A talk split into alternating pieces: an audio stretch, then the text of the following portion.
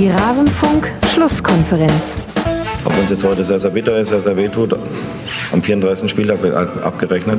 Und dann ähm, schauen wir mal, wer letztendlich das, das auch verdient, an der Liga zu bleiben ganz Bochum, das ganze Stadion hat gebrodelt und das brauchen wir. Und, und, deshalb freuen wir uns über aus meiner Sicht auch verdiente drei Punkte und freuen uns jetzt auf die nächsten zwei Aufgaben. Wir haben nur zwei Spiele und wollen da das Maximale rausholen und dann eben am Schluss über dem Strich stehen. Alles zum letzten Bundesligaspieltag. Zwei Spiele sind es noch, sowohl für Thomas Letsch vom VfL Bochum als auch für Thomas Reis vom FC Schalke 04. Und damit hallo und herzlich willkommen hier in Rasenfunk Schlusskonferenz Nummer 409. Mein Name ist Max Jakob Ost. Ich bin der Edgenetzer auf mastodon.social. Wir wollen heute sprechen über den 32. Spieltag der ersten Männer Bundesliga und wir wollen einen kleinen sportlichen Schwerpunkt legen auf den Abstiegskampf und vor allem eben auf Schalke und auf Bochum. Da gibt es ja auch durchaus so gewisse Überschneidungen. Vielleicht hat man die sogar auch schon im Intro gehört. Also schön, dass ihr hier seid, liebe Hörerinnen und Hörer, und schön, dass Sie hier sind. Meine Gäste zum einen Dominik Sliskovic. Ihr kennt ihn schon aus dem Rasenfunk Journalist und auf Twitter als Jasam Dominik unterwegs. Hallo Dominik, schön, dass du hier bist. Hallo Max, hallo in die Runde. Vielen Dank, dass ich wieder da sein darf.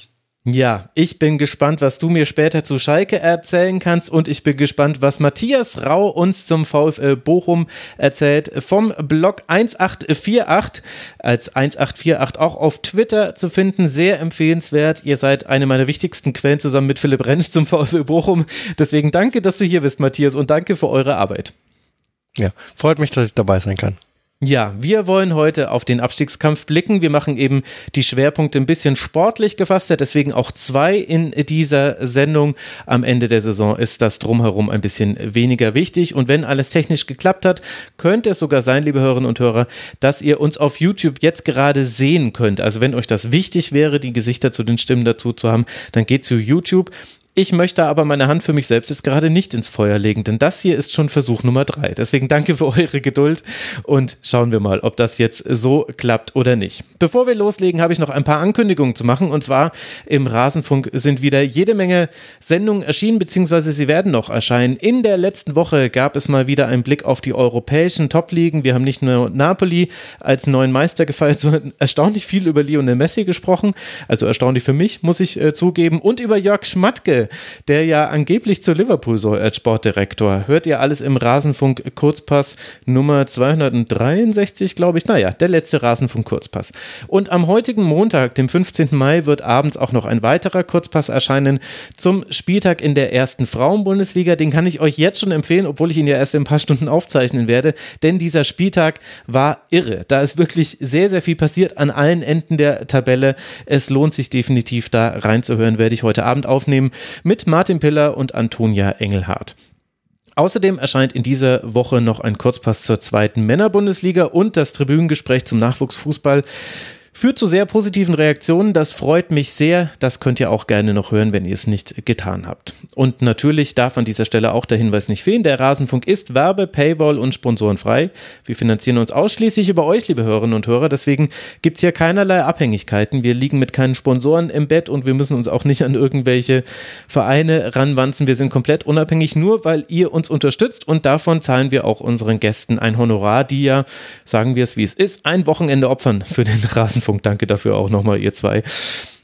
Auf rasenfunk.de slash supportersclub erfahrt ihr, wie ihr uns unterstützen könnt. Wenn ihr uns unterstützt, dann helft ihr damit auch mit, dass wir eine eigene Reporterin zur Frauen-WM schicken können, Annika Becker. Also auch dahin fließt euer Support. Unter kios.rasenfunk.de könntet ihr auch Merch vom Rasenfunk erwerben. Und ich glaube, das sollten jetzt genügend Gründe gewesen sein, uns zu unterstützen. Wenn es euch jetzt noch nicht reicht, plus es gibt uns eventuell jetzt vielleicht manchmal als Video, wenn es der Maxim bekommt, äh, technisch gesehen. Also, das sind ja so viele Gründe, das ist ja kaum zum Aushalten. Jetzt wollen wir aber dann langsam loslegen. Achso, ich möchte noch einem Supporter, Supporter danken. Lars Germann ist der Supporter dieser Folge. Ganz herzlichen Dank dafür. Und ein letzter Hinweis noch. Entschuldigt bitte, liebe Hörerinnen und Hörer. Es ist sehr viel. Morgen wird unser Konto bei Fidor gekündigt, weil die Fidor Bank, die gibt es dann nicht mehr. Lief wohl nicht so. Die hatten sehr wenige Kontoführungsgebühren, deswegen sind wir da hingelaufen. Anscheinend ja, weiß nicht, woran das jetzt lag. Aber das heißt, wenn uns noch jemand auf Fido überweist, ab morgen wird nichts mehr ankommen. Wir mussten es schließen. Wir wussten das auch schon. Das war einer der Gründe, warum wir unsere Kontoverbindung geändert haben. Also solltet ihr vielleicht nochmal euren Dauerauftrag checken. Es gibt immer noch einige wenige, die beharrlich auf das alte Fido-Konto überweisen und dann können wir das Geld leider sowieso gerade nicht für Gästehonorare verwenden, denn, naja, das haben wir alles ja schon mal erklärt im Rasenfunk. Jetzt aber legen wir los und gehen in diesen Spieltag hinein. Und logischerweise wollen wir jetzt dann auch erstmal mit dem Blick auf den Tabellenkeller beginnen. Und da grüßt von ganz unten mit der roten Laterne in der Hand Hertha BSC. 25 Punkte sind es nach diesem Spieltag. 25 Punkte waren es auch vor diesem Spieltag. Am Freitagabend starteten Köln und Hertha in den Spieltag. Wobei es vielleicht korrekter wäre, dass nur ein Hertaner gestartet ist und das war Oliver Christensen. Die Berliner spielen unglaublich harmlos und fehleranfällig. Trotz einer zwischenzeitlichen Führung ist keine Sicherheit im Spiel zu erkennen. Am Ende treffen für Köln Selke, zweimal Hübers, Skiri und Husin Basic. Hertha kann durch Tossar und Jovetic kurz vor Hoffnung sorgen. Am Ende ist das 2 zu 5 aus Hertaner Sicht aber sogar noch glimpflich. Dada sagt nach dem Spiel, dass nichts auf dem Feld passiert sei, was sie nicht erwartet hätten. Was Dominik die Frage aufwirft, was war denn dann der Plan von Hertha BSC? Konntest du den erkennen? Ähm, also ich war relativ überrascht, ähm, dass Hertha sich so einfach ähm, ausspielen lassen hat ähm, von, von Köln. Ähm, auch dass Timo Hübers am Ende der, der Spieler des Spiels ist, hat mich äh, etwas überrascht. Äh, ich glaube, der größere Plan war von äh, Paul Dada, und das ist mir aufgefallen, ähm, also über Standards zu kommen. Ähm, da gab es ja einige mhm. Varianten, die ausprobiert worden sind mit eher überschaubaren Erfolg. Aber ich glaube, ähm, dass das so Dadais Plan war, irgendwie ähm, zu hoffen, dass man in Strafraumnähe in, an Standards kommt und äh, eben ähm, die, die äh, Playsets oder, oder wie es äh, neudeutsch heißen mag, ähm, dann fruchten. Das hat eher weniger geklappt, ähm, ja auch, weil Davy Selke, bis er dann ähm, ausgewechselt werden musste, mal wieder einen Sahnetag unter Steffen Baumgart erwischt hat. Ja, musste ausgewechselt werden, übrigens mit Problemen am Auge. Da gab es einen äh, Kopftreffer, der dazu äh, geführt hat, dass er, also er hat noch weitergespielt, wurde dann ausgewechselt. Das war alles war schon in der achten Minute beim 1 zu 0 tatsächlich. Uh, Uremovic, uh, der ebenfalls getroffen wurde, also die beiden sind zusammengeknallt, der wurde direkt ausgewechselt. Selke dann eben erst in der 24. Minute.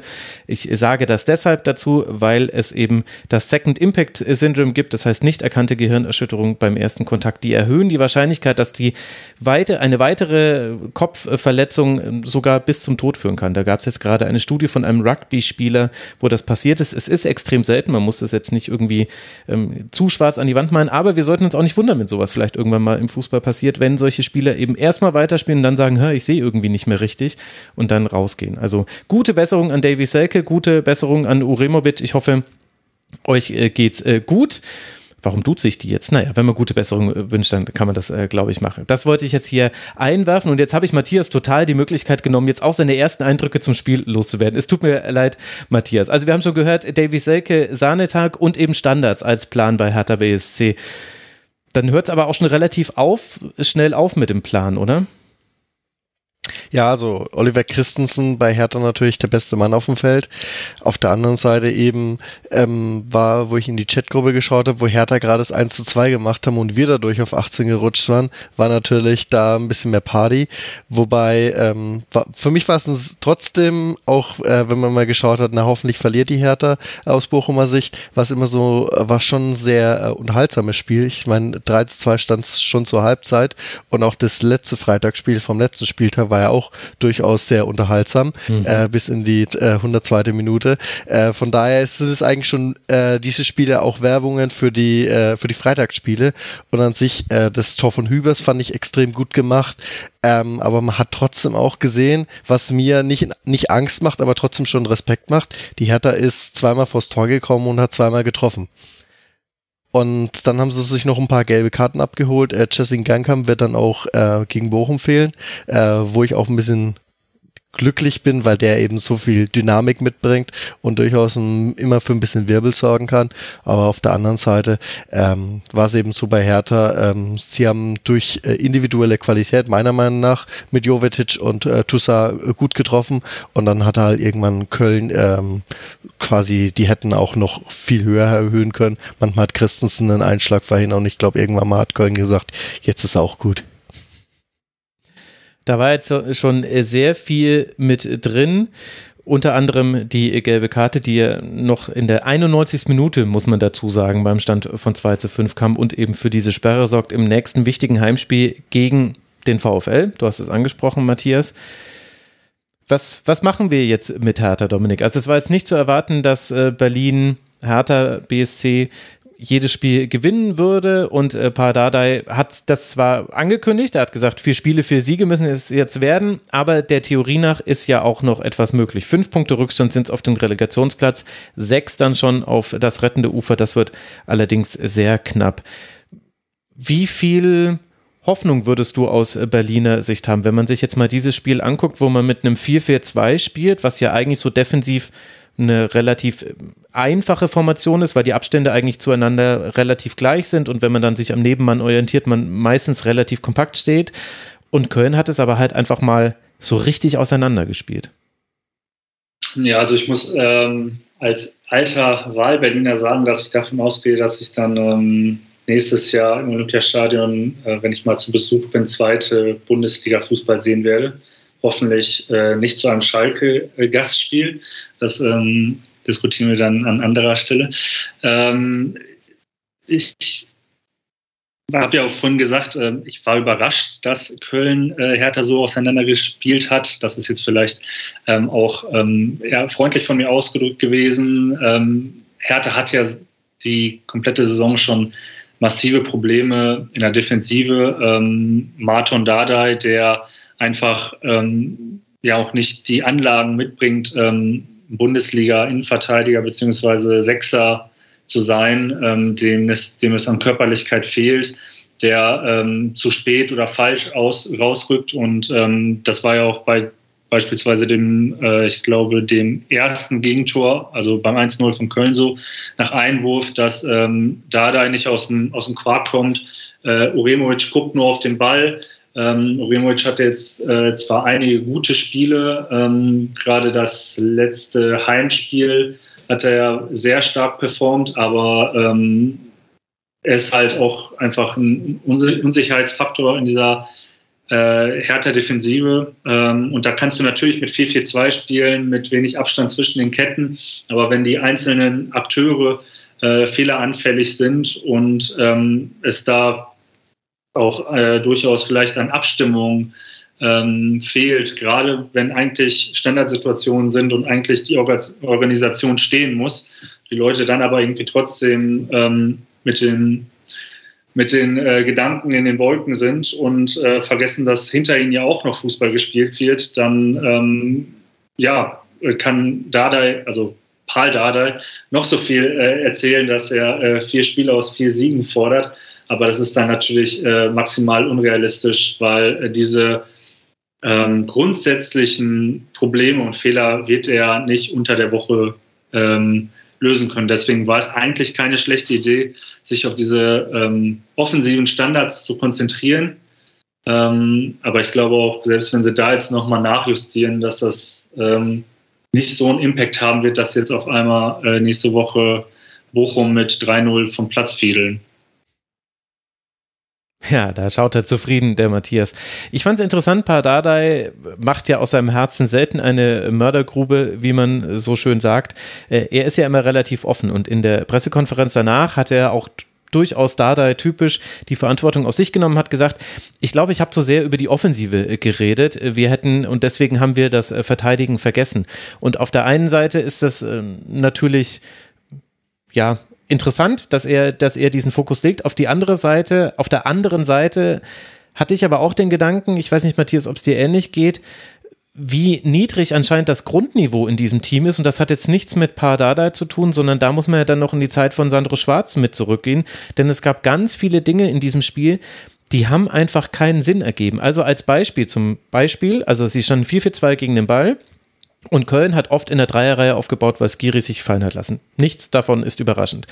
Dann hat Marco Richter immer wieder es rausgeschoben und hat einen der drei attackiert, den rechten Innenverteidiger dann. Meistens war das Timo Hübers, aber hinter ihm sind die gar nicht nachgerückt, weil das war ja gar nicht der Plan. Dass man, weil man wollte ja mit, man hat mit zwei gegen drei in Unterzahl äh, ist man angelaufen. Das heißt, anlaufen, hohes Pressing ergibt keinen Sinn. Du musst im Mittelfeld stehen und warten und musst die Räume halt eng machen. Und in der zweiten Hälfte zum Beispiel dann war für mich die Frage, wie, wie wollte Hertha denn eigentlich den Ball gewinnen? Da hat man auch weiter dieses Pressing in Unterzahl gemacht. Die letzte Kette hat aber extrem hochgeschoben. Das heißt, man ist im 2 gegen 3 angelaufen und hat dann aber hinter der letzten Kette 30 Meter Platz gelassen, wo Köln reinspielen konnte. Und Köln hat das nicht mal immer gemacht. Köln hat nämlich dann ganz oft sogar über die Halbräume gespielt, die nämlich auch irgendwie komischerweise oft machen. Also sprich, da waren ganz viele Dinge einfach, ja, ich sag's jetzt einfach so, auch wenn es Sofa-Perspektive ist, aber es war einfach falsch. Das kann nicht so geplant gewesen sein. Und ich fand, Köln war im Ballbesitz um Welten, wirklich um Welten besser als Hertha BSC. Und da finde ich, stellt sich dann schon auch die Frage, was ist denn die taktische Grundlage, auf der jetzt Pardadei aufbauen kann? Und zumindest basierend auf diesem Spiel sieht es nicht so gut aus. Oder bin ich da jetzt zu hart?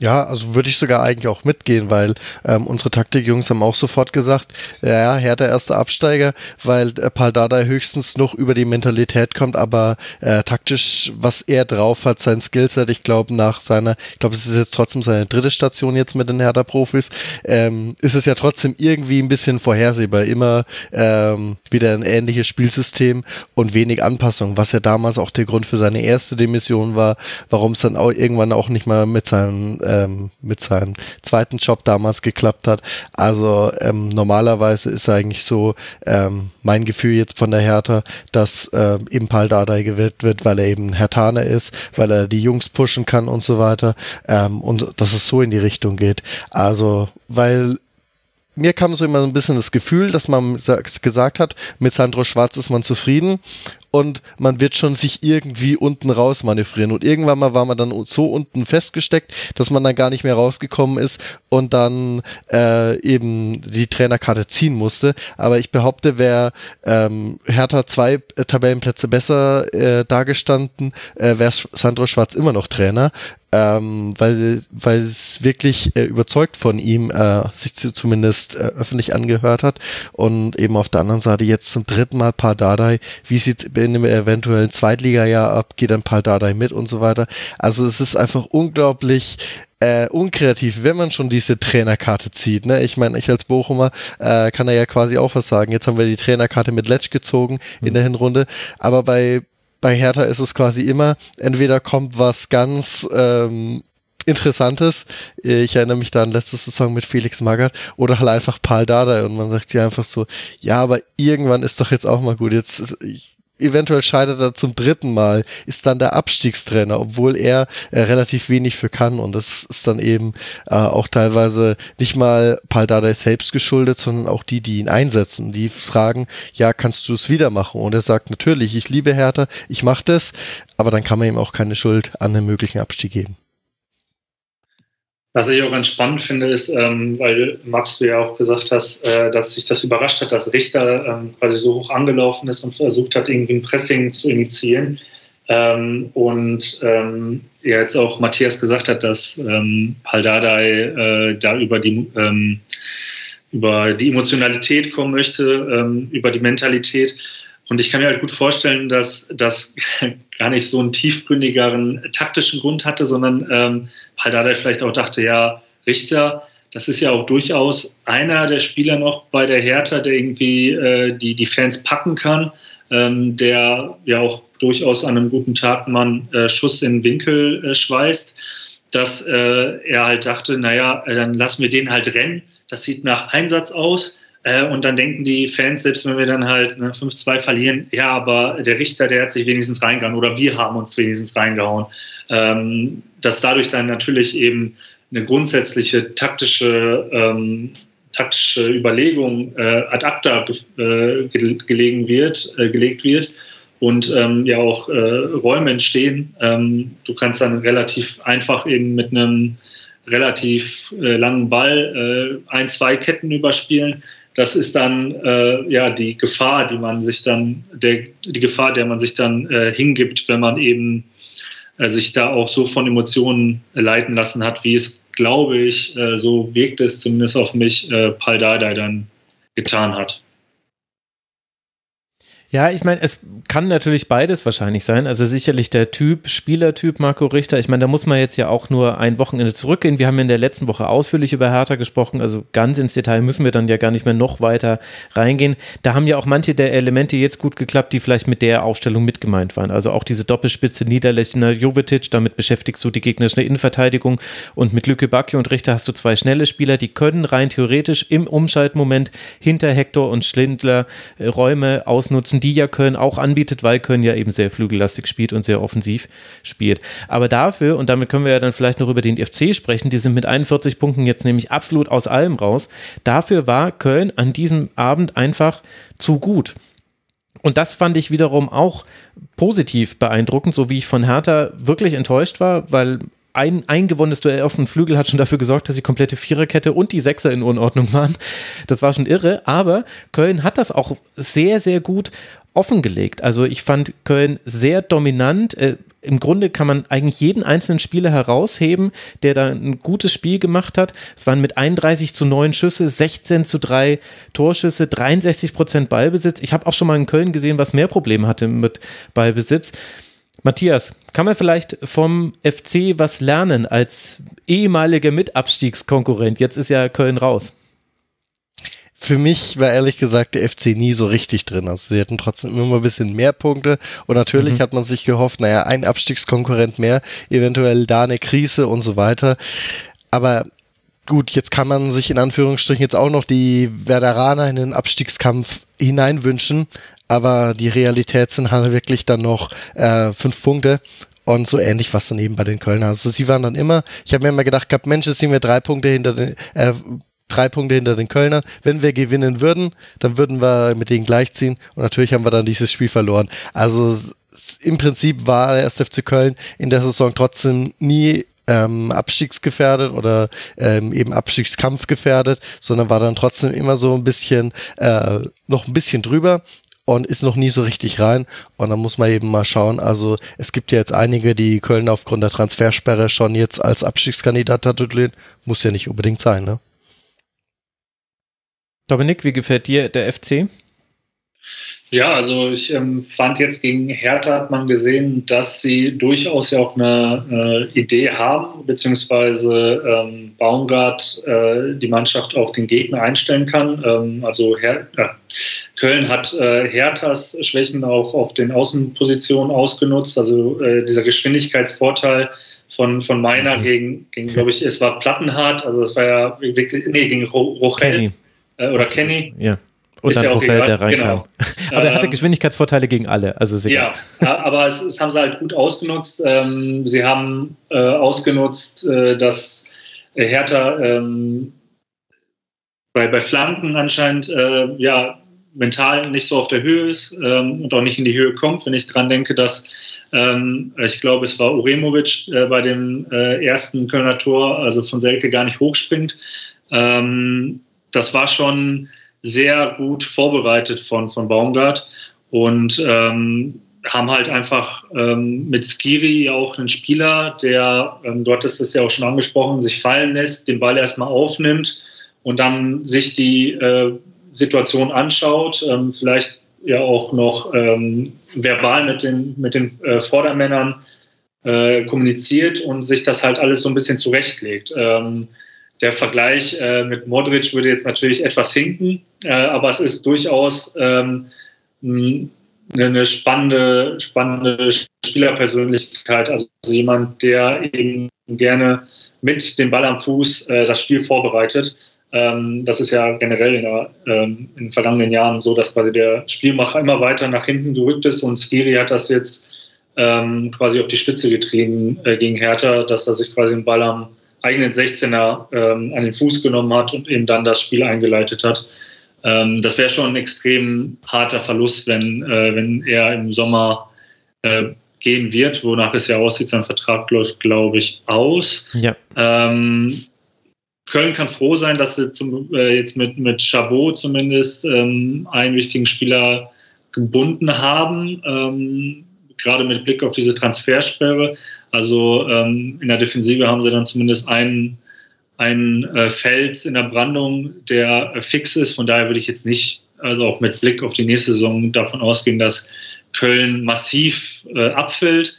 Ich glaube, Köln äh, fühlt sich auch auf diesen in diesen Tabellenregionen 10 bis 13 sehr wohl. Ähm, und ich glaube, ähm, das, das sollte, es, äh, sollte auch der Anspruch fürs, fürs nächste Jahr sein. Ja, ich würde auch vorschlagen, nicht so sehr jetzt äh, übers nächste Jahr unken, sondern erstmal dieses Jahr feiern. Also man kann ja zum Beispiel auch anhand dieses Spiels sagen, Erik Mattel, wenn er so ähnlich spielt wie hier, dann äh, könnte er Skiri halbwegs ersetzen. Ich fand, dass die Entstehung der Tore sehr interessant war. Es ging nämlich ganz oft, also Köln spielt ja gerne über den Flügel, aber in dem Spiel war es so, dass dadurch, dass das Zentrum so offen war, sie ganz oft im Zentrum ins Angriffsviertel gekommen sind und erst dann auf die Flügel gespielt haben. Deswegen mussten nämlich ständig die Außenverteidiger rauslaufen, sind immer zu spät gekommen, deswegen hatten die immer Platz für ihre Flanke und Zeit für ihre Flanke. Also beim 1 zu 0 zum Beispiel, das war einfach nicht gut verteidigt, aber das hat Köln wirklich auch mit einer Präzision offengelegt und gleichzeitig, wenn Christensen nicht seine, ich weiß gar nicht, wie viele Paraden es waren, ich glaube elf, ja, elf Paraden waren es am Ende, also das hätte sogar noch deutlicher werden können. Also dieses Spiel vom FC war wirklich einfach eine Demonstration der Stärke, ein sehr, sehr gelungener Abend. Und äh, das sollten wir vielleicht eher und dann, wie es nächste Saison wird, werden wir sehen. Wir wissen ja noch gar nicht, wie es mit der Transfersperre wird. Wenn ihr dazu mehr hören wollt, liebe Hörerinnen und Hörer, dann hört nochmal Schlusskonferenz. Wir haben euch was mitgebracht. Kass, Kass, Kass. Da haben wir mit Khaled Nahar genau darüber ausführlich gesprochen, über die Transfersperre. Köln ist jetzt Zehnter, Dominik hat es gerade schon angesprochen, 41 Punkte hat man, das heißt, die Saison ist im positiven Sinne vorbei. Es geht jetzt noch zu Werder Bremen und dann könnte man am letzten Spieltag zu Hause dem FC Bayern eventuell die Meisterschaft versauen. Da gibt es doch noch Ziele zu erreichen für den FC, für Hertha BSC gibt es auch noch Ziele, aber die haben eine ganz andere Dringlichkeit, denn das Ziel heißt natürlich Klassenerhalt. Fünf Punkte Rückstand sind es aktuell aktuell auf den FC Schalke 04. Es kommt jetzt das wichtige Heimspiel gegen den VfL Bochum, bevor man dann auswärts beim VfL Wolfsburg am 34. Spieltag sein letztes Spiel bestreiten wird und eventuell auch sein letztes Spiel für die kommende, zumindest das kommende Jahr in der ersten Liga. Wir werden es genau verfolgen. Ob das alles so kommt, hat aber auch damit zu tun, was der VfB Stuttgart macht, denn über den wollen wir als nächstes sprechen. Nach diesem 32. Spieltag liegt der VfB nämlich mit 29 Punkten auf Rang 17. Man ist wieder zurückgerutscht. Und Gegner am Sonntagnachmittag war Leverkusen. Leverkusen wiederum durfte im Halbfinale der Europa League bei der AS Rom antreten. Das Spiel ging mit 0 zu 1 verloren. Man hatte zwei gute Chancen direkt in den ersten Minuten und dann war es so ein klassisches, naja, wie es halt so gegen Mourinho-Teams oft so läuft. Und der, die Niederlage hatte noch einen weiteren Beigeschmack. Robert Andrich hat sich den Mittelfuß gebrochen und Kosunu eine Muskelverletzung zugezogen. Das heißt, man hat nicht nur verloren, sondern auch noch fürs Rückspiel und ja auch noch die restlichen zwei Spiele Spiele in der Liga einen Rückschlag Schlag erlitten. Und dementsprechend konnte man, glaube ich, auf VfB-Seite durchaus hoffen, dass da etwas geht gegen dieses Leverkusen am Sonntagnachmittag. Mit einem Dreier hätte man die Abstiegsränge verlassen können.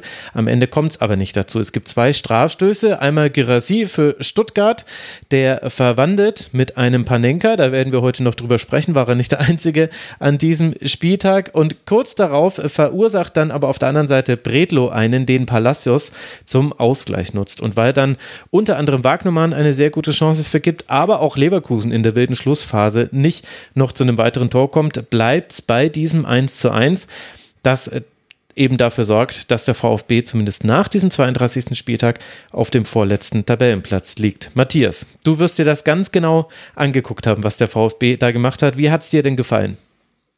Ich habe mir tatsächlich ähm, jetzt dann auch nochmal in der Nachbetrachtung eigentlich die Elfer-Szenen angeschaut. Ich meine, natürlich, es war die Schlüsselszene, aber ansonsten so viel mehr hat das Spiel für mich ehrlich gesagt auch nicht hergegeben.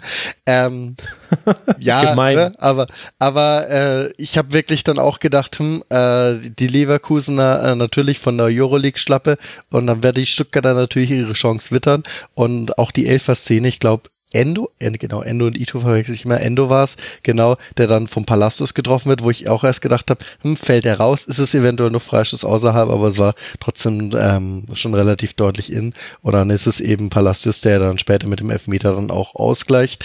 Ähm, bisschen zu ungestüm von Bredlo, wobei ich dann auf der anderen Seite eben auch sagen muss, ähm, er geht halt wirklich dann raus, aber trifft dann halt irgendwie auch den Torwart, weil schwierig dann da teilweise irgendwie auch zurückzuziehen.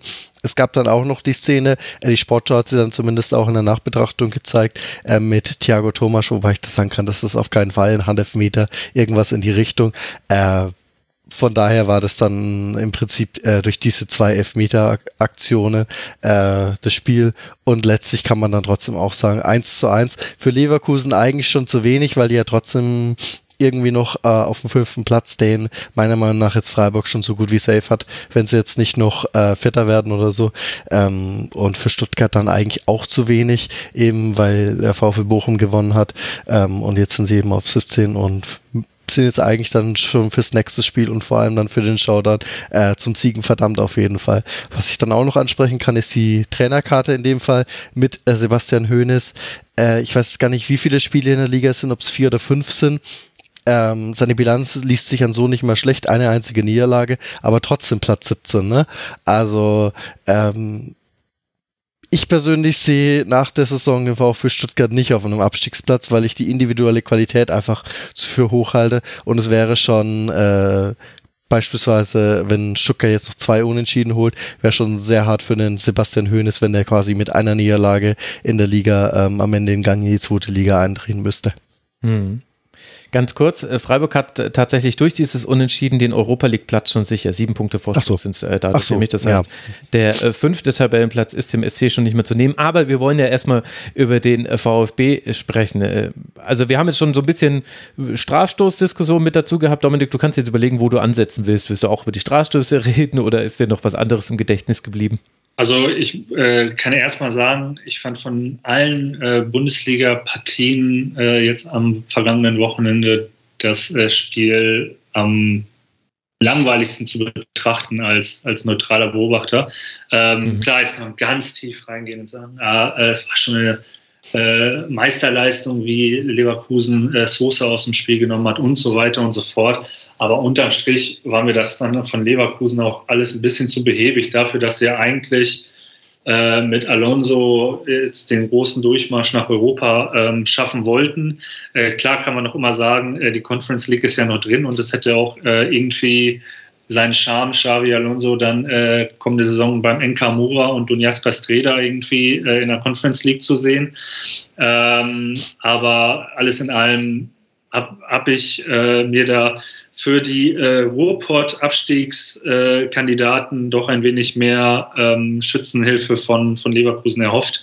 Ähm, zu den Elvern, ähm, glaube ich, ist viel gesagt worden schon. Also Endo macht das relativ clever, dadurch, dass er nochmal diesen extra langen Schritt macht. Ähm, war ein mhm. Elver, war clever gemacht von ihm.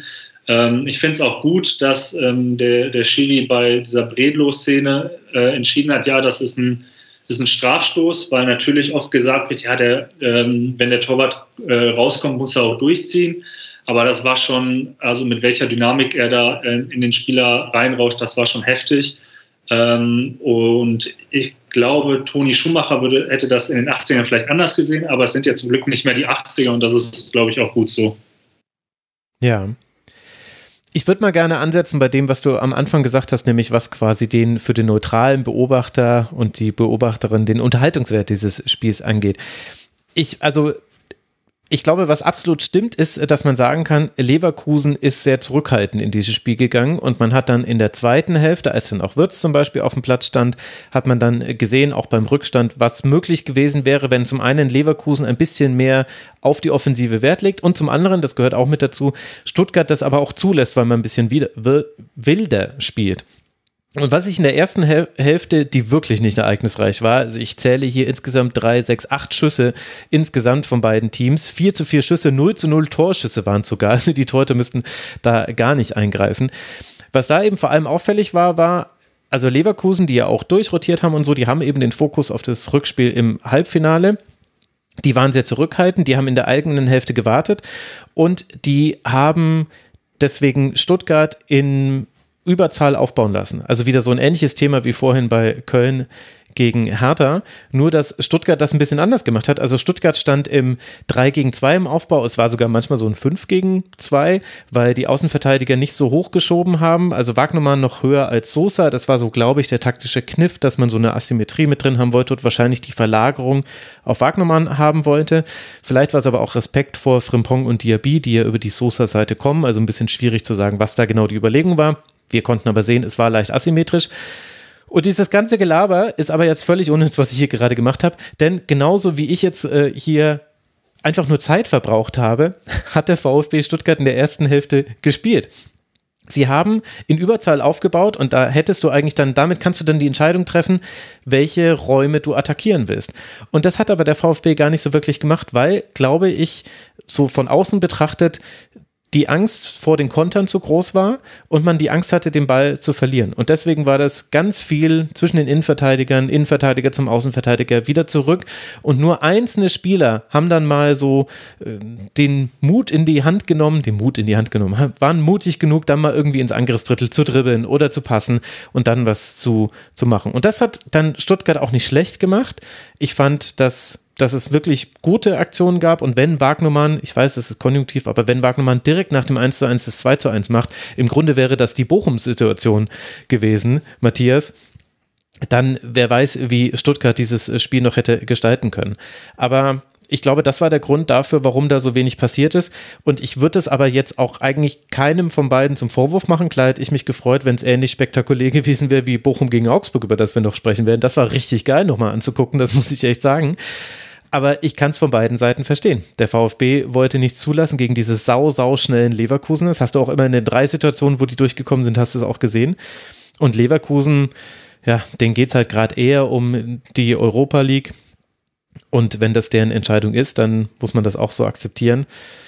Und ich glaube, daher kam das aber immerhin hinten raus. Matthias wurde es ja dann noch wild. Und da hatten ja dann auch beide so ein bisschen Glück. Vielleicht dann sogar ganz am Schluss eher noch der VfB, weil Leverkusen hatte, also äh, Tabsoba, der generell ein gutes Spiel gemacht hat, auch Frimpong ist dann in Aktion gekommen. Amiri hatte noch diesen Schuss in der 96. Da war Leverkusen schon ein bisschen am Drücker. Ja, das ist auf jeden Fall dann am Ende. Ähm, aber wie gesagt, 1 zu 1 dann am Ende ähm, hilft im Entableau dann trotzdem eher weniger, äh, weniger äh, beiden. Ja, ich sehe schon, ihr wollt da ein bisschen äh, kritischer sein als ich. Dann mache ich jetzt mal die Leverkusener Sicht auf dieses Spiel zu und dann reden wir noch kurz über den VfB. Also was mir aufgefallen ist, war, dass zum einen die Gedankenständigkeit der große Unterschied zwischen beiden Teams war. Da war Leverkusen oft ein bisschen, bisschen schneller. In der Schlussphase hat Leverkusen hochgepresst und der VfB hatte riesige Probleme damit, hat kaum noch Ballbesitzphasen hinbekommen, kaum noch Kontrolle gehabt. Tabsoba hatte sehr, sehr gute Momente und war dann ja auch beteiligt an dem Strafstoß, also wurde vom Bredlo ja abgeräumt.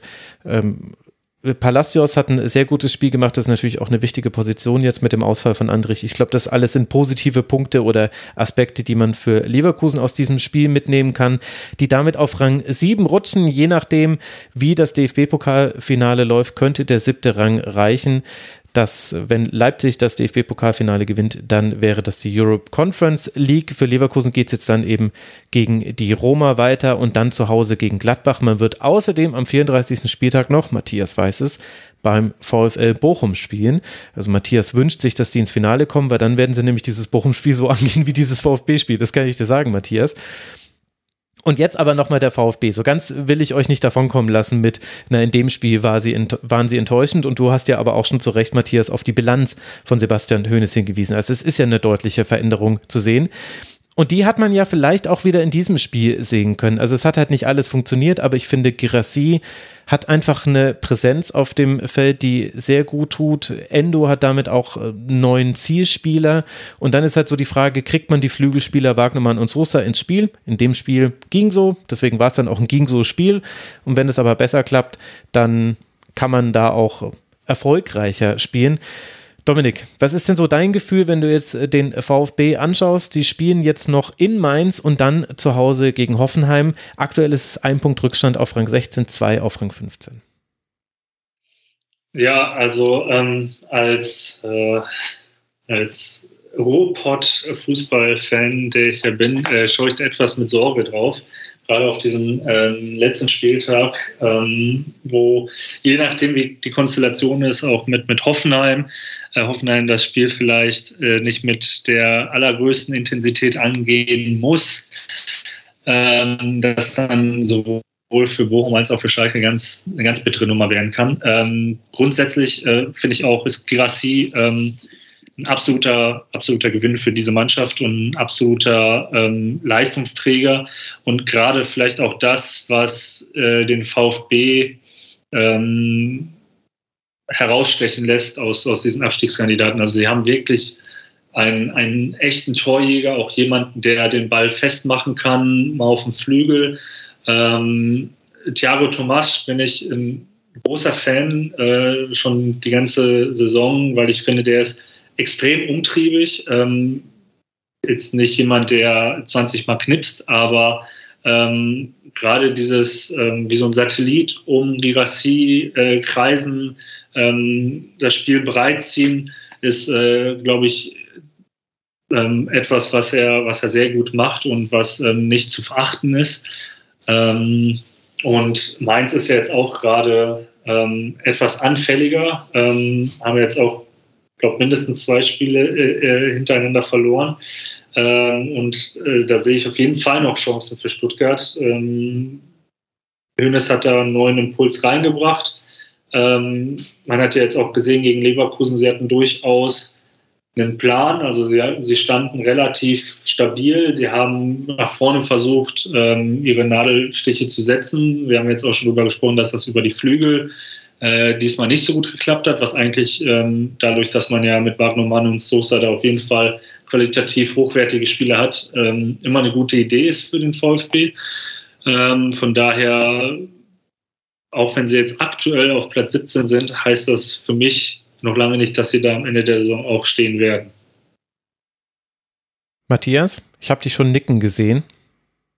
Ja, es ist tatsächlich so, ich sehe den VfB tatsächlich zu stark für 17. Das hören natürlich die Stuttgarter äh, Fans natürlich gerne, aber es ist natürlich auch ein Fehler, wenn man natürlich äh, von sich selber sagt, so, ja, wir sehen uns nicht als Abstiegskandidat, wobei ich schon davon ausgehe, dass man in Stuttgart den Ernst der Lage erkannt hat. Aber es ist tatsächlich so, ähm, Mainz hat ja äh, eben gegen Schalke am letzten Spieltag eben dieses Spiel gehabt.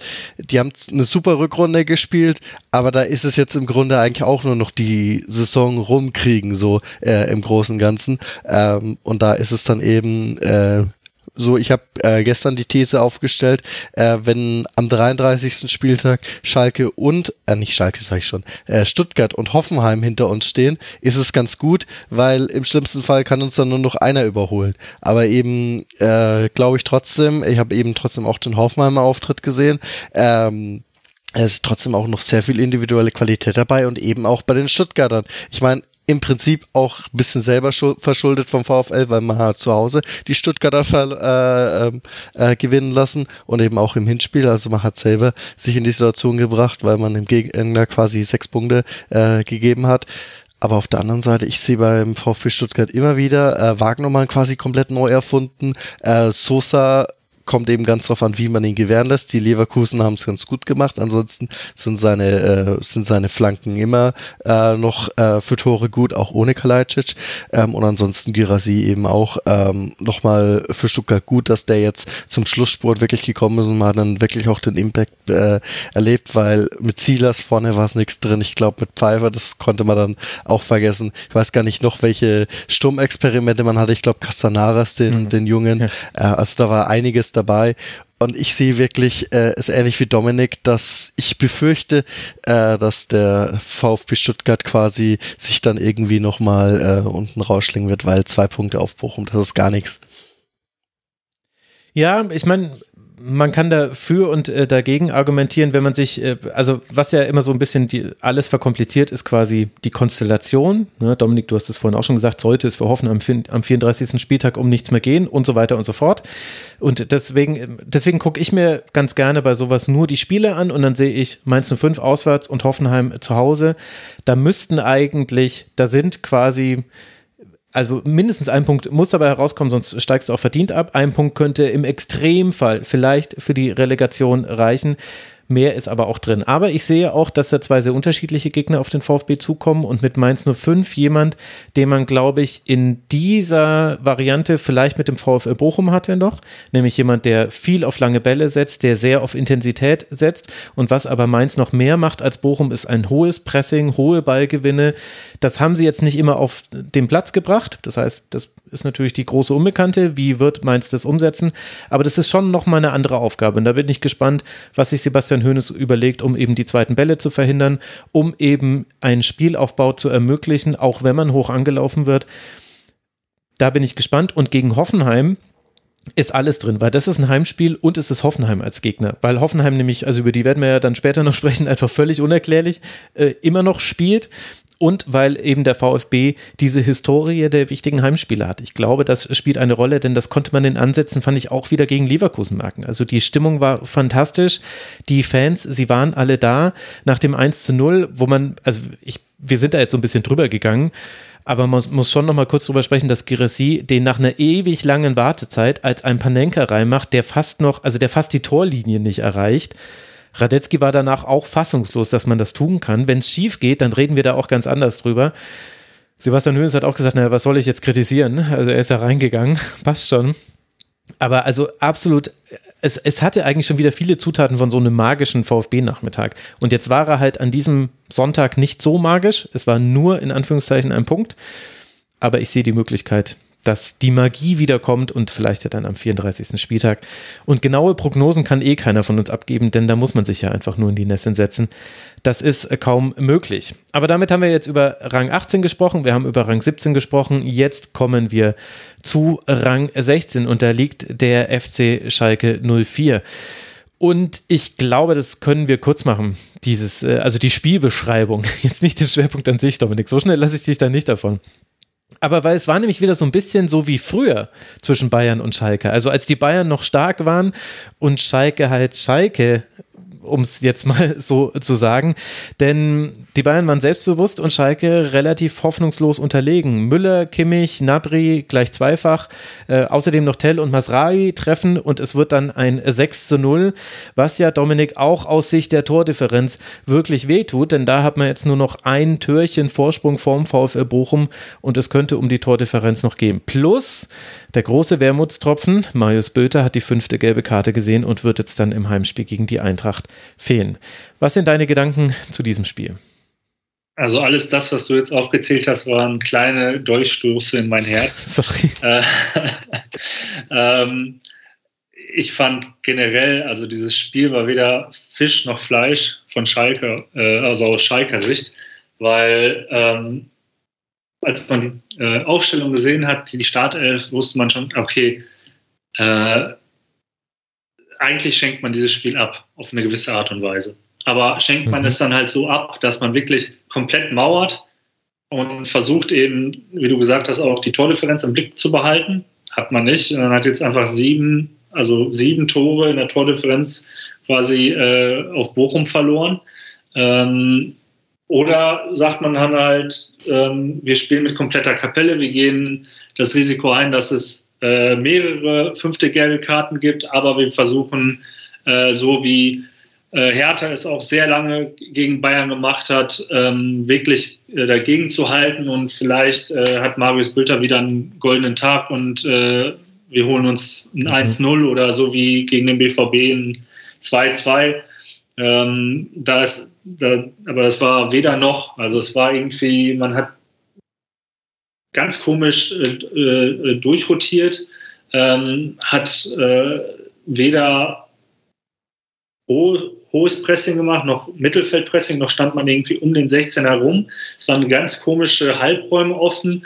Ich habe erst im ersten Moment gedacht, eigentlich ganz spannend, wie sie das, also die zweite Kette äh, angehen. Also ähm, da war ja äh, Kral Kraus und dann Latzer ähm, dass Latzer sich eigentlich erst, also in den ersten 15 Minuten war ja eher sowas wie ein Ankersechser, also wirklich äh, direkt vor, den, vor der Viererkette und hat Kral Kraus machen lassen. Dann ist ähm, Kraus auf einmal äh, noch vor äh, Micha Frei äh, im, im, Sturmzentrum und, und Kral und Latzer machen eine Doppel-Sechs. Mhm. Und äh, da, spätestens da habe ich mich gefragt, ja, aber wenn man sich grundsätzlich für so einen Matchplan überlegt hat, also mit so einer variablen äh, Dreierkette im, im, defensiven Mittelfeld, warum turnt Kraus dann äh, vorne rum? Dann hätte man halt auch sagen können, wir spielen mit einem klassischen Zehner, Salazar oder, oder Drexler ähm, und nimmt halt Latzer raus, der ähm, in München wieder sehr viel hinterhergelaufen ist, dem ich äh, irgendwie Willen gar nicht absprechen will. Ähm, also, aber es hat halt, also es reicht halt bei ihm einfach nicht mehr ähm, der, der auch äh, relativ häufig zu früh runter in die Grätsche gegangen ist. Ähm, und das hat dann halt eben Bayern es auch leicht gemacht, wenn man quasi so ein diffuses Mittelfeld hat, zu schauen, okay, wie verschieben wir ohne Ball, äh, dass dann halt Räume entstehen, dass die Schnittstellen sich öffnen. Ähm, und über, also in der zweiten Hälfte dann habe ich es auch nicht verstanden, dass man ähm, Yoshida reinbringt, statt jetzt einen beispielsweise Greimel und äh, wirklich äh, kompakt äh, eine Fünferkette macht mit drei, äh, äh, drei ähm, Innenverteidigern. Stattdessen nimmt man Yoshida rein, der immer äh, für, für einen Bock gut ist, der auch keine Geschwindigkeit mitbringt, was du ja eigentlich gegen Bayern mit Sané und Gnabry brauchst. Ähm, und das hat sich auch sehr stark gerecht. Also Yoshida war ja im Endeffekt an zwei Toren mhm. definitiv äh, ähm, also mitverantwortlich und an dem dritten, ähm, ja, sagen wir mal so, äh, hätte da niemand gestanden, ähm, statt, statt Yoshida jetzt auch keinen Unterschied gemacht. Also es war alles in allem einfach eine, eine abgeschenkte Partie, viele Fehler auch, muss man so sagen, von Reis. Ähm, Bülter hattest du jetzt auch angesprochen, das war auch einfach ungeschickt von ihm. Also du, ich nicht, ich glaube, es lag schon 3-0, als er dann die gelbe Karte kassiert hat. Da musst du eigentlich als durchaus auch so erfahrener Spieler wie Bülter es ist, wissen, dass so ein taktisches Foul, was klar du ziehen kannst, aber in der Situation schon unnötig ist, ob du da das 4-0 kassierst oder halt hm. den Konter unterbindest, macht ja keinen Unterschied. Also es wäre das 3-0 gewesen. Ich glaube, ja. glaub, der Grund, warum er da das Gefühl hatte, in der Situation faulen zu müssen, war, äh, Masraui wäre durch gewesen. Also es war ein Steckpass hinter die Kette. Ähm, also ich, ich verstehe alles, was du sagst. Ich weiß aber nicht, ob man da von einem Spieler erwarten kann, dass der äh, auch trotz aller Erfahrungen dann in der Situation, wo er einfach sieht, hey, der steht jetzt gleich alleine vor Schwolo und so gut Schwolo gehalten hat. Also auch hier haben wir wieder jemanden, sieben Paraden waren es am Ende, der quasi ein noch höheres Ergebnis verhindert hat.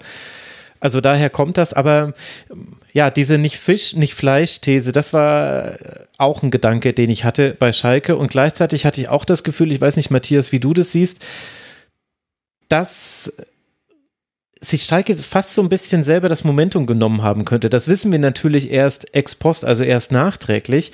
Aber Bayern war ja in keinem der Spiele, der letzten Spiele, war Bayern souverän. Sie waren es nicht gegen Bremen, sie waren es nicht gegen Hertha BSC und so weiter und so fort. Und deswegen wäre meine Hoffnung tatsächlich gewesen, dass Schalke sagt, so, wir haben aber gerade einen richtigen Lauf. Wir sind in der Rückrundentabelle gefühlt Dritter. Nicht, nicht ganz so gut sind sie, aber gefühlt sind sie Dritter. Jetzt volle Kapelle und ich hatte das aus der Aufstellung eigentlich rausgelesen. Ich dachte, also klar, es äh, wurde rotiert, aber ich dachte, okay, Dreier Mittelfeld, geil. Dann hast du Tempo über Karaman und Böter muss halt einfach gerade spielen, weil Böter halt der beste Schalker aktuell ist. Aber das war eben dann nicht zu sehen, Matthias. Und das finde ich, also ich, ich stimme da in die Analyse von Dominik mit ein und habe auch das Gefühl gehabt, vielleicht hat Schalke vielleicht sogar hier mehr verschenkt, als jetzt noch kommen mag, auch wenn das bei einem 0 zu 6 sich irgendwie lächerlich anhört. Aber Bayern wurde ja auch selbstbewusster mit jeder Minute, in der sie nicht angelaufen wurden. Ja, ja, also ähm, bei Bayern kann man natürlich äh, vom offensiven Thomas Müller sprechen, der natürlich überall war. Mhm. Also ähm, der hat ja trotzdem hat ja dann Bayern das Schalke-Tor im Minutentor äh, Minutentakt belagert und dann ging es eigentlich nur, wann klingelt's das erste Mal, wann klingelt's das zweite Mal. Also da war dann äh, der Elfmeter dann schon recht dankbar, dass man dann war äh, mit dem 2 zu 0 in der Halbzeit. Ähm, von der zweiten Halbzeit brauchen wir dann eigentlich kaum noch mal reden. Äh, da bin ich bloß froh, dass äh, Sedi Janko nicht der Einzige ist, der so einen dummen Rückpass in München spielt, sondern der eben auch Yoshida sich so dupieren lassen hat. Auf der anderen Seite wie, ähm, ich stelle es mir ein bisschen schwierig vor, wie Schalke das eventuell hätte machen sollen in München, weil Thomas Reis hat mit dem VfL Bochum damals schon mal versucht, offensiv in München zu spielen mhm. und hat dann eben nach dem Freistoß von Sani eben auch sieben Stück kassiert. Jetzt hat Schalke nur sechs kassiert. Äh, ich war übrigens äh, der Ansicht, dass Schalke uns ähm, von der Tordifferenz uns mehr enteilt ist, weil ich quasi schon nach so hohen Ergebnissen wie gegen Wolfsburg, äh, gegen Bayern in der Hinrunde habe ich mir gedacht gehabt, also also die Tordifferenz, das da kommt Bochum quasi gar nicht mehr ran. Da müssen wir schauen, wirklich, dass wir einfach äh, überall mehr Punkt mehr holen. Ja, und bei den Schalkern an sich, das Problem daran ist, ähm, ich hätte mir einzig und allein vorstellen können, äh, durch äh, Standardsituationen, und da wäre es dann halt gewesen, wie soll Schalke vor das Tor von Bayern kommen, dass es mal eine Standardsituation gibt. Also ähm, eventuell noch, keine Ahnung, Bayern führt äh, 2-1 und dann äh, eventuell noch ein schnelles 1 zu 1, entweder durch den Konter, was dann aber auch ein bisschen schwierig war, weil die Bayern ja trotzdem dann auch äh, recht schnelle Spieler äh, trotzdem noch hinten haben. Äh, also da wäre schon äh, quasi Weihnachten und Ostern zusammengekommen, ja. äh, kommen müssen, äh, dass Schalke da irgendwie was holt. Und äh, mir war dann trotzdem schon klar, die Bayern in der Form äh, schenken das Ganze, äh, Ganze dann nicht ab. Also da, da hätte schon auch äh, viel weniger FC Bayern in dem Spiel stattfinden müssen. Und ich mein Heimspiel Allianz Arena, da hätte ich, äh, also da hätte es keine Wiederholung von dem 4 zu 2 geben können. Das war mir eigentlich schon äh, so quasi klar. Äh, dass es dann am Ende dann trotzdem so hoch gegangen ist, hat mich dann ehrlich gesagt ein bisschen gewundert. Ich habe gedacht, die Bayern machen nach einem 2-3, ähm, 2-3-0 machen die ein bisschen langsamer. Aber letztlich ist es dann gut für den VfL Bochum gelaufen, dass die Bayern eben sechs gemacht haben. Ich meine, wir haben die Bayern ja auch gegen Borussia Dortmund geholfen. Manche Dortmunder wird jetzt auch sagen, ja, der Schiri auch, aber naja, anderes Thema.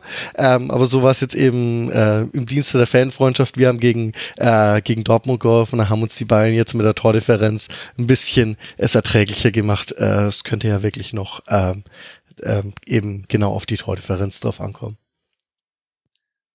sagen wir einfach, das war tatsächlich äh, in den Köpfen der, der Münchner Profis, die Fanfreundschaft zum Bochum. ähm, nee, also ich muss sagen, mich, mich hat es gar nicht überrascht, dass Bayern dann äh, auch so in der äh, Schlussviertelstunde äh, nochmal aufgedreht hat. Das hat mich dann aus Schalker Sicht eher schockiert, wie man das dann irgendwie verteidigt hat, beziehungsweise gar nicht verteidigt hat. Aber man hat halt einfach gemerkt, dass äh, Bayern dieses Spiel und auch dieser Gegner in der Form total gelegen kam, weil sie sich halt mhm. komplett stark gespielt haben und ähm, auch einfach Sachen ausprobiert haben, ähm, kombiniert haben, ähm, weil Bayern, so war mein Eindruck zumindest, die vergangenen Spiele sehr viel gearbeitet hat, was ja für den FC Bayern München äh, sehr untypisch ist in der Bundesliga. Ähm, da wird ja dann doch schon eher mal auch auf Grandezza ähm, gesetzt und mhm. ähm, wenn nicht genug Lametta ist, äh, steht das dann auch sofort äh, in verschiedenen äh, Illustrierten und Zeitungen.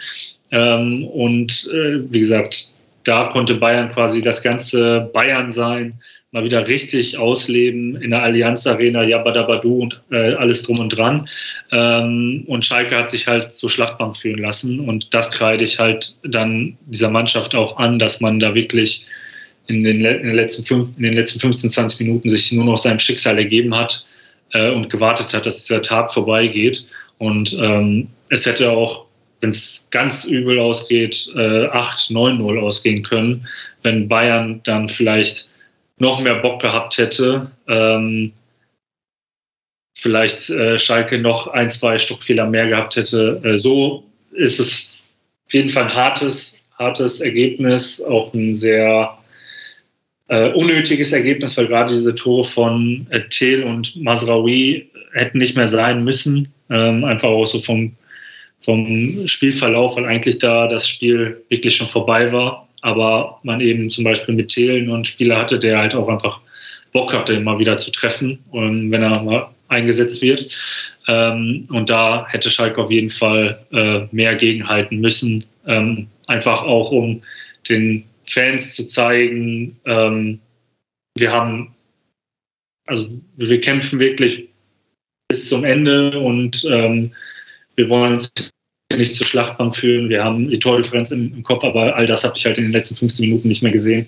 Ähm, das, hat mich, das hat mich schockiert, weil eigentlich ähm, das so für mich die, die Stärke der Schalker ähm, in einer Rückrunde oder seitdem Reis übernommen hat, war also diese Resilienz, die diese Mannschaft aufgebaut hat, ähm, von, also mit Rückschlägen umgehen zu können, sei es äh, Verletzungen oder ähm, harte Niederlagen, äh, unglückliche äh, Nicht-Siege, all das. Ähm, und diese Resilienz dann einfach auch zu sagen, ja, scheiße, die sind viel besser als wir, aber ähm, wir geben jetzt trotzdem alles, das hat mir halt in München gefehlt. Ja, ich glaube, ich würde da aber zumindest, was die Schlussphase angeht, das Team dann doch in Schutz nehmen wollen. Also, weil natürlich sind viele der Sachen, die du sagst, richtig. Aber wenn ich mir angucke, wie eben zum Beispiel das von dir angesprochene 0 zu 5 und das von dir angesprochene 0 zu 6 fällt.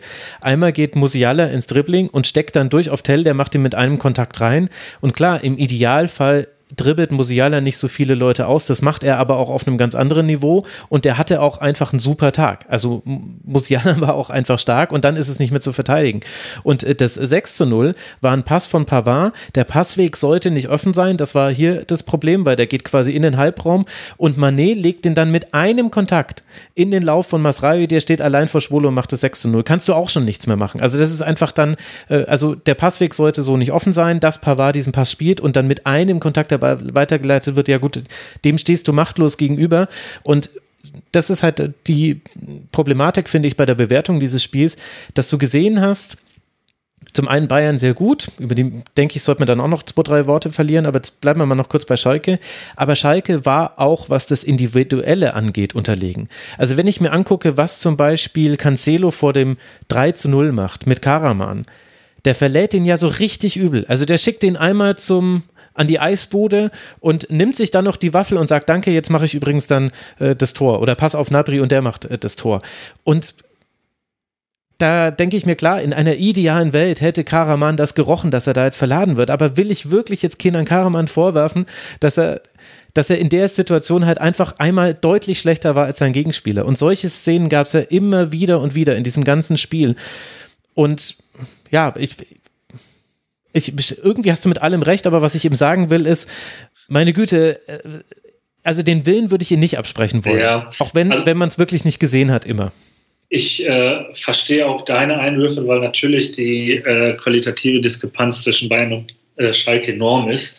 Und natürlich war das auch äh, ähm, guter Fußball des FC Bayern, bei, gerade bei den äh, von dir genannten Toren. Und ähm, wäre das jetzt eine andere Konstellation gewesen, hätte ich gesagt, äh, toll, mit wie viel, mit wen, wie wenig Mitteln Bayern da zum Tor kommt. Also es war ja ähm, beim, beim 6-0 war es äh, quasi Sandro Wagner Gedächtnissteigklatsch. Also ich glaube drei oder vier äh, Ballkontakte und dann war das Ding im Tor.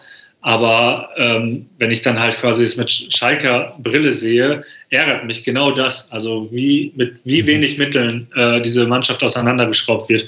Dass halt äh, zum Beispiel beim 5-0 ähm, Kral zu weit weg steht von Musiala, dass äh, Yoshida links und rechts, also der weiß ja gar nicht, äh, wo er ist, gefühlt, ähm, mhm. bewegt sich gar nicht. Grundsätzlich, dass die Mannschaft äh, eigentlich dafür, dass sie schon 4-0 hinten liegt, sehr weit vorne steht. Also ich glaube, die standen ja wirklich 30, 40 Meter vor Schwolos Tor. Ähm, mhm. Und dann kommt eben diese, diese, kommt diese schnelle Kombination von Bayern. Ich weiß jetzt gar nicht, es gab ja ähm, auch ein Kopfball von Polter, der relativ knapp über die Latte gegangen ist. Ich weiß aber gerade nicht, ob das wirklich direkt vor dem Gegentor war. Ähm, aber trotzdem darfst du da halt eigentlich, wenn du 4-0 hinten liegst, ähm, verstehe ich halt nicht. Also eigentlich gibt es keinen Grund, so weit ähm, mit allen Mann vor, äh, vorzurücken. Gerade wenn du weißt auch, dass du äh, den Tempo, ähm, äh, also im, Tempo nicht, nicht mitkommst. Äh, hätte Schalke jetzt, weiß ich nicht, äh, Innenverteidiger, die Musiala auf, auf 10 Meter 5 abnehmen. Dann hätte ich gesagt, ja mein Gott, dann stehe halt 40 Meter vom Tor. Aber so äh, war es auch irgendwie ein bisschen ähm, unnötig und blauäugig, da dann irgendwie so hoch zu stehen, gerade bei dem, äh, ja. bei dem Ergebnis. Ja. Ja, gut, da, da hast du auch schon wirklich äh, sehr valide Argumente. Das war, Sebastian Polter war in der 71. Minute, das war beim Stand von 4 zu 0, war diese Kopfballchance und dann, naja, ging es äh, den Lauf seiner Dinge. Matthias, jetzt haben wir ja mit Thomas Reis einen Trainer, den du auch sehr genau beobachtet hast beim VfL. Erkennst du denn Dinge wieder? Ja, natürlich. Also jetzt nicht eins zu eins zu Thomas Reis Fußball, aber äh, viel ähm, schon wiedererkannt. Ähm, bei den Flügeln ist es eben teilweise so, er hatte beim VfL eben im Aufstiegsjahr und jetzt auch im ersten Jahr Bundesliga äh, schnellere Flügel. Gerrit Holtmann, Takuma Asano hat er ähm, beim FC Schalke jetzt eben nur mit Skarke einen extrem schnellen. Äh, bei den anderen sind es da eigentlich ja ähm, meines Wissens nach mehr Zehner, die er, die er auf den äh, Flügeln ansetzt oder eben die Stürmer mit Kenan Karaman. Ansonsten ähm, eben zur defensiven Stabilität ähm, kommt man natürlich nicht um den Namen Moritz Jens vorbei. Und deswegen kann ich eigentlich dem äh, Schalker Kollegen, den Dominik, eigentlich ein bisschen Hoffnung machen, weil ich meine, nach dem 1 zu 6 gegen, äh, gegen RB Leipzig, was ja auch die erste Klatsche quasi unter Thomas Reis war, gab es ja, ich glaube, drei, vier, fünf 0 zu 0 Spiele. Also danach stand die Null. Da stand zwar auch offensiv die Null, aber ähm, das habe ich zum Beispiel auch bei Thomas Reis aus der Bochumer Zeit gemerkt. Wir haben damals sieben Stück in München kassiert. Ähm, die Woche drauf ähm, 0 zu 0 gegen Stuttgart erkämpft zu Hause. Ähm, sieben Stück in die Hinrunde bekommen vom äh, FC Bayern. Ähm, 1 zu 0 in Freiburg verloren. Also ich gehe so ein bisschen von aus, dass so quasi äh, das vielleicht noch so ein, ein defensiver Warnschuss war, äh, dass es vielleicht dann jetzt auch in der Rückrunde, äh, also die Rückrunde sage ich schon, in den letzten zwei Spielen dann noch äh, defensiv äh, ein bisschen besser läuft. Also ich glaube nicht, dass man im nächsten Spiel noch vier Gegentore kriegt und im nächsten nochmal drei. Ähm, ist dann eben die Frage, was dann jetzt noch als offensiven Output kommt. Eben Marius Bild haben wir eben angesprochen. Ähm, was da jetzt kommt. Äh, Polter wird jetzt auch noch wichtig für den Schlusssport zu sein, eben wie man den jetzt da einbinden wird. Ich meine, in der letzten Woche war es ja meines Wissens nach Doppelspitze mit Frei und Polter, was ist so ähnlich. Ich will jetzt nicht Michael Frei mit Jürgen Lukadier vergleichen, aber damals hat eben auch der Transfer von Jürgen Lukadier nochmal für einen äh, Qualitätsaufschwung auch bei Sebastian Polter äh, gesorgt. War das jetzt äh, konkurrenzbedingt oder war es jetzt eben, dass die, dass Lukadier auch ein sehr spielstarker äh, Stürmer war? Ähm, bei Michael Frey habe ich da bei Spielstark ein bisschen, bisschen mehr Zweifel, aber an sich ist er ja trotzdem auch kein schlechter. Ähm, und da ist es eben das, äh, das Ganze, also wirklich mit Marius Bülter. Aus meiner Sicht hatte sogar einen X-Faktor, den er in Bochum in der Hinsicht nicht hatte. Holtmann hatte zwar die Momente, aber äh, war bei weitem nicht so abschlussstark oder hat für diese Momente gesorgt. Ähm, aber ja, im Großen und Ganzen kann man schon viele Parallelen ziehen. Ich würde also sagen, bei Schalke ist in diesem Jahr der Torhüter ein bisschen schlechter, aber ich glaube, da erzähle ich Dominik nichts Neues. Ähm, und ansonsten muss man ja trotzdem auch sagen, ich glaube, acht Punkte waren es in der Hinrunde. Also das, das, genau. Genau, dass Schalke von dieser Situation reden könnte, dass sie sagen, ja, jetzt sind wir da auf 16 runtergefallen, jetzt haben wir uns das Tordifferenz ruiniert. Also keine Ahnung, nach äh, 17 Spieltagen hat jeder gesagt, ja, was willst du mit der Tordifferenz? Ähm, Siege müssen mal her. Ne? Also wie der FC Schalke zurückgekommen ist, weil ich kenne viele aus dem Bochum-Lager, die sich schon lustig gemacht haben. Aber dann kam es halt schnell zurück.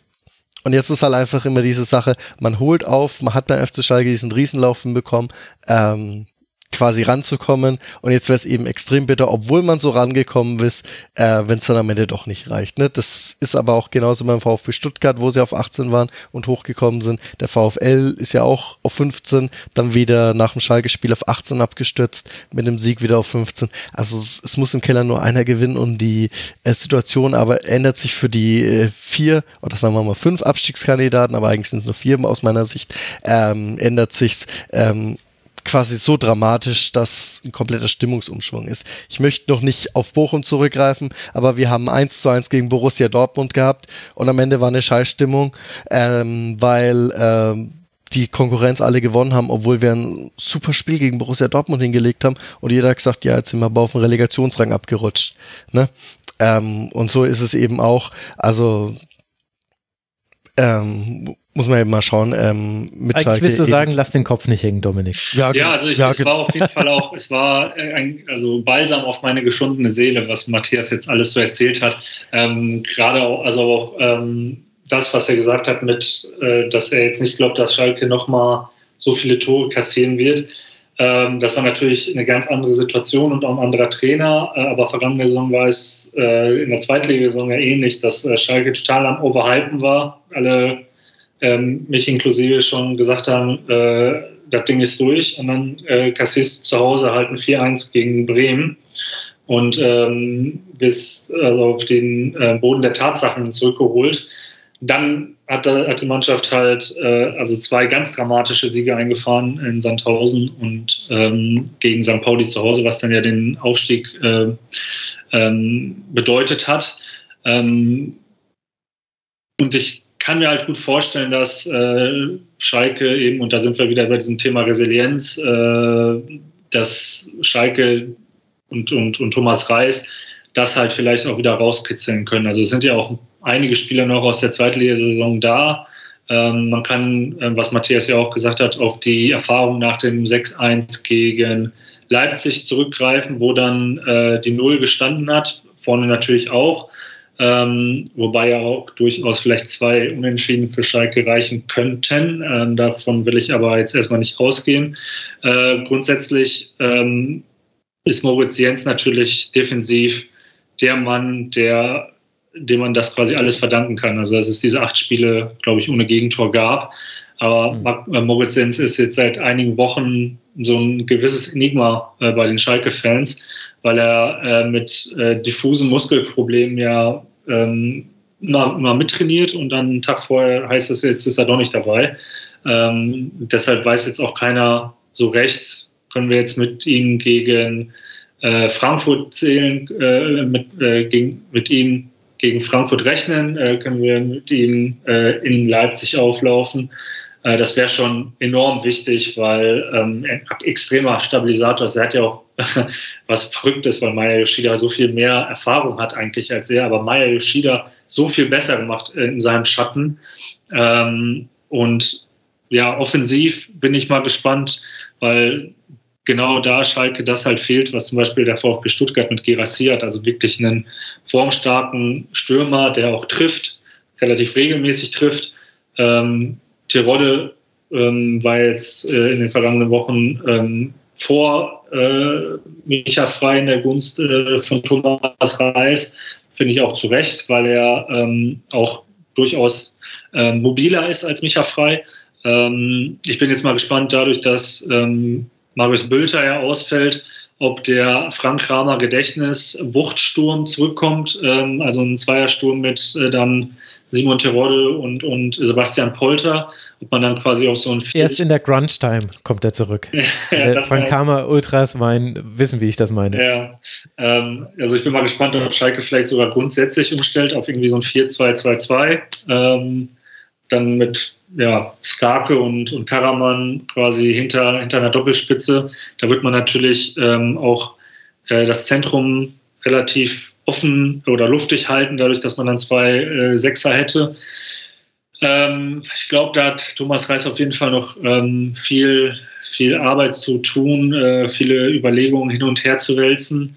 Ähm, grundsätzlich glaube ich, gilt es jetzt aber erstmal quasi dieses 6-0 so schnell wie möglich aus den Köpfen zu kriegen und sich wirklich also ähm, einfach auf das Spiel gegen Frankfurt zu konzentrieren. Das letzte Heimspiel, die Arena ist ausverkauft. Ähm, was mir da wiederum Sorgen bereitet ist, dass Frankfurt jetzt natürlich dadurch, dass äh, das Glasner aus äh, fix ist, mhm. ähm, irgendwie so eine zweite Luft äh, kriegt. Ähm, zumindest war das jetzt mein Eindruck nach dem Spiel gegen Mainz äh, wo wir auch gleich nochmal drüber sprechen. Aber das war schon ähm, sehr beeindruckender Fußball im Vergleich zu den vergangenen Wochen, dass man sich jetzt quasi nochmal ähm, stark spielt fürs Pokalfinale. Ähm, vorher hätte ich gedacht, naja, die schenken die Saison jetzt halt ab und ähm, konzentrieren sich dann aufs Pokalfinale. Jetzt denke ich eher, dass die Mannschaft es so legen wird. Wir ballern jetzt nochmal die Liga kaputt, um dann mit so, einem, mit so einer Brust und so einem Selbstbewusstsein ähm, ins Pokalfinale zu gehen. Also es ist eine extrem gefährliche und äh, unübersichtliche Gemengelage für Schalke. Ähm, und deswegen schaue ich auch schon mit ähm, einer gewissen Sorge Richtung, Richtung Samstag.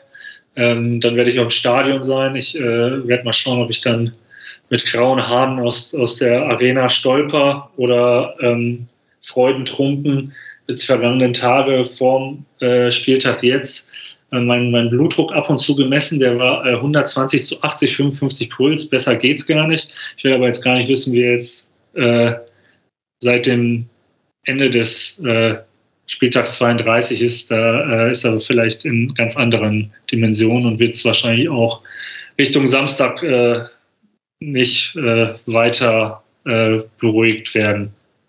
Mhm. Ich äh, werde dich gleich mit der Thomas Reis-Tabelle noch aufmuntern. Äh, die habe ich äh, zwischendurch rausgesucht, weil wir wissen, Rückrundentabelle Rang 8, 21 Punkte, ähm, aber die Thomas Reis-Tabelle auch wirklich beeindruckend. Aber weil wir gerade bei der Abwehr waren und bei Moritz Jens, wollte ich dir die Frage stellen, welche Rolle spielt denn Ralf Fehrmann bei den, sowohl bei den Spielen, die man erfolgreicher gestalten konnte, als auch jetzt bei vielleicht manchen Wacklern? Denn ich hatte den Eindruck, dass der auch einen guten Einfluss auch auf seine Vorderleute hatte. Und da gibt es jetzt ja Berichte, dass er eventuell nochmal zurückkehren könnte in dieser Saison. Ja, also ähm, Ralf Fehrmann hat auf jeden Fall einen extremen Schritt nach vorne gemacht ähm, als quasi spielender Torwart, ähm, was ihm ja eigentlich in dem Alter auch niemand mehr zugetraut hat. Ich meine, der hatte jetzt auch wirklich äh, zwei, drei Jahre auf Schalke, die ähm, extrem unstetig waren und äh, auch extrem bitter. Also auch mit diesen Leinen nach Norwich, wo er dann nicht gespielt hat, weil er verletzt war, nach Brandbergen, wo dann Corona dazwischen kam und er quasi auch nie trainiert hat, glaube ich, sogar mit der Mannschaft. Ähm, mhm. Ich fand es sehr beeindruckend. Äh, kürzlich hat Ralf Fährmann ein Interview gegeben und äh, gesagt, ähm, er wusste eigentlich immer, dass er der beste Torwart für Schalke ist. Man hätte ihm halt nur eine Chance geben müssen. Das war auch schon äh, deutlicher äh, Nachtritt an, an Gramozis, der ihn damals ja nach dem Regensburg-Spiel, wo äh, Fährmann äh, gepatzt hat, sofort äh, ähm, auf die Bank gesetzt hat, also quasi den ersten Fehler sofort genutzt hat, um äh, ihn zu rasieren. Und ähm, das war, glaube ich, ähm, auch was, äh, man, man, könnte quasi jetzt äh, äh, sagen, das ist die Origin Story des, des heutigen äh, Ralf Fährmann, weil ich glaube, er massiv ähm, auch in Einzeltraining investiert hat und man sieht es einfach, also seine Bälle kommen viel besser an. Er ist ein viel sicherer Rückhalt, was Rückpässe angeht. Ähm, hat sogar äh, in, in, der Rückrunde den einen oder anderen Spiel mal ausgedribbelt, wo ich gedacht hätte oder wo ich mich gefragt habe, wer ist dieser Mann, was hat er mit Ralf Fährmann gemacht?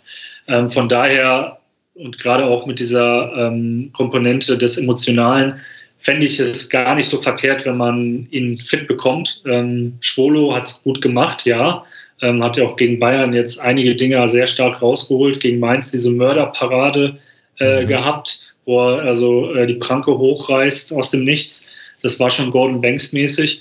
Ähm, aber ich glaube halt für Schwolo gibt es keine Zukunft auf Schalke und für Fährmann schon. Gerade auch sollte man den Schritt äh, in die zweite Liga antreten müssen, ähm, gehe ich von, von Fährmann als Nummer eins aus und ähm, das ist auf jeden Fall eine Überlegung wert, ob man ihn gegen Frankfurt ähm, spielen lassen sollte von Beginn an. Er ist ja schon vergangene Woche ins Training eingestiegen, noch nicht ins Mannschaftstraining. Das könnte dann diese Woche äh, der Fall sein. Von daher ähm, würde es mich nicht wundern. Ähm, natürlich ein bisschen bitter für Schwolo, weil er seine Sache gut gemacht hat.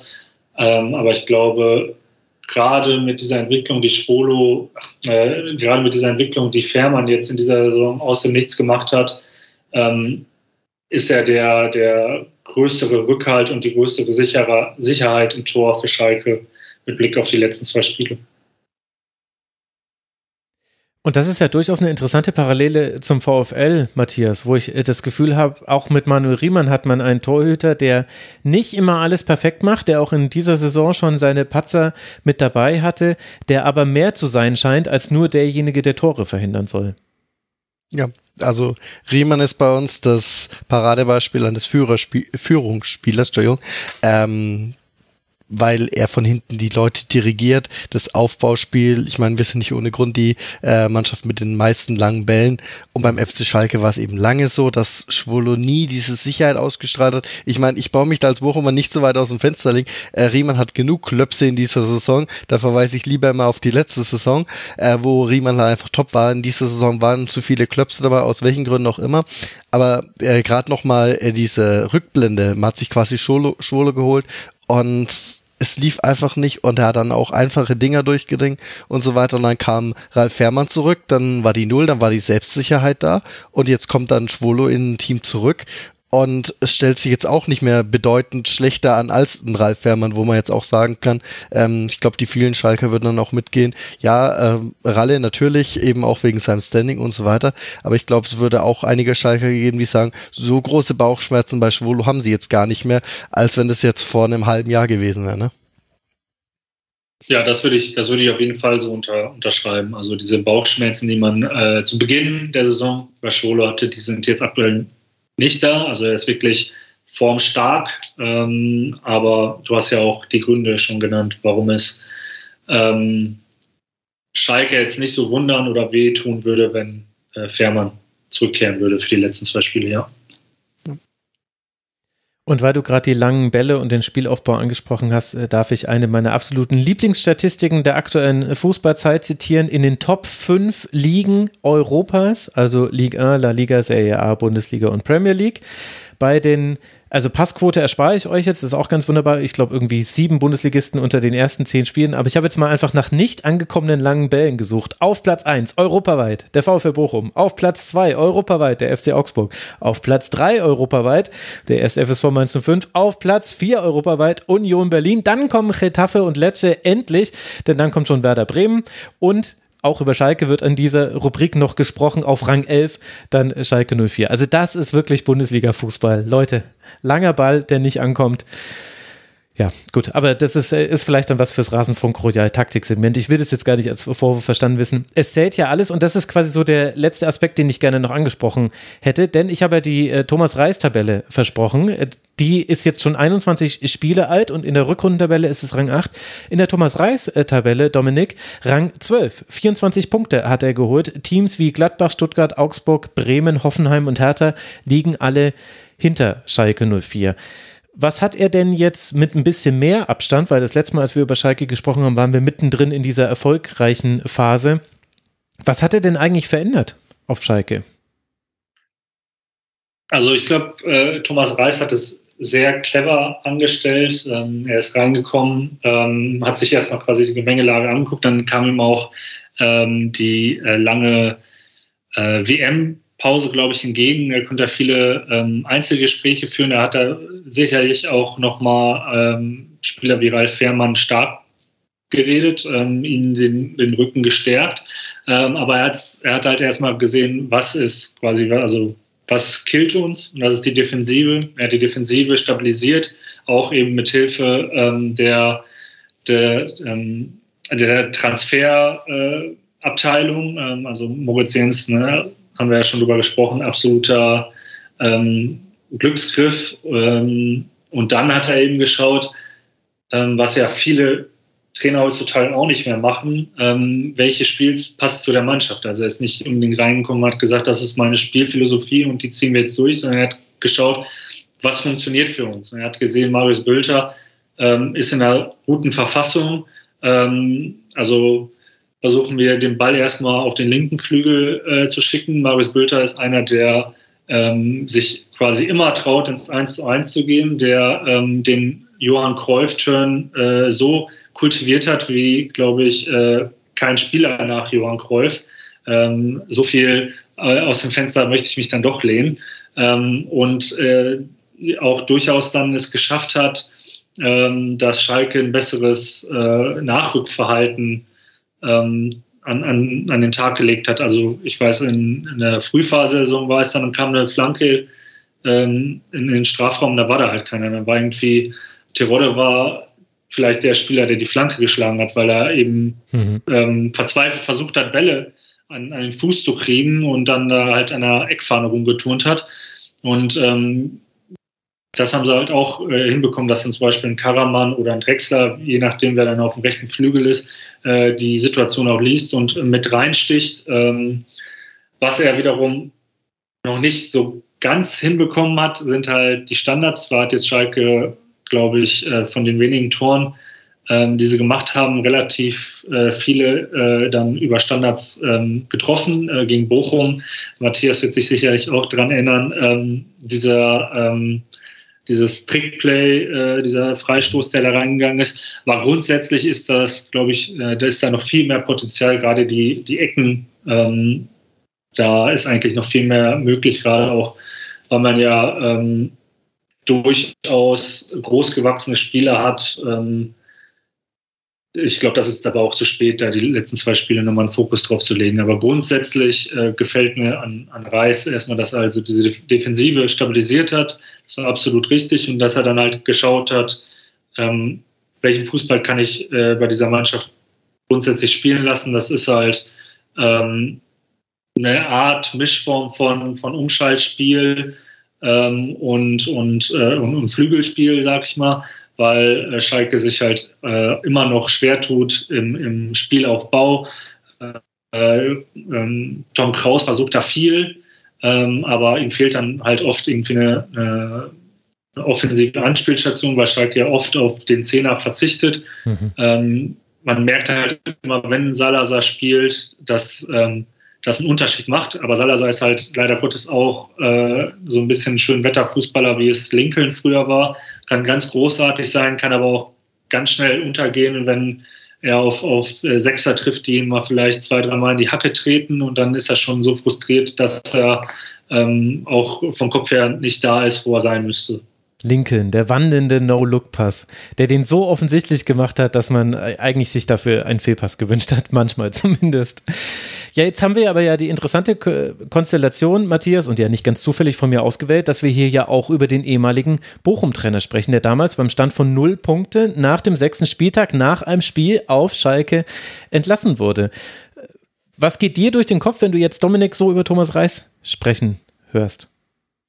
Ja, in erster Linie hast du die Thomas-Reis-Tabelle äh, äh, aufgezählt und da kommt kein VfL Bochum vor. Also wir sind auch wegen Thomas Reis in dieser Situation. Ich meine, äh, dass wir uns dann rausgekämpft haben, das Momentum zur WM-Pause hatten, das erste Spiel gegen Hertha dann direkt zugeschlagen haben, uns erstmal in den Nicht-Abstiegsplätzen äh, positioniert haben. Das ist ja alles der Verdienst von Thomas Letsch und deswegen gibt's eben ja äh, Bochum-Fans, die durchaus dankbarer Thomas Letsch sind als ein Thomas Reis, weil er sich mit vielen Sprüchen, auch teilweise mit Interviews, die er jetzt als jetziger Schalker-Trainer gibt und eben sagt, äh, dass die Entlassung in Bochum nicht okay war. Aber ja, ist dann Vergangenheit. Wir, wir danken Thomas Reis, dass wir es endlich aus der zweiten Liga rausgeschafft haben. Wir danken ihm für äh, die erste Liga, ähm, die, äh, dass wir so souverän drin geblieben sind. Aber die ersten ähm, sechs Spiele waren es ja, die wir, äh, mhm. die haben wir alles dann verloren. Also wirklich, es gab keinen Bundesligisten, der so einen historisch schlechten äh, Start gemacht hat. Und es gehört dann quasi auch zur Geschichte von Thomas Reis. Ich meine, es ist natürlich klar, äh, dass Thomas Reis in seiner Karriere nicht nur Trainer vom VfB Bochum wird und seine Geschichte irgendwie weitergeht. Und da hat sich es natürlich angeboten mit dem FC Schalke 04. Und es gab durchaus auch einige Stimmen aus Bochum, vor allem vom Fankreis, die gesagt haben, wir sollen den auf keinen Fall zum FC Schalke äh, freigeben, weil sie denken, dass er Schalke in Tritt bringen kann. Und ich meine, was für ein besseres Lob gibt's denn für Thomas Reis? Am Ende hat man sich für eine Ablösezahlung ähm, geeinigt. Man muss ja bedenken, Thomas Reis war ein freigestellter Trainer. Man hat sich dann so roundabout für eine Ablösezahlung geeinigt, die man selber für Thomas Letsch gemacht hat, äh, also im niedrigen äh, sechsstelligen Bereich.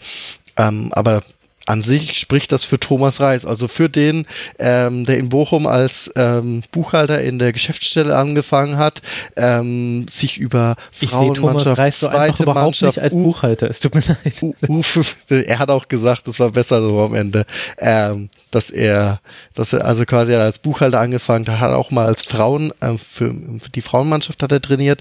Ähm, und er sagt zum Beispiel auch übrigens, dass äh, die ähm, äh, Frauenmannschaft hat ihn auch geprägt. Und ich meine, ich kenne mal meiner Sicht keinen anderen Bundesliga-Trainer, der irgendwie eine Vergangenheit im Frauenfußball hat. Ähm, mhm. Und das ist ja an sich ja auch einzigartig. Also hat die VfL Bochum Frauen übernommen, dann hat er die zweite Mannschaft übernommen und dann war er am Ende der, ähm, der Gang zu Wolfsburg und nicht, weil er jetzt mit dem VfL Bochum in Unfrieden gegangen ist, sondern einfach nur, weil er gesagt hat, ich war jetzt so lange beim VfL Bochum, ich möchte einfach mal was anderes sehen. Mhm. Und sein, sein Traum war es quasi immer als Profitrainer zum VfL zurückzukehren. Dann hat er das gemacht. Jetzt ist er in der Riege der Aufstiegstrainer hat quasi in Anführungsstrichen in der Hall of Fame. Aber sein Denkmal, was er sich dadurch geleistet hat mit ähm, Aufstieg, das hat er sich dann trotzdem auch äh, selber durch ähm, Aussagen ähm, wieder selbst ins Abseits gebracht. Es gab da, es gab da eben einige Interviews, die Aussage, wenn ich ich bin, wenn ich ich, ich Bochumer bin, wer dann? Jetzt ist er Schalke-Trainer. Ähm, Beispielsweise einigen Bochum-Fans hat es auch nicht geschmeckt, dass der Thomas Reis ähm, beim Spiel in Bochum dann eben mit einem äh, Hoodie aufkam, wo ganz groß Schalke 04 drauf stand. Ich meine, das mag man jetzt vielleicht äh, als überhöht vorkommen, aber eben jemand, der ständig hier propagiert hat, ich bin VfB Bochum, dann mit einem Schalke-Hoodie zu sehen, macht mit dem Bochum-Fan äh, natürlich nichts. Äh, äh, äh, macht, macht schon was, Entschuldigung.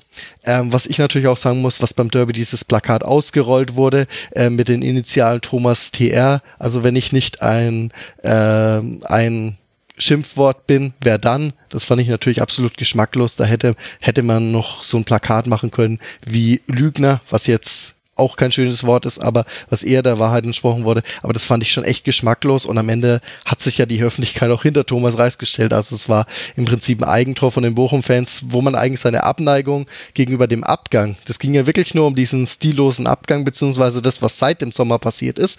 Ähm, und jetzt eben für den FC Schalke, weil ich meine, jeder äh, VfB Bochum äh, ich meine, äh, ich glaube, Dominik sieht es ein bisschen aus der Ruhrpott-Perspektive, aber ich, es gibt sehr viele Bochum-Fans, die einfach sagen, ich wünsche mir trotzdem, dass die Schalke runtergehen, einfach aus dem Grund, dass wir im selben Becken mit den Spielern fischen. Das heißt, äh, wenn der VfB Stuttgart zum Beispiel drin bleibt, dann kann man trotzdem von ausgehen, dass die Transferstrategie ist, ähm, junge talentierte Spieler zu kaufen. Ähm, auch Hoffenheim hat ein anderes ähm, Transferverspecken, aber quasi, ähm, wenn man im Sommer von Spielern gelesen hat, hat man immer gelesen, Bochum und Schalke sind an diesen Spielern drin interessiert. Und deswegen ähm, sehen es viele Bochum-Fans auch pragmatisch, wenn der FC Schalke 04 den Gang in die zweite Liga antritt. Auf der anderen Seite, äh, wenn es zwei Ruhrpott-Derbys gibt, ich weiß, die Bochumer sehen es mit Derby ein bisschen mehr ernster als ähm, beispielsweise die schwarz-gelben Kollegen, dann ähm, spricht man natürlich auch nichts dagegen. Aber in der derzeitigen Situation, um dann auch nochmal den Bogen zu spannen, ähm, es wäre schon ein Glücksfall, wenn beide drin bleiben, aber die Wahrscheinlichkeit, dass Bochum und Schalke drin bleiben, sehe ich sogar ehrlich gesagt ein bisschen geringer, als dass nicht mindestens einer in die Relegation Muskel absteigt. Also ich gehe sogar mittlerweile davon aus, entweder wir bleiben komplett drin oder wir steigen komplett ab. Aber wenn Schalke drin bleibt, dann musst du es doch so sehen, äh, dann nimmt Schalke euch wieder überteuert irgendwelche Stürmer ab. ja, Transfer von Sebastian Polter. Aber ich meine, er hat sich für euch ja schon ausgezahlt, dass er gegen uns getroffen hat und anschließend auf Twitter ein bisschen stunk gemacht hat. Aber ähm, das stimmt natürlich. Also äh, Außerdem ist, glaube ich, nicht, dass Schalke überteuert irgendwelche Spieler kauft. Das wäre, das ist für mich, das wäre nicht mein Schalke. Nein, das, soll, das sollte jetzt, also ich sag mal, ich bin, ich bin kein Freund des äh, Sebastian Polter-Transfers, deswegen wollte ich da einfach äh, ein wenig äh, noch äh, Würze reinbringen. Ähm, grundsätzlich glaube ich, dass Matthias dann einen interessanten Punkt hat, den ich gar nicht jetzt so äh, bisher äh, im, im, Blick hatte, weil ich äh, dann eher mal gedacht habe, äh, wenn Schalke drin bleibt, dann steht zumindest schon mal ein äh, gewisses Korsett des Kaders, weil halt einfach dann die Kaufpflicht bei Moritz Jens greift, die Kaufpflicht bei Tom Kraus bleibt, die ähm, Verhandlungssituation bei bei Axel Kral besser ist, äh, Rodrigo Salazar vielleicht nicht nach Italien äh, geht, wo es äh, heftige Gerüchte rum, drum gibt und so weiter und so fort. Ähm, dass man natürlich auch gerade äh, durch die örtliche Nähe, die man ja äh, trotz der Globalisierung des Transfermarktes nicht äh, aus Acht lassen darf, ähm, beide gerne mal nach in die Niederlande oder nach Belgien schauen. Ähm, das darf man auch alles nicht außer Acht lassen. Ich glaube aber, unterm Strich, äh, korrigiere mich äh, der Matthias, glaube ich aber, dass Schalke und Bochum, wenn sie beide drin bleiben, jetzt nicht die gleichen Transferziele haben dürften, oder? Also ähm, ich habe jetzt eigentlich äh, den Eindruck, dass, dass Bochum soweit eigentlich zufrieden ist mit seiner, mit seiner Defensive zum Beispiel und auch ähm, mit dem Sturm. Das wäre jetzt so das Erste, wo ich bei Schalke ähm, Bedarf sehen würde.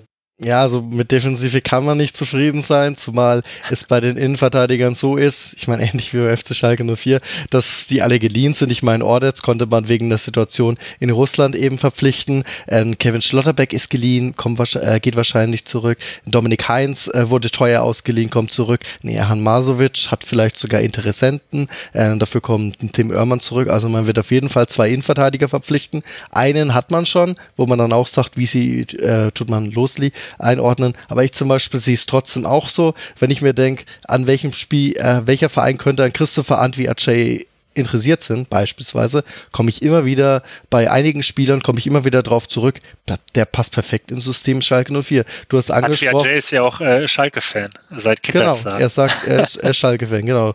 Ähm, es ist beispielsweise so, du hast vorhin angesprochen mit Eckbällen. Ähm, mir kommt so vor, dass es bei Schalke, mit Ausnahme von Salazar, keinen so ungefähr gibt, äh, der äh, die Ecken treten kann. Ich kann mir vorstellen, wenn wir runtergehen, ist Kevin Stöger einfach der perfekte Mann für, für Schalke 04. Ähm, bei Linksverteidiger sehe ich teilweise Probleme. Ähm, äh, ne? Also da kann ich mir also durchaus... Du hast, mich, du hast mich überzeugt. Mir ist auch gerade eingefallen, dass Kevin Stöger ja auch mal bei Schalke äh, etwas Reha, äh, ein wenig. Er war in der Reha damals. Ja, da, da war, glaube ich, auch ein Gespräch. Ähm, hm. Okay, ich also ziehe mein, zieh meinen Punkt zurück. Du hast auf jeden Fall äh, einen interessanten Punkt da. Also ich kann mir, ich, ich kann mir schlecht vorstellen, dass der, äh, dass der VfB Bochum Kaminski beispielsweise jetzt für die Innenverteidigung verpflichtet. Bitte? Oder oder Weltklasse, äh, Weltklasse Innenverteidiger ja, oder äh, Yoshida abnimmt beispielsweise. Also das, das kann ich mir seltener vorstellen, als dass Schalke, ähm, dass äh, Schalke Interesse an Bochum-Spielern hat. Weil Philipp Hoffmann würde auch bei Schalke locker passen. Da gibt's ja teilweise auch Gerüchte um Union Berlin, wo ich sogar auch sagen würde, das wäre auch sehr interessant. Ähm, Deswegen sehe ich es da, dass Schalke äh, sehr interessiert an unseren Spielen sein könnte. Ich meine, äh, Mark Letter war ja schon fleißig. Wir haben schon drei Neuverpflichtungen für die Saison fix, was äh, total ungewöhnlich ist. Aber ich sehe schon, wenn wir uns irgendwie in Ruhrpott-Nähe ähm, umsehen, dann eher beim Borussia Dortmund und möglicherweise da auch öfter mal bei der zweiten Mannschaft. Ich meine jetzt mit Felix Passlack, ein Ersatzspieler. Aber da kann ich sagen, das wird er öfter mal zugreifen. Jetzt sind wir schon mittendrin im Bochum-Segment. Deswegen würde ich sagen, lass doch dann auch mal über das äh, Spiel sprechen des äh, VfL an diesem Wochenende. Bochum hat gebrodelt, hat Thomas Letsch im Intro vorhin äh, gesagt und meinte damit eben genau dieses Spiel. Und dieses Brodeln, das kochte spätestens in der zweiten Minute schon über, denn da erzählte Christopher Antwi Ajay, der Schalker im Herzen, das 1 zu 0. Arne Meyer konnte dann zwar ausgleichen in der 29. Minute zum 1 zu 1, aber dann gab es ein äh, Doppelschlag, äh, Matthias. Einmal ein Eigentor von Rauveleo, wieder nach einer Hereingabe von Antwi Ajay und dann ein abgefälschter Distanzstoß von Lucia zum 3 zu 1. Das war es allerdings noch nicht ganz. In der 85. Minute trifft äh, Kelvin Jeboa etwas äh, glücklich zum 2 zu 3 und es wird hinten raus nochmal eng. Und wenn man dann sieht, Manuel Riemann sieht in der 92. Minute die gelbe Karte, dann muss man gar nicht das Spiel gesehen haben, um zu erahnen, worum könnte es denn da gegangen sein. Das war einfach eine eine hitzige Schlussphase, die man aber ja mit diesem Sieg beendet, was bedeutet, der VfL Bochum springt vor den FC Schalke 04, 31 Punkte hat der VfL jetzt. Wenn wir mal erstmal beim Spiel bleiben, bevor ich dann, ich habe die Thomas Letsch-Tabelle natürlich auch schon rausgesucht, Matthias, die wird dir auch Freude bereiten.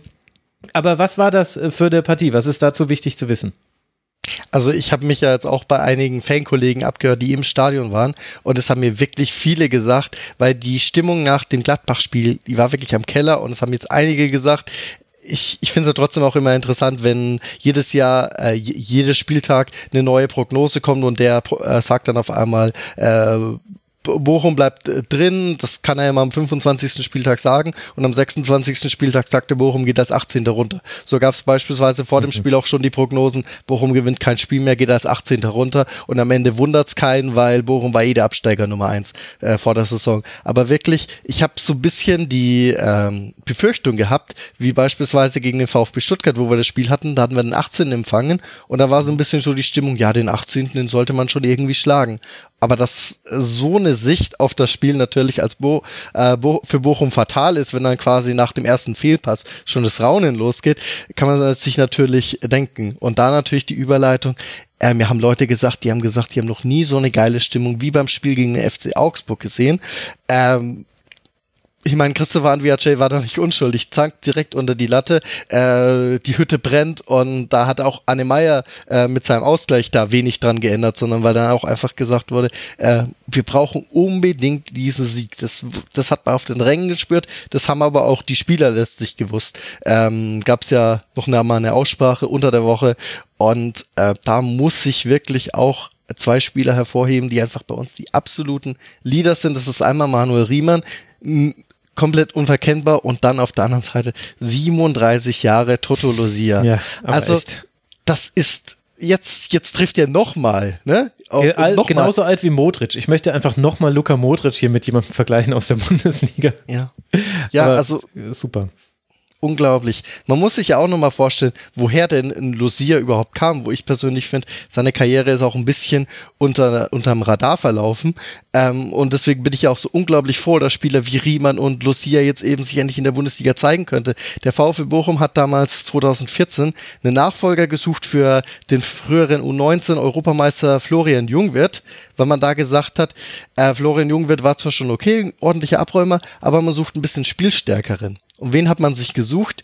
Von einem Zweitliga-Absteiger Dynamo Dresden, einen Franzosen, wo es so eine bisschen kleine Franzosen-Clique war, mit Poté und da war eben auch Lucia drunter, war eben das Problem, die Franzosen äh, haben kein, noch kein Deutsch gesprochen und deswegen war das so ein bisschen klickenartig und deswegen war man sich auch komplett unsicher, passt es mit Lucia, weil der teilweise auch Innenverteidiger gespielt hat und so weiter. Aber der hat sich dann so schnell in Bochum eingelebt, ähm, ist dann eigentlich auch seit der zweiten Saison dann Kapitän gewesen.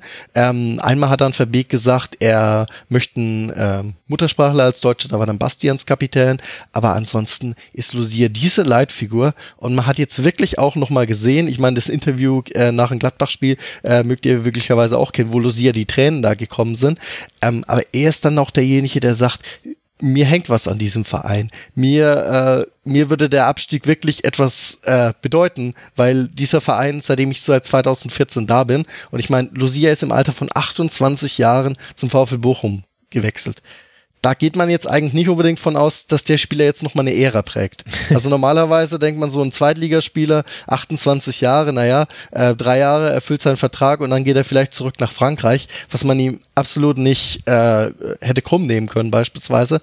Aber Lucia ist jetzt einfach Trainer durch und durch. Seine Jungs spielen jetzt auch in äh, Langendreherfußball.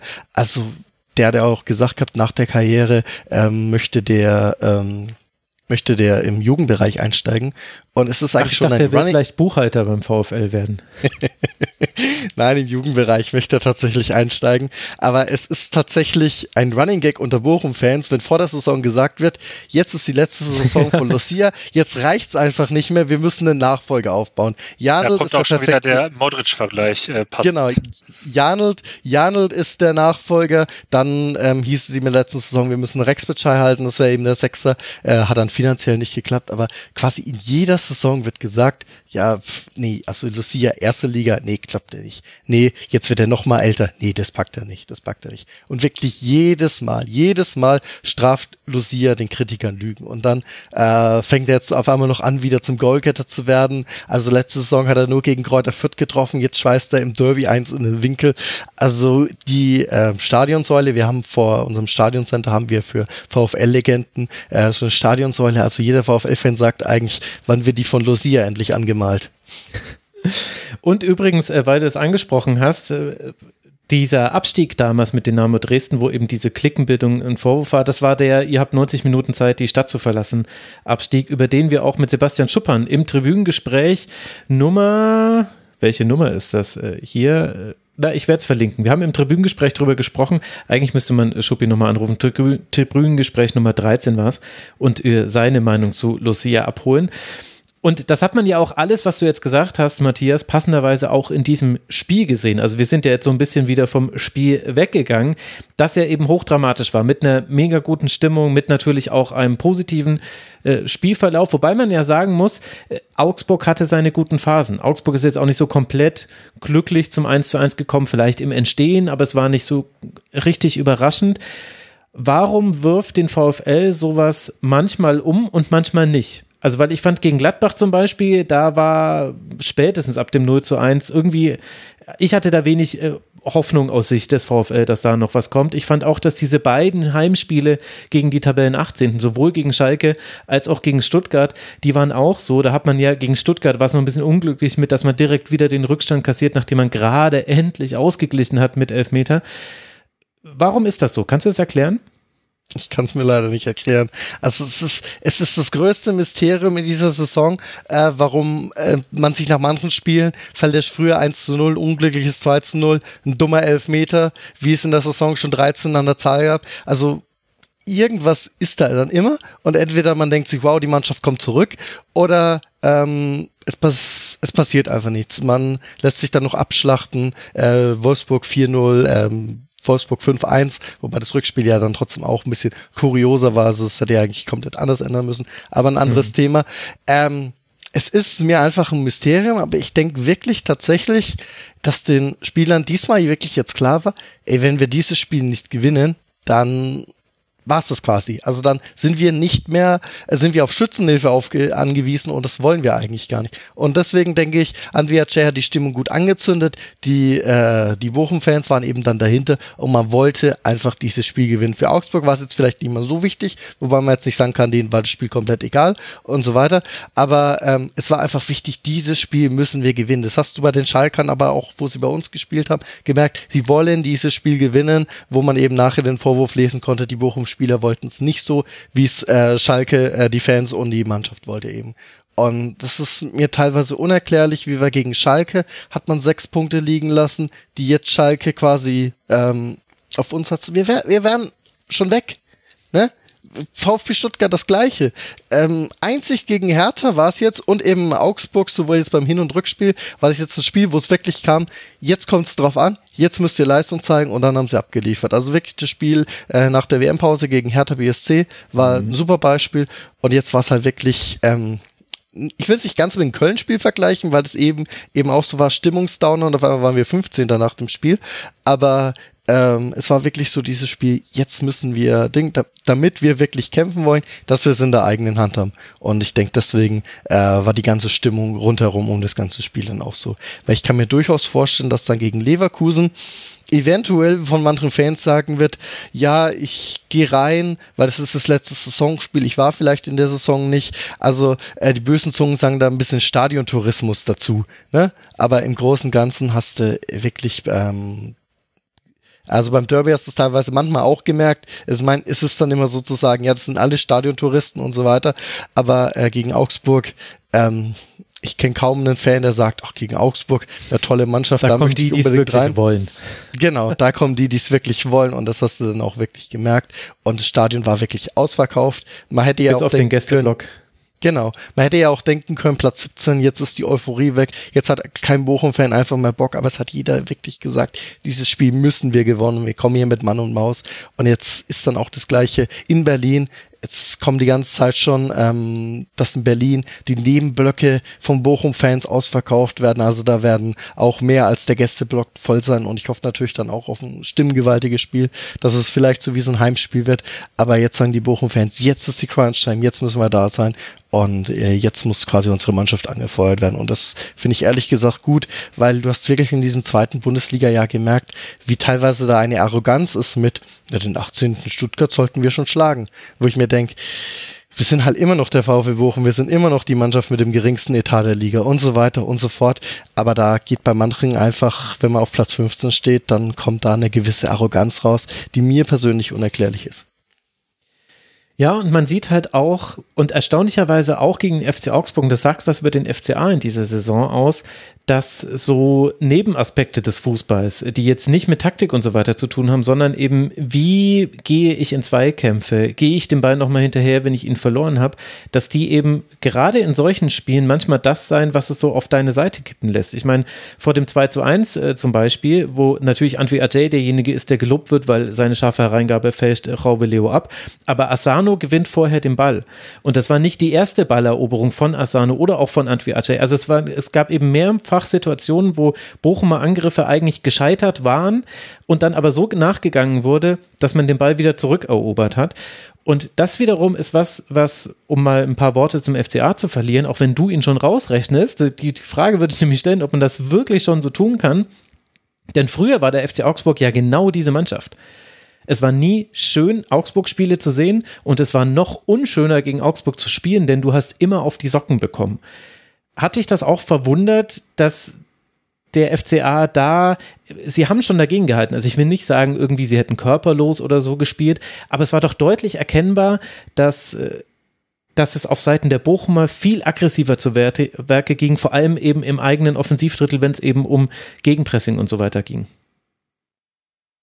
Ja, ich lasse mir das zum Teil am Spielermaterial erkennen. Ich meine, wir mhm. kennen alle den ewigen Daniel Bayer und jetzt turnt da trotzdem vorne jetzt schon ein Bellio gegen Ablöse rum, Emrin Demirovic. Das ist jetzt nicht so, dass die absolut körperlos spielen, aber es ist dann trotzdem eher die Spieler, die das spielerisch lösen können und so weiter. Und der FC Augsburg hat in der Vergangenheit häufiger mal versucht, ähm, quasi in der neuen Saison zu sagen, jetzt lösen wir mal wieder mal mehr spielerisch. Dann gemerkt, klappt nicht so und dann wieder auf das Traditionelle zurückgegangen. Aber es ist schon wirklich, dass aufgrund der Bundesliga-Zugehörigkeit des FC Augsburg dann jetzt durchaus einige Spieler mit der, ich sag mal so, feineren Klinge, ich zähle da Rex Bitschein natürlich auch dazu, auch wenn er natürlich aus Bochumer Sicht natürlich immer noch ein Kämpfer ist, aber war trotzdem schon einer, der jetzt nicht unbedingt die Sense ausgepackt hat. Ne? Ähm, sowas gleiche mit Niklas Dorsch, Anne Meyer und so weiter, das sind ja alles ehemalige U21-Nationalspieler, die schon was am Ball können und daher äh, rechne ich mir das Ganze aus. Ähm, dass jetzt kein Brutalo-Foul und so weiter von Augsburger Seite kam, da war ich, ich ehrlich gesagt ja jetzt dann quasi auch glücklich drüber. Aber mir war es anhand des Spielermaterials von Augsburg eigentlich auch schon klar, dass es quasi nicht mehr das Augsburg von, sagen wir mal so, 2014 ist.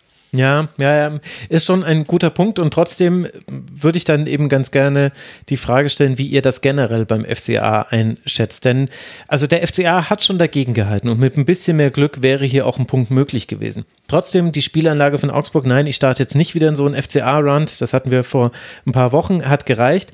Aber ich sage einfach mal, die Passquoten beider Teams in diesem Spiel, Augsburg 59 Prozent, Bochum 65 Prozent. Und 59 Prozent ist wirklich ein katastrophaler Wert. Also es ist einfach fast, also es gibt einfach keine Passstaffetten, weil ja fast jeder zweite Pass schon wieder zu einem Fehlpass führt. Sie haben 17 Flanken geschlagen, vier davon sind immerhin angekommen. Sie hatten viele, viele lange Pässe, gerade von Kubek. Der hatte auch die meisten Ballkontakte aller Augsburger und hat ja mit sieben Paraden auch noch eigentlich verhindert, dass dieses Spiel schneller entschieden war. Die Gegentore sind zwar unglücklich gefallen und so könnte man so aus den Highlights das Gefühl haben, boah, da hat der Augsburg aber auch wirklich Pech. Ich würde sagen, nee, also die, die Gegentore waren im Entstehen glücklich, sie entsprachen aber meinem Eindruck nach schon dem Spielverlauf. Und Augsburg ist ja nicht komplett weg. Vier Punkte Vorsprung hat man auf den Relegationsplatz. Und Augsburg spielt jetzt noch zu Hause gegen Dortmund am nächsten Wochenende und dann bei Borussia Mönchengladbach. Sind die wirklich schon weg? Du hast ja schon so ein bisschen angedeutet, Matthias. Deswegen, Dominik, muss sich der FCA noch auch Sorgen machen? Ich glaube, Sorgen sollten sie sich äh, auf jeden Fall machen, gerade auch mit Blick auf, auf Dortmund und Gladbach. Also Dortmund, für die geht es ja noch um die Meisterschaft mhm. ähm, und, und Gladbach das ist ja auch eine interessante Gemengelage. Mal schauen, äh, was, äh, wie sich das entwickelt, bis sie dann auf den FCA treffen. Also sportlich die Saison natürlich äh, vorbei, aber ähm, hm. da geht es dann ja auch darum, kommt vielleicht noch mal kurz vor Schluss der Saison nochmal ein neuer Trainer auf die Bank, der irgendwie für neue Impulse äh, sorgt und äh, Markus Thuram und ähnliche Spieler, die spielen vielleicht nochmal bei, äh, bei den Scouts auf der Tribüne vor und so weiter und so fort. Also von daher ähm, kann ich mir gut vorstellen, dass der FCR bei 34 Punkten bleibt und dann halt sehen muss, wie viel die restlichen äh, Killerkinder einfahren.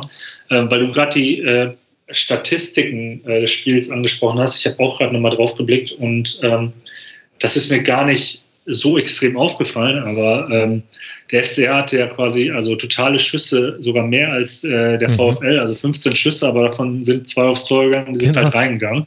Ja. Äh, das ähm, ist für mich jetzt so äh, im Nachhinein völlig unverständlich, warum man anscheinend so viele Abschlüsse nimmt aus, äh, ja, aus der zweiten Reihe oder aus, aus eher ungefährlichen Situationen, weil man ja äh, jetzt auch mit Value als, als Wintertransfer ähm, eigentlich einen Spieler hat. Klar, eigentlich ein, also jetzt bei, bei Augsburg wird, das, wird er eher als so Wandspieler genutzt, äh, weil er auch die Körperlichkeit mitbringt aber ähm, auch jemand, der dafür, dass er eben diese körperliche Statur mitbringt, auch eine gewisse Grundgeschwindigkeit hat, den du mal irgendwie mit einem Steckpass anspielen kannst. Und äh, dafür hat der FCA mit Retschbitschei und, äh, und, und Dorsch eigentlich auch Spieler. Ähm, und eigentlich ist das, zumindest habe ich es jetzt so wahrgenommen, jetzt auch nicht die, die Klinge, die äh, Enrico Maaßen auspacken will. Also einfach so dieses, ähm, sobald irgendwie zwei Meter Platz äh, vom, vom Gegenspieler sind, ziehst du halt ab und schaust mal, der äh, Torwart einen schlechten Tag hat.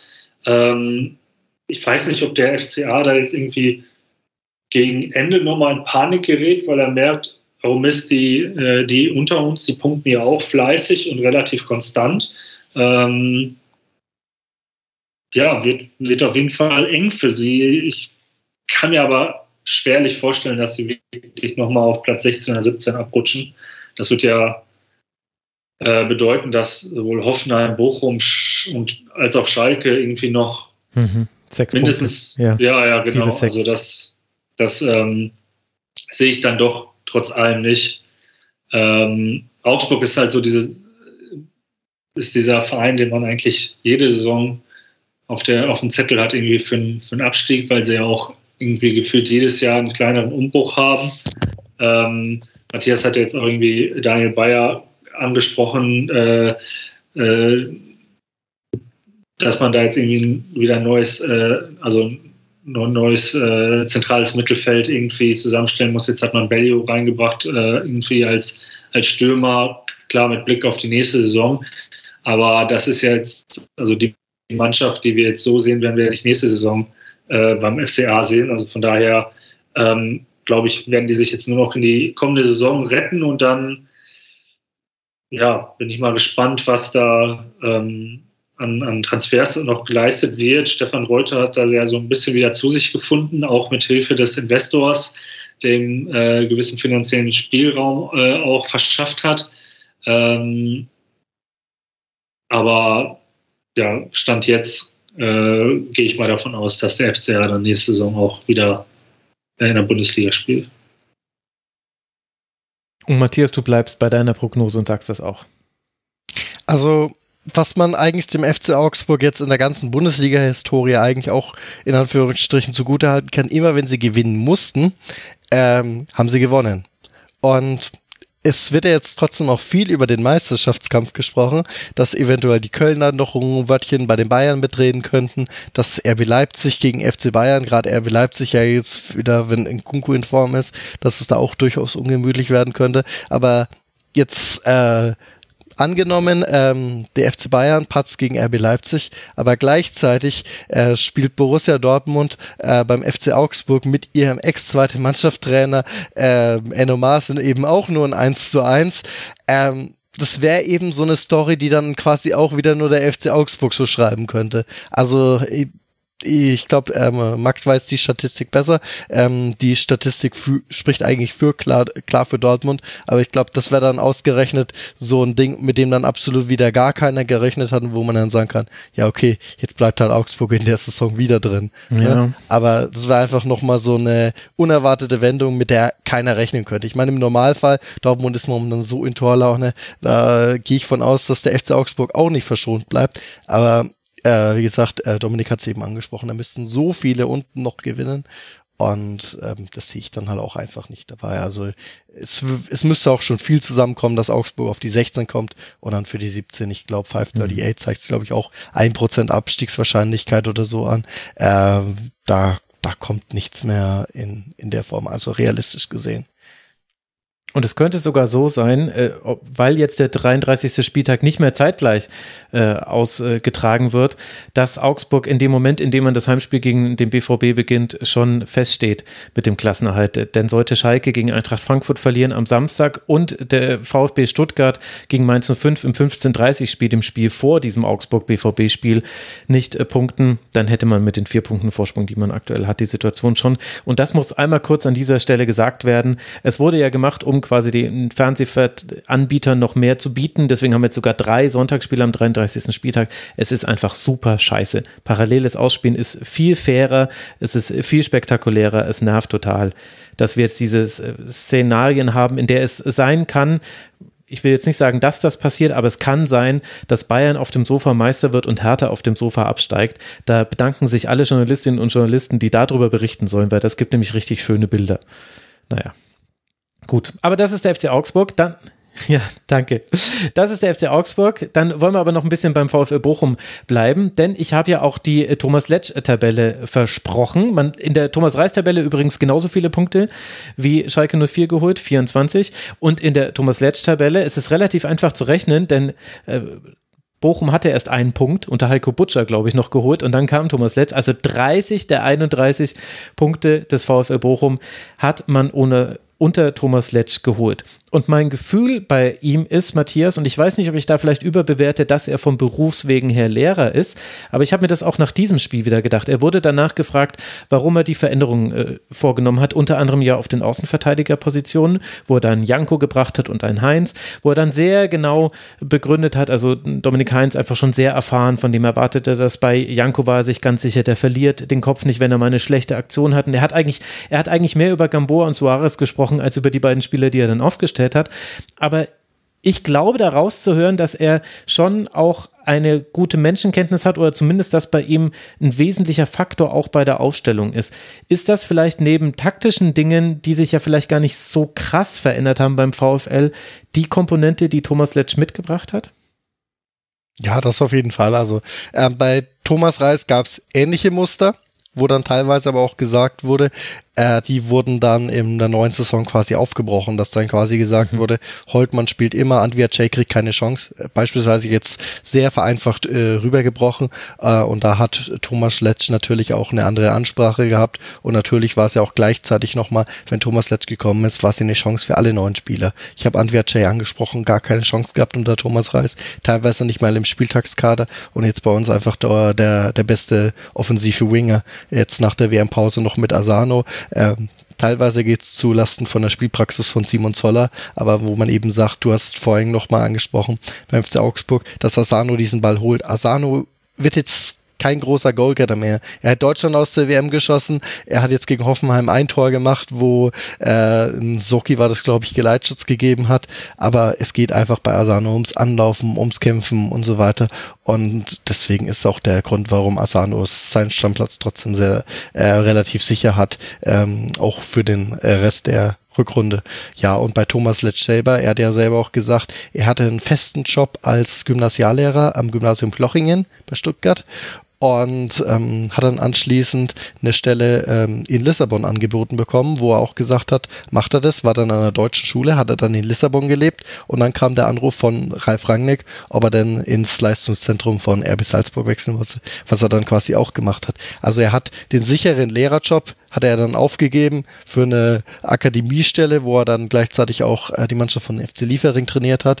Ähm, und das macht vielleicht auch nicht jeder. Also man hat schon trotzdem eine, eine, eine Parallele in der Bundesliga. Ich glaube, Christian Eichner in der zweiten Liga ist ausgebildeter Lehrer. Jupp Heynckes war Mathelehrer, Thomas Letsch natürlich, Mathe- und Sportlehrer.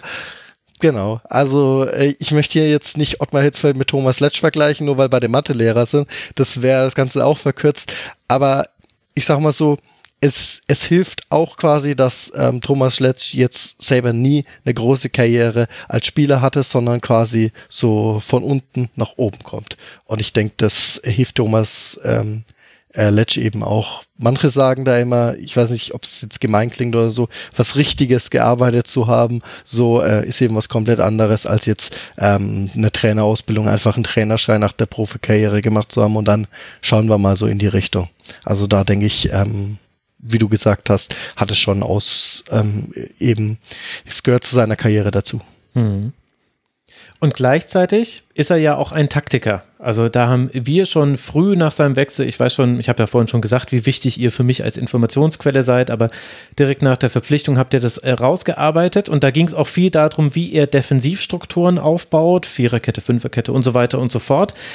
Und jenseits davon habe ich mir aber damals schon die Frage gestellt, ja, Moment, ist das jetzt dann so ein typischer RB-Fußballtrainer, also man will pressen und umschalten und alles wird vertikal gemacht und es äh, geht immer ja über Intensität und so weiter und so fort, weil ehrlicherweise habe ich genug von diesen Trainern in der Liga, das hätte ich jetzt nicht nochmal gebraucht.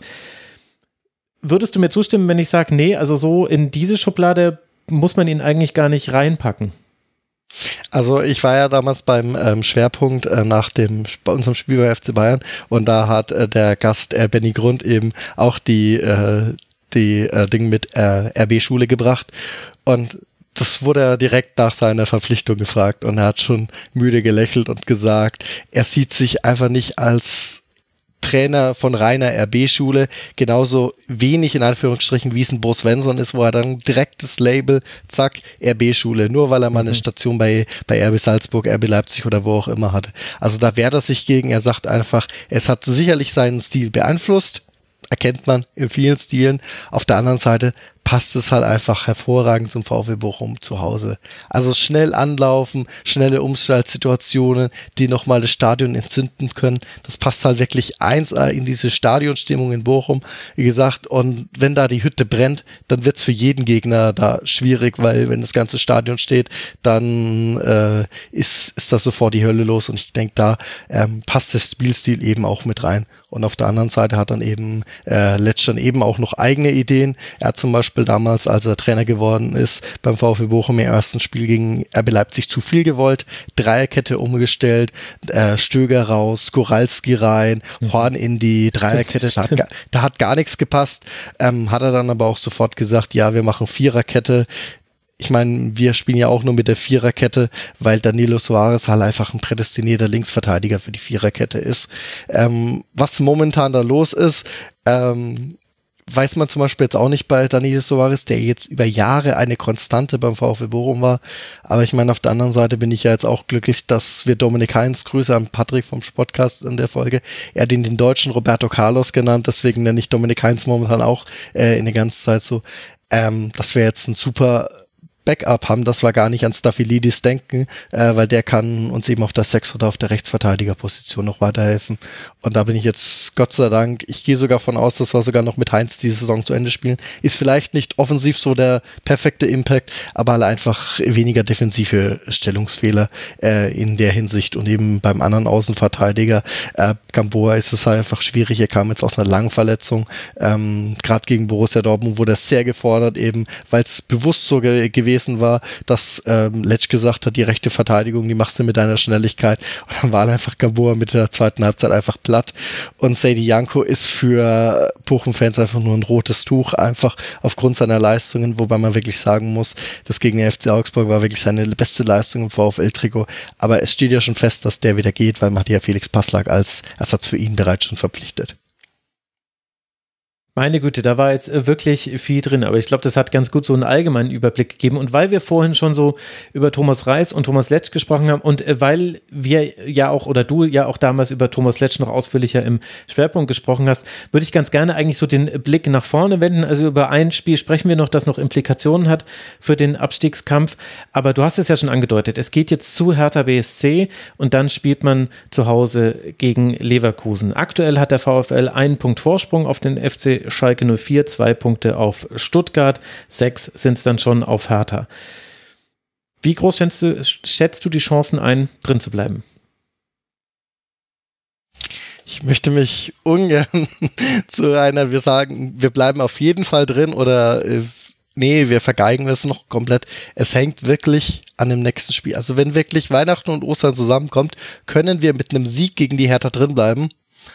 Theoretisch könnten wir aber auch noch 18. werden, wenn Hertha beide Spiele gewinnt und wir auch noch gegen Leverkusen vergeigen. Also da hängt wirklich so viel am Spiel gegen die Hertha dran. Und ich muss ja wirklich auch sagen, das Spiel gegen die Hertha, selbst wenn die Hertha wenig offensive Ideen hat, aber lass da einen Freistoß mal durchkommen. Mhm. Lass da mal einen Jovetic, der trotzdem ähm, eine individuelle Klasse hatten, Dodi, Luki Bakio und so weiter. Und es ist einfach immer so, ähm, ich habe es auch damals schon gesagt, ich habe einfach unglaublich viel Respekt vor der individuellen Fähigkeit von denen, die anders unten drunten stehen. Sei es Stuttgart mit einem Gyrassi eben, sei es Hoffenheim mit einem Kramaric, sei es eben jetzt auch die äh, Hertana, vor allem mit Dodi, Luki Bakio.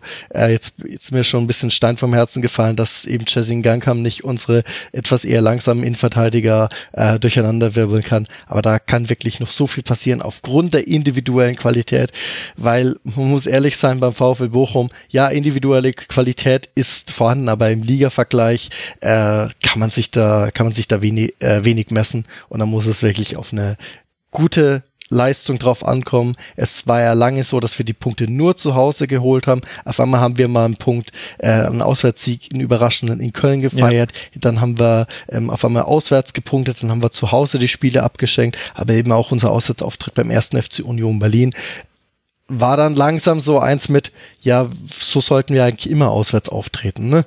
Und ähm, deswegen ist es für die VfL-Fans jetzt interessant. Ähm, wir haben so ein bisschen auf dem Union-Gesicht gehofft gegen Borussia Mönchengladbach.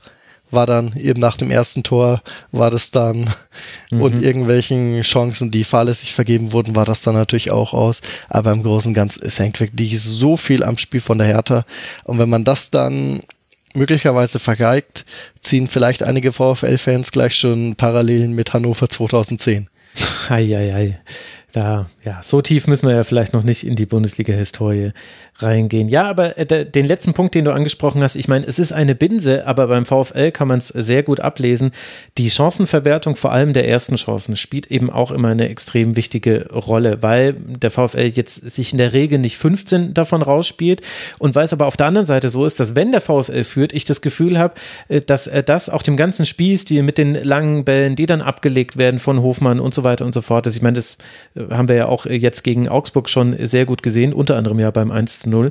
Das kommt dem halt auch noch mehr entgegen als bei anderen Teams, bei anderen Ausrichtungen. Deswegen, also die Binse, dass, wenn man 1-0 führt, dass das ein Vorteil ist, die ist halt vielleicht bei Bochum noch ein Stückchen wahrer, weil es einfach zu dem passt, wie man seinen Fußball interpretiert. Und gleichzeitig merkt man an euch beiden wunderbar die Psychologie des Abstiegskampfs, wie ihr euch windet und quält mit dem Blick auf die nächsten beiden Spiele, mit den, mit den ganzen Konstellationen im Kopf und so. Es, es, es tut einem selber fast körperlich weh, euch äh, dabei zuzusehen.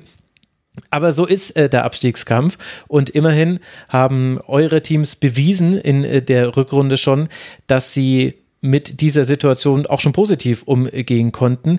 Und bei dem letzten Team, über das wir jetzt noch nicht gesprochen haben, was da auch hinten noch drin hängt, bei der TSG aus Hoffenheim, da bin ich mir genau bei dieser Komponente nämlich so ein bisschen unschlüssig. Und vielleicht können wir jetzt, indem wir mal über dieses 2 zu 1 des VfL Wolfsburg gegen eben die TSG Hoffenheim sprechen, dem mal so ein bisschen nachspüren. Also es ist nicht so wahnsinnig viel passiert eigentlich ein Wunder, dass da drei Tore gefallen sind. So im Nachhinein habe ich mir das gedacht. Erst bringt Kaminski den VfL in Führung relativ einfach aus dem Einwurf von rechts heraus. Stiehlt er sich dann auch Bebu, der als Außenverteidiger aufgestellt war. Und in der Szene hat man es gesehen, dass er es vielleicht nicht immer ist steht er sich davon. Das war dann das 1 zu 0. Dann hat die TSG schon immer so Halbchancen, kriegt aber keinen gefährlichen Torabschluss oder wenige gefährliche Torabschlüsse zustande. Kramaric trifft einmal die Latte. Ich glaube, das war sogar noch bei 0 zu 0.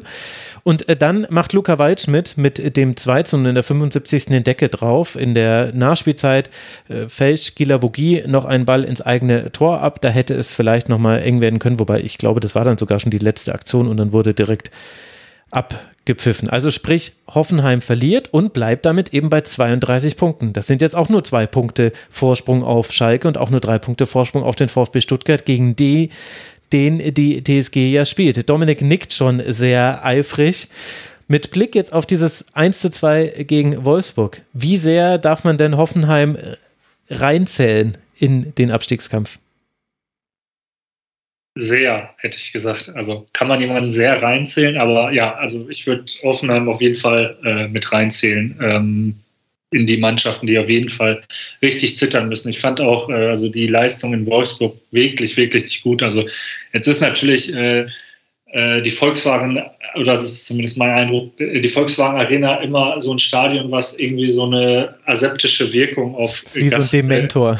Ja, irgendwie so auf so Gästemannschaften hat. Also irgendwie, ich habe da selten mal eine, eine, Gast, eine Gästemannschaft wirklich äh, aufspielen sehen. Ähm, das ist vielleicht jetzt auch Folklore, aber das, den Eindruck hatte ich äh, jetzt bei Hoffenheim auch. Also ähm, du hast es ja auch schon gesagt, alles in allem war Wolfsburg die bessere Mannschaft, selbst jetzt mit diesem äh, Gegentor, was sie kassiert haben. Ähm, man hat auch das gesehen, was Matthias schon angesprochen hat. Hoffenheim hatte halt mit, mit Kramaric einen Spieler, der ähm, deutlich heraussticht. Ähm, jemand, der, äh, so habe ich das Gefühl, alle zwei Wochen seine Rolle komplett neu interpretiert. Mal ist er der Mittelstürmer, mal ist er der falsche Neuner. Äh, gegen, gegen Wolfsburg war er eher wie so ein Achter, der ähm, vom Flügel die, die Flanken reingeschlagen hat.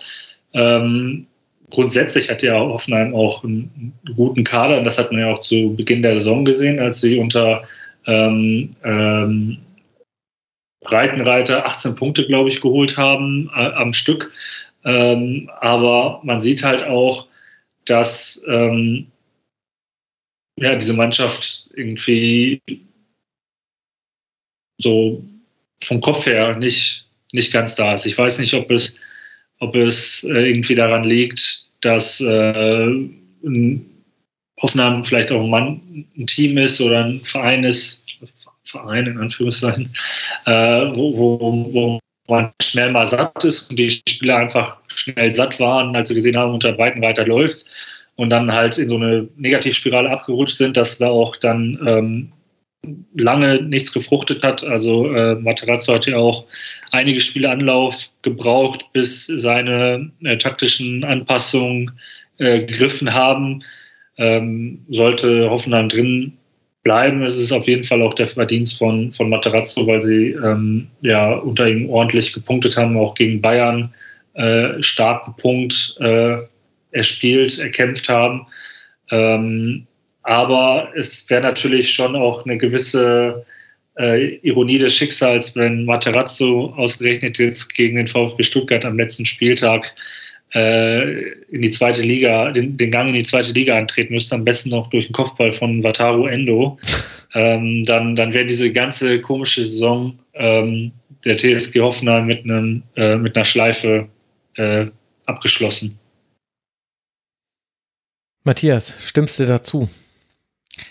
Ja, im Großen und Ganzen, ja. Ich muss zumindest sagen, äh, dass ich äh, von dem Spiel am wenigsten gesehen habe. Da habe ich jetzt nur die ähm, Highlights von der Sportschau gesehen.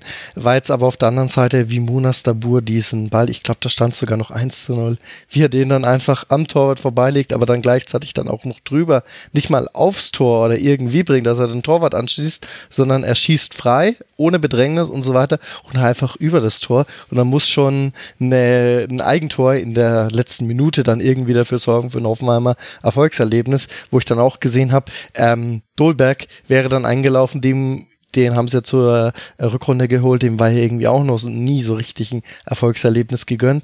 Ähm, ja, schwierig. Ich persönlich sehe trotzdem immer noch ähm, mag möglicherweise wie ein Payback klingen, aber ich sehe immer noch Hoffenheim too big to fail. Also ich sage immer noch, ähm, Kamaric oder Co. wird es trotzdem irgendwie noch ein bisschen raus, ähm, rausreißen. Aber wenn es natürlich am 34. Ähm, Spieltag zum Showdown kommt, quasi Stuttgart gegen Hoffenheim, sehe ich sogar die Karten dann sogar eher bei Stuttgart, aber ähm, für mich sogar sehe ich sogar eher, dass Hoffenheim sogar noch eher das Team ist, was am ehesten durch individuelle Qualität den Kopf aus der Schlinge zieht. Sollte man dann allerdings dann wirklich den Gang in die zweite Liga ähm, eingehen müssen, wäre das für TSG natürlich eine Zäsur, vor allem auch kadertechnisch. Das heißt aber dann ja auch quasi, du gehst davon aus, dass Hoffenheim zu Hause äh, gegen Union punktet. Weil, also wenn du jetzt sagst, gegen Stuttgart äh, siehst du das Pendel eher Richtung Stuttgart ausschlagen. Dann, äh, also ich glaube, mit 32 Punkten könnte es natürlich klappen, wenn jetzt äh, Bochum und, und Schalke ihnen entgegenkommen. Also so, davon wollen wir ja beide nicht ausgehen. Von daher würden 32 Punkte ja sehr knapp sein, wenn wir davon ausgehen, dass Schalke und Bochum zumindest noch einmal dreifach punkten. Ja, also ähm, beim Spiel gegen Union Berlin, ich kann mich da jetzt auch noch gar nicht sagen. Ähm, Union hat jetzt das wichtige Spiel für die Champions League gewonnen. Ich gehe von aus, dass sie natürlich auch die Champions League halten wollen.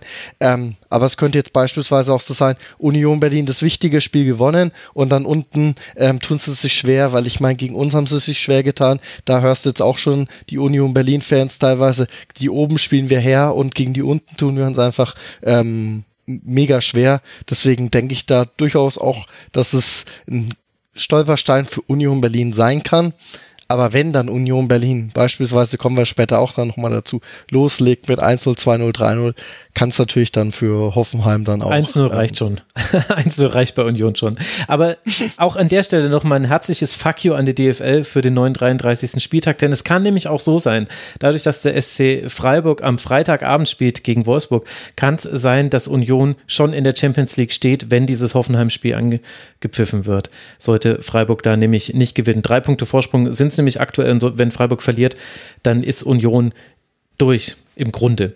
Also es nervt und ah, aber gut, so ist es jetzt. Wir werden, wir werden das irgendwie aushalten, auch wenn es mir schwer fällt, wie man mir auch ansehen kann. Um aber bei Hoffenheim nochmal zu bleiben, bei dem, was ihr jetzt gesagt habt. Also ich habe dieses Spiel logischerweise auch wieder über 90 Minuten gesehen. Und das, was du mit der individuellen Qualität sagst, Matthias, das stimmt natürlich. Gleichzeitig ist das eine ganz gefährliche Argumentation, denn es gab schon mehrmals Teams, die zu gut für den Abstieg waren. Und ich vertrete ja schon seit ein paar Wochen die These, dass noch ein Team da unten reinrutscht, das es aktuell nicht erwartet. Und für mich sind die Hoffenheimer das Team, an das ich dabei denke. Denn da passieren, auch wenn Matarazzo immer wieder auch gute Ideen hat und es zum Beispiel dieses starke Spiel gegen Eintracht Frankfurt gab, jetzt am letzten Spieltag, es gibt immer noch Dinge, die schief sind bei Hoffenheim. Und da würde ich zum Beispiel Bebu als Außenverteidiger nennen. Klar, das ist auf dem Papier nur eine Fünferkette, denn im Ballbesitz hat BBU so weit nach vorne geschoben, dass es im Ballbesitz dann eine Viererkette war im Aufbau. Aber gegen den Ball hatte er halt dann trotzdem die Aufgabe, den einlaufenden Flügelstürmer von Wolfsburg zu decken. Und das hat er nicht nur in dieser Szene mit Kaminski nicht gemacht, wo auch die anderen übrigens nicht gut verteidigt haben. Also da war das komplette äh, Verhalten nicht gut, sondern ähm, auch zum Beispiel beim 0 zu 2, da war die komplette Kette die letzte Kette von Hoffenheim, die waren einfach schwach. Bebu war rausgerückt, Akpobuma musste Mamouche decken und äh, Kabak hat auch noch das Abseits aufgedeckt. Und deswegen ist äh, aufgehoben. Und deswegen ist überhaupt dieser Pass auf Luca Waldschmidt so möglich. Und Luca Waldschmidt hat dann noch die Zeit, diesen Ball anzunehmen und dann aus der Drehung zu schießen. Diese Zeit darf er nie haben. Und solche Dinge, plus eben dann eben so Sachen wie Kramaric, mal spielt er im Sturm, mal spielt er als Achter, mal spielt er als Zehner. Und das ist natürlich auf den Gegner hin angepasst. Also rein theoretisch, Wolfsburg spielt mit einer einfachen Sechs. Du hast Swanberg und Felix Metscher, die sind sehr offensiv. Das heißt, es kann Sinn ergeben, quasi zu sagen, zwei Achter, die stoßen im Umschaltspiel genau neben Arnold. Dann haben wir da Räume, die wir bespielen können. Das kann man schon so machen. Mir fehlt da aber die Stabilität. Und äh, so hat auch ein bisschen Hoffenheim gespielt. Natürlich, wenn Dabur quer liegt, dann steht es 1 zu 1. Muss er machen. Hat er nicht gemacht. Und das ist aber das Problem, was Hoffenheim jetzt schon oft hatte, dass Dinge einfach nicht gemacht wurden. Sie spielen immer halbwegs okay, aber nie so wirklich gut. Sie haben 23 äh, Mal geflankt, zweimal davon sind die Flanken angekommen. Sie haben kein einziges Kopfballduell in der gegnerischen, im gegnerischen Strafraum gewonnen. Hätte ich euch sagen können gegen Mickey van de Ven, Josh Gilavogi und Sebastian Bonau. Warum flankt ihr dann so viel? Macht's doch anders. Ihr könnt es ja sogar anders. Ihr seid da sogar eins von den Teams, die könnten es sogar anders. Siebenmal stand ein Hoffenheimer im Abseits in diesem Spiel. Das war total grotesk. Das war so ein bisschen 90er Jahre Fußball von der, von der Abseitsfalle her wieder. Und solche Dinge passieren. Dann hast du noch Pech gehabt, Dennis Geiger verletzt sich beim Aufwärmen, deswegen muss Sebastian Rudi spielen. Okay, das ist, das ist dann doof. Gute Nachricht ist, dass Prömel wieder zurück ist. Aber zum Beispiel auch Linho wieder in diesem Spiel nicht zu sehen, so wie es eben manchmal einfach ist. Deswegen, also am Ende jetzt von einem etwas längeren Monolog, als ich eigentlich geplant hatte, will ich damit nur sagen, Hoffenheim wackelt. Und Hoffenheim wackelt meiner Meinung nach bedenklich. Und das heißt nicht, dass sie jetzt nicht gegen Union vielleicht sogar gewinnen könnten, denn sie haben es ja auch schon gegen Eintracht Frankfurt getan und sie haben es auch schon gegen andere Teams getan. Aber ich finde, so wie wir vorhin, also vorhin habe ich zum Beispiel bei Augsburg gesagt und bei Hertha auch, dass quasi die Grundlage, auf der die Trainer aufsetzen, nicht besonders, das Niveau ist nicht besonders hoch. Bei Hertha habe ich es quasi gesagt mit Blick auf Sandro Schwarz. Bei Enrico Maaßen habe ich es angedeutet, indem ich gesagt habe, ey, der Spielstil hat halt einfach null Kontrolle und dann mit 59% Passquote, wie willst du da irgendwie ein Spiel drehen? Wie soll denn das gehen? Und bei Hoffenheim finde ich das auch, nur halt bei Hoffenheim ist es so total unnötig.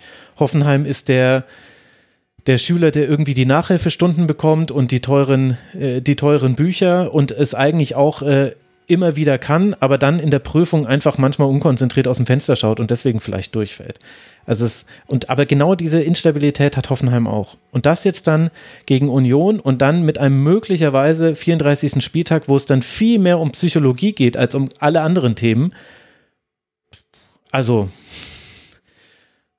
Ja. Also ich finde deinen Vergleich oder die Parabel oder wie auch immer man das dann äh, als Germanist nennt, äh, sehr treffend, weil also das ist das, was ich versucht habe, auch mit meiner äh, mit meiner mit meinen Ausführungen äh, zusammenzufassen. Also auch jetzt, da du Angelino genannt hast, also ich erinnere mich dran, wie er äh, als sein, sein äh, Wechsel ähm, von Leipzig nach Hoffenheim fix war, dann gesagt hat, so ja, Leipzig wird das äh, bereuen, weil ich bin der bessere Spieler als David Raum und wir werden äh, vor, vor äh, Leipzig stehen. Also äh, das ist ja irgendwie eine, eine grundsätzliche, ähm, also grundsätzlich Selbstbewusstsein, was nicht verkehrt ist, aber was in Hoffenheim einfach irgendwie falsch kanalisiert wird, beziehungsweise irgendwie habe ich das Gefühl eben in, in Hoffenheim, äh, wenn es halt schief läuft, wissen die Spieler so, ja mein Gott, dann ähm, ich werde schon den Gang in die zweite Liga nicht antreten. Ähm, ich habe ich hab so einen guten Vertrag, das kann sich kein Zweitliga-Team leisten. Und das ist eben das, was Hoffenheim meiner Meinung nach danach ganz unten getrieben hat. Ähm, und der Kader ist ja auch nicht dafür zusammengestellt. Und deswegen glaube ich schon, dass, äh, dass Stuttgart dann, ähm, was die Psyche angeht, einen Vorteil haben wird am 34. Spieltag. Aber da würde ich dann eben André Kramaric zum Beispiel rausklammern, weil ich glaube, der ist so verwurzelt äh, in dieser Region. Äh, der wohnt ja in Heidelberg, der hat so viele ähm, Angebote schon abgelehnt äh, von, von Mailand, von Valencia, ähm, schlag mich tot, weil er äh, sich so wohlfühlt in Heidelberg und Umgebung. Und ich glaube, den wird, also dem wird das schon richtig wehtun, ähm, mit Hoffenheim abzusteigen. Ähm, man kann halt dann Hoffenheimer, wenn es sie da draußen gibt, nur hoffen, dass ähm, er diese Mannschaft erreicht. Also ich glaube, Materazzo wird das in der Form nicht leisten können. Materazzo kann natürlich irgendwie erzählen, so war das letzte Saison mit Stuttgart. Ähm, aber Materazzo wird den halt auch nicht so, sagen wir mal, so geile. Ähm, ich glaube, so gut sind die äh, Edit-Fähigkeiten der, der äh, Social Media äh, Abteilung von Hoffenheim nicht, dass sie aus ähm, der Pro Zero Arena so äh, bombastische Bilder schneiden können, wie es äh, die Mercedes-Benz Arena an guten Tagen ähm, äh, an guten Tagen hat, ähm, dass sie dadurch irgendwie die Mannschaft packen, sondern es wird echt wahrscheinlich darauf ankommen, dass Materazzi erzählt, wie es ist im, im Abstiegskampf und dass Kramaric sagt so, boah Leute, ich habe keinen Bock mit meiner Familie umzuziehen. Strengt euch mal an. Übrigens sehr, Gacinovic ist Meister geworden in Griechenland. Die Hoffenheimer Legende, weil du Social Media Abteilung gesagt hast, die ja damals ihn vorgestellt haben mit seinem Tor gegen den FC Bayern für Eintracht Frankfurt im DFB-Pokal. Da musste ich irgendwie dran denken. Also Hoffenheim, wir werden es beobachten, so wie wir ja alles beobachten werden jetzt im Abstiegskampf. So langsam können wir dann aber dann den Blick ja auch mal auf die anderen Plätze richten und da müssen wir jetzt mit Wolfsburg anfangen, weil über die haben wir noch nicht so wirklich viel Worte verloren. Vielleicht Matthias, weil er jetzt gar nicht so viel zu sagen war, weil es zwar kein schlechtes Spiel war vom VfL, aber dann doch ja mit neun Schüssen am Ende, drei davon aufs Tor, zwei davon waren drin. Unspektakulär ist so das Wort, was mir dazu einfällt. Ja, geht mal mit hier mal mit. Also guter Abschluss von Waldschmidt, wobei ich da auch eben sagen muss, äh, wie kann der einfach so frei vom Torwart abzielen und dann eben auch nochmal von Kaminski ähm, ein guter Abschluss. Also die Tore sahen einfach aus, waren vielleicht auch ein bisschen mit, mit Verteidigungsgegnerhilfe, aber letztlich musste die dann eigentlich auch nochmal so machen. Und ja, also ich habe den VfL Wolfsburg in Bochum gesehen, da haben sie relativ früh geführt, da deswegen schon eine Sicherheit aufgebaut und ich glaube, mhm. Kaminskis Tor war ja, glaube ich, auch in der ersten Viertelstunde, ne? Von daher genau. ähm, war das eben bis auf die Chance von Dabur, wo ich bis heute noch nicht verstehe, warum macht er den jetzt nicht? Weil ich meine, Dabur ist jetzt kein junger 22-Jähriger, Dabur ist jetzt schon ein erfahrener Spieler, dass er den wirklich dann so daneben legt, äh, war für mich dann wirklich, ja, weil irgendwie aus meiner Sicht war der auch nicht mein Rücklager oder so. Ja, also er nimmt äh, Maximilian Arnold den Ball ab, muss man dazu noch sagen. Arnold sieht ihn, glaube ich, einfach nicht. Also ganz übler Bock äh, der alleinigen Sechs und dann läuft er noch drei Schritte auf Castells zu und schießt und hätte noch querlegen können, er hätte ihn platzieren können, dabei geht deutlich drüber. Also das war kein guter Moment, wie es aber eben manchmal so ist. Wie hat dir denn der VfL Wolfsburg gefallen, Dominik? Ähm, ich fand den VfL Wolfsburg äh, dem, dem äh, Gegner entsprechend. Äh, also er hat sich, er hat nicht so viel machen müssen. Äh, er hat das gemacht, äh, was sich ergeben hat. Ähm, die, die Räume ähm, oder die Unorganisiertheit in Situationen äh, der TSG ausgenutzt. Ähm, und äh, so viel mehr ist da jetzt also bei mir auch nicht hängen geblieben, als dass ich sagen kann, äh, das war jetzt irgendwie eine, eine neue Erkenntnis, irgendwie Kovac Ball oder ähnliches. Also es war jetzt nicht irgendwie so ein Büffelherdenreiten. Ähm, von daher glaube ich, waren das ähm, drei wichtige Punkte für den, für den VfL Wolfsburg im Kampf um die Europapokalplätze. Und man merkt auch, dass ähm, Wolfsburg nach ähm, so einer gewissen ähm, ja, ähm, Durststrecke unter, unter Kovac, die ähm, ein bisschen unstetiger war, jetzt auch wieder äh, verstärkt äh, oder stärker da ist. Ähm, aus den letzten fünf Spielen drei Siege, ein Unentschieden, nur eine Niederlage. Also ich glaube, Wolfsburg ist jetzt gerade auch zum, ähm, zum äh, Saisonendspurt nochmal mehr bei sich, ähm, spielt einfach ähm, den Fußball und auch die Formation, die sie, äh, die sie am stärksten machten. Ähm, auch mit, mit Arnold auf der alleinigen Sechs, äh, das finde ich gar nicht so verkehrt, weil ähm, der, also er ich glaube, Swanbeck hat das eine oder andere Mal, hat er sich auch mal fallen lassen in den vergangenen Spielen. Das hat mir gar nicht so mhm. gut gefallen, weil ich Swanbeck als so Achter, spielstarker Achter eigentlich viel stärker sehe und ähm, er das ja, glaube ich, auch in Bologna viel mehr gespielt hat. Ähm, und ja, ich glaube, ähm, dass das für Wolfsburg dann am Ende auch äh, reichen sollte für den Europapokal. Ähm, du könntest ja mal gerade mal die letzten zwei Spiele von Wolfsburg reinschmeißen, die habe ich gerade nicht. In Freiburg und dann zu Hause gegen Hertha BSC. Ja, ich glaube, äh, im, im ICE-Derby gegen, gegen äh, Hertha wird dann ähm, der Europapokal, also die Conference League, schon, schon nach Wolfsburg gehen dann. Mhm. Also aktuell ist man äh, punktgleich mit Leverkusen zwar, aber eben auf Rang 6 wegen der um ein Tor besseren Tordifferenz. Übrigens ganz interessant, die ist wirklich nur um ein Tor besser. Die einen haben 56 zu 44, die anderen haben 55 zu 44. Also da könnte auch noch eine lustige Konstellation auf uns zurauschen am letzten Spieltag, äh, aber das warten wir alles ab. Aktuell ist es der Europe Conference League Platz und je nach Ausgang des DFB-Pokals wäre es sogar die Europa League. Wen man noch erwähnen kann, ist Kaminski, nicht nur, weil er das Tor gemacht hat, sondern der hatte defensiv auch sehr gute Aktionen. Und das, was ich vorhin schon mal angesprochen habe, möchte ich nochmal unterstreichen. Mickey van de Feen, Josh Gilavogi und Sebastian Bornau sehr, sehr stabile Innenverteidigung, haben sehr, sehr viele klärende Aktionen gehabt, wenig zugelassen. Das ist einfach stabil, was Wolfsburg spielt und dementsprechend könnte es dann auch reichen für die Ziele, die man da noch hat. Jetzt sind wir schon ganz schön fortgeschritten in der Zeit und haben noch kein einziges Mal über das Meisterrennen gesprochen. Und ich weiß gar nicht, ob euch aufgefallen ist, wie wenig wir vorhin über den FC Bayern gesprochen haben. Also hätten wir das hier bei YouTube live gestreamt, dann wäre uns das schon mehrfach um die Ohren gehauen worden. Aber ich würde einfach mal sagen, wir reden jetzt dann auch über die Bayern, denn wir sprechen über Borussia Dortmund und wir sprechen über ihr Spiel gegen Gladbach.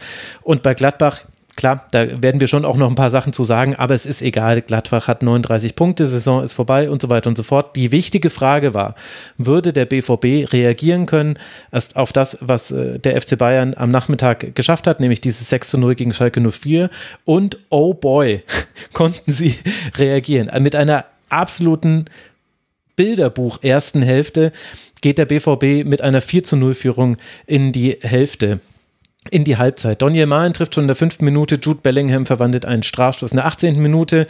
Mahlen legt dann auf Haller auf in der 20. Minute und dann auch noch in der 32. Minute. Das ermöglicht eben diesen 4 zu 0 Halbzeitstand.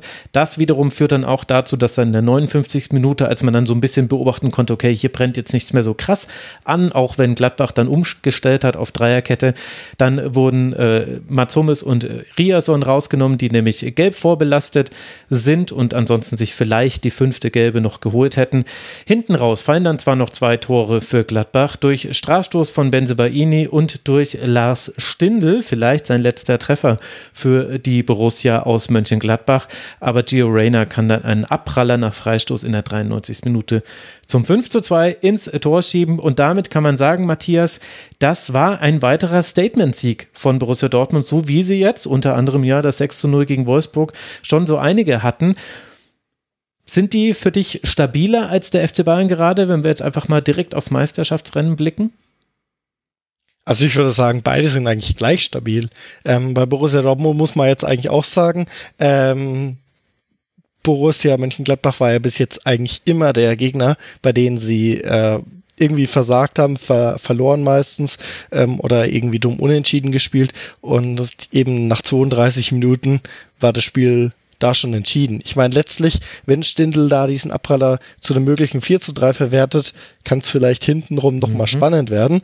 Aber ähm, letztlich ähm, hat Borussia Dortmund ja wirklich innerhalb von 20 Minuten äh, Borussia in alle Einzelteile zerlegt, dass das Spiel in der ersten Halbzeit schon entschieden war. Und ähm, weiß nicht, warum es jetzt ausgerechnet erst seit dem Bochum-Spiel ist, dass Borussia Dortmund zu torhungrig ist, nachdem man davor ähm, sämtlichste Möglichkeiten ungenutzt hat. Aber anscheinend möchte man sich den Frust ja jetzt von der Seele ballern und geht ja da jetzt auch ein, auf ein ordentliches Toreziel vor. Ich glaube 87 Tore, wenn ich mir ganz sicher bin, haben sie in der Bundesliga. 78 sind Genau. 78, genau, den haben die Bayern äh, über 80, ne? Genau. Genau, genau aber ähm, wenn ich jetzt selbst so direkt den Vergleich ziehen müsste, Borussia Mönchengladbach, FC Bayern München, das würde ich einfach auch nur sagen, ähnlich. Ich lasse mich äh, anscheinend wenig zu einem Statement hinreißen. Ähm, das ist tagesformabhängig. Wenn das die Bayern, Fenster, aus dem du dich lehnst, ist gekippt.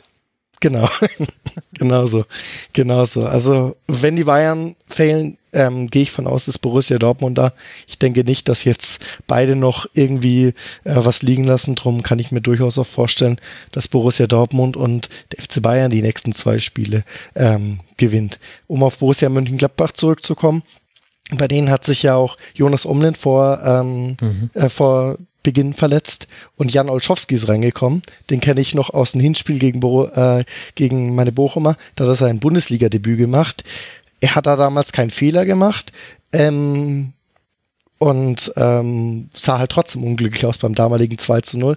Dann hat er ja noch das Spiel äh, gegen Borussia Dortmund gemacht, wo er auch zwei Gegentore kassiert hat. Und jetzt hat er auch nochmal fünf Gegentore kassiert. Ähm, ich weiß, ich bin da jetzt leider nicht so bei Gladbach in der Torhüter-Thematik drin. Ich weiß nur, dass Tobias Sippel immer ein sehr zuverlässiger Torhüter war. Und ich weiß nicht, warum man Olschowski in Anführungsstrichen jetzt so, mh, hm, ja, wie soll ich sagen, nicht Unrecht getan hat, aber man hat ihn, glaube ich, trotzdem dann keinen Gefallen getan. Also, was aufs Tor kam, hat Olschowski gehalten. Aber es sieht doch am Ende jetzt letztlich wieder blöd aus. Ein junger Torhüter, jetzt wieder fünf Gegentore bekommen. Nicht, dass man ihn in Anführungsstrichen am Start seiner Karriere schon ein bisschen nicht verbrennt, aber ein bisschen ankohlt. Also das, da, äh, die Problematik sehe ich jetzt irgendwie nicht so, weil ich äh, dann eher mich fragen würde, wenn man Olschowski in der aktuellen Situation nicht spielen lässt, wann dann? Also man hat ja mit Omlin eine klare Nummer eins, Omlin hat sich verletzt, die Saison ist abgeschenkt, dann lass ihn halt spielen. Dass er jetzt wieder fünf kassiert hat, glaube ich, lag eher an der puren, absoluten Spielfreude äh, Borussia Dortmunds. Also ähm, es fällt mir schwer, das als Königsblau zu sagen, aber es hat schon Spaß gemacht. Also es war schöner Fußball, ähm, gar keine Frage. Ähm, ich sehe es, ich, ich äh, würde mich auch eher aus dem angekippten Fenster lehnen und sagen, ähm, dass der, also dass es jetzt nicht nochmal irgendwie einen richtigen Meisterkampf geben wird. Also ich glaube, Bayern wird das äh, in, also in die Ziellinie schaukeln. Äh, Dortmund äh, wird sich vergebens äh, darum bemühen. Ich glaube, Dortmund hat woanders Punkte liegen lassen. Ähm, aber was man halt auf jeden Fall quasi dann für die, für die neue Saison mitnehmen kann, ist halt, dass ähm, Terzic es hinbekommen hat, äh, nach einer doch durchaus unruhigen ähm, Hinrunde äh, eine gewisse Stabilität in die Mannschaft zu kriegen, auch also von, von der mh, hm, Außendarstellung. Also die Spieler ähm, waren wesentlich gefasster und ruhiger auch in diesen ganzen Post-Match-Interviews und ähnlichen. Ähm, da gab es keinen äh, Marco Reus mehr, der äh, bei dem Wort Mentalität äh, die, die Krallen ausgefahren hat.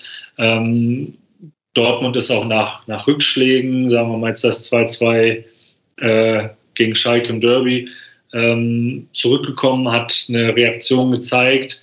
Ähm, natürlich wird dann spannend zu sehen sein, was mit, mit Bellingham passiert, der äh, gegen Gladbach unglaublich gut war. Also der mit relativ äh, wenig äh, Dribblings äh, ähm, und auch jetzt nicht einer massiven Schnelligkeit, aber einfach durch gute Antizipation und grundsätzlich guter Ballführung ähm, durch die Ketten marschiert. Immer mit dem Blick für den, für den, ähm, für den einstartenden Spieler links-rechts. Also es hat mir schon sehr gut gefallen. Das wird ähm, Dortmund extrem wehtun, wenn er dann gehen sollte im Sommer. Ähm, aber ich glaube, Dortmund sollte die letzten zwei Spiele jetzt eher dafür sehen, ähm, sich selbst stark zu spielen und äh, das Selbstbewusstsein dann aufzubringen, direkt zum Start der nächsten Saison zu sagen, ja, wir wollen Meister werden und nicht erst nach 25 Spieltagen. Ja. Also ich bin da optimistischer, was den BVB angeht. Vielleicht strafen mich die Bayern Lügen, aber ich finde, im Power-Ranking liegt der BVB immer noch deutlich vor den Bayern, auch nach diesem ja, klaren Sieg gegen Schalke 04. Weil gegen Schalke war man ja auch deshalb so stark, das haben wir vorhin noch nicht angesprochen im Schalke-Segment, weil man mit Müller und Musiala extrem offensiv aufgestellt hat. Man konnte sich das halt leisten, nur eine Sechs aufzustellen mit Josua Kimmich.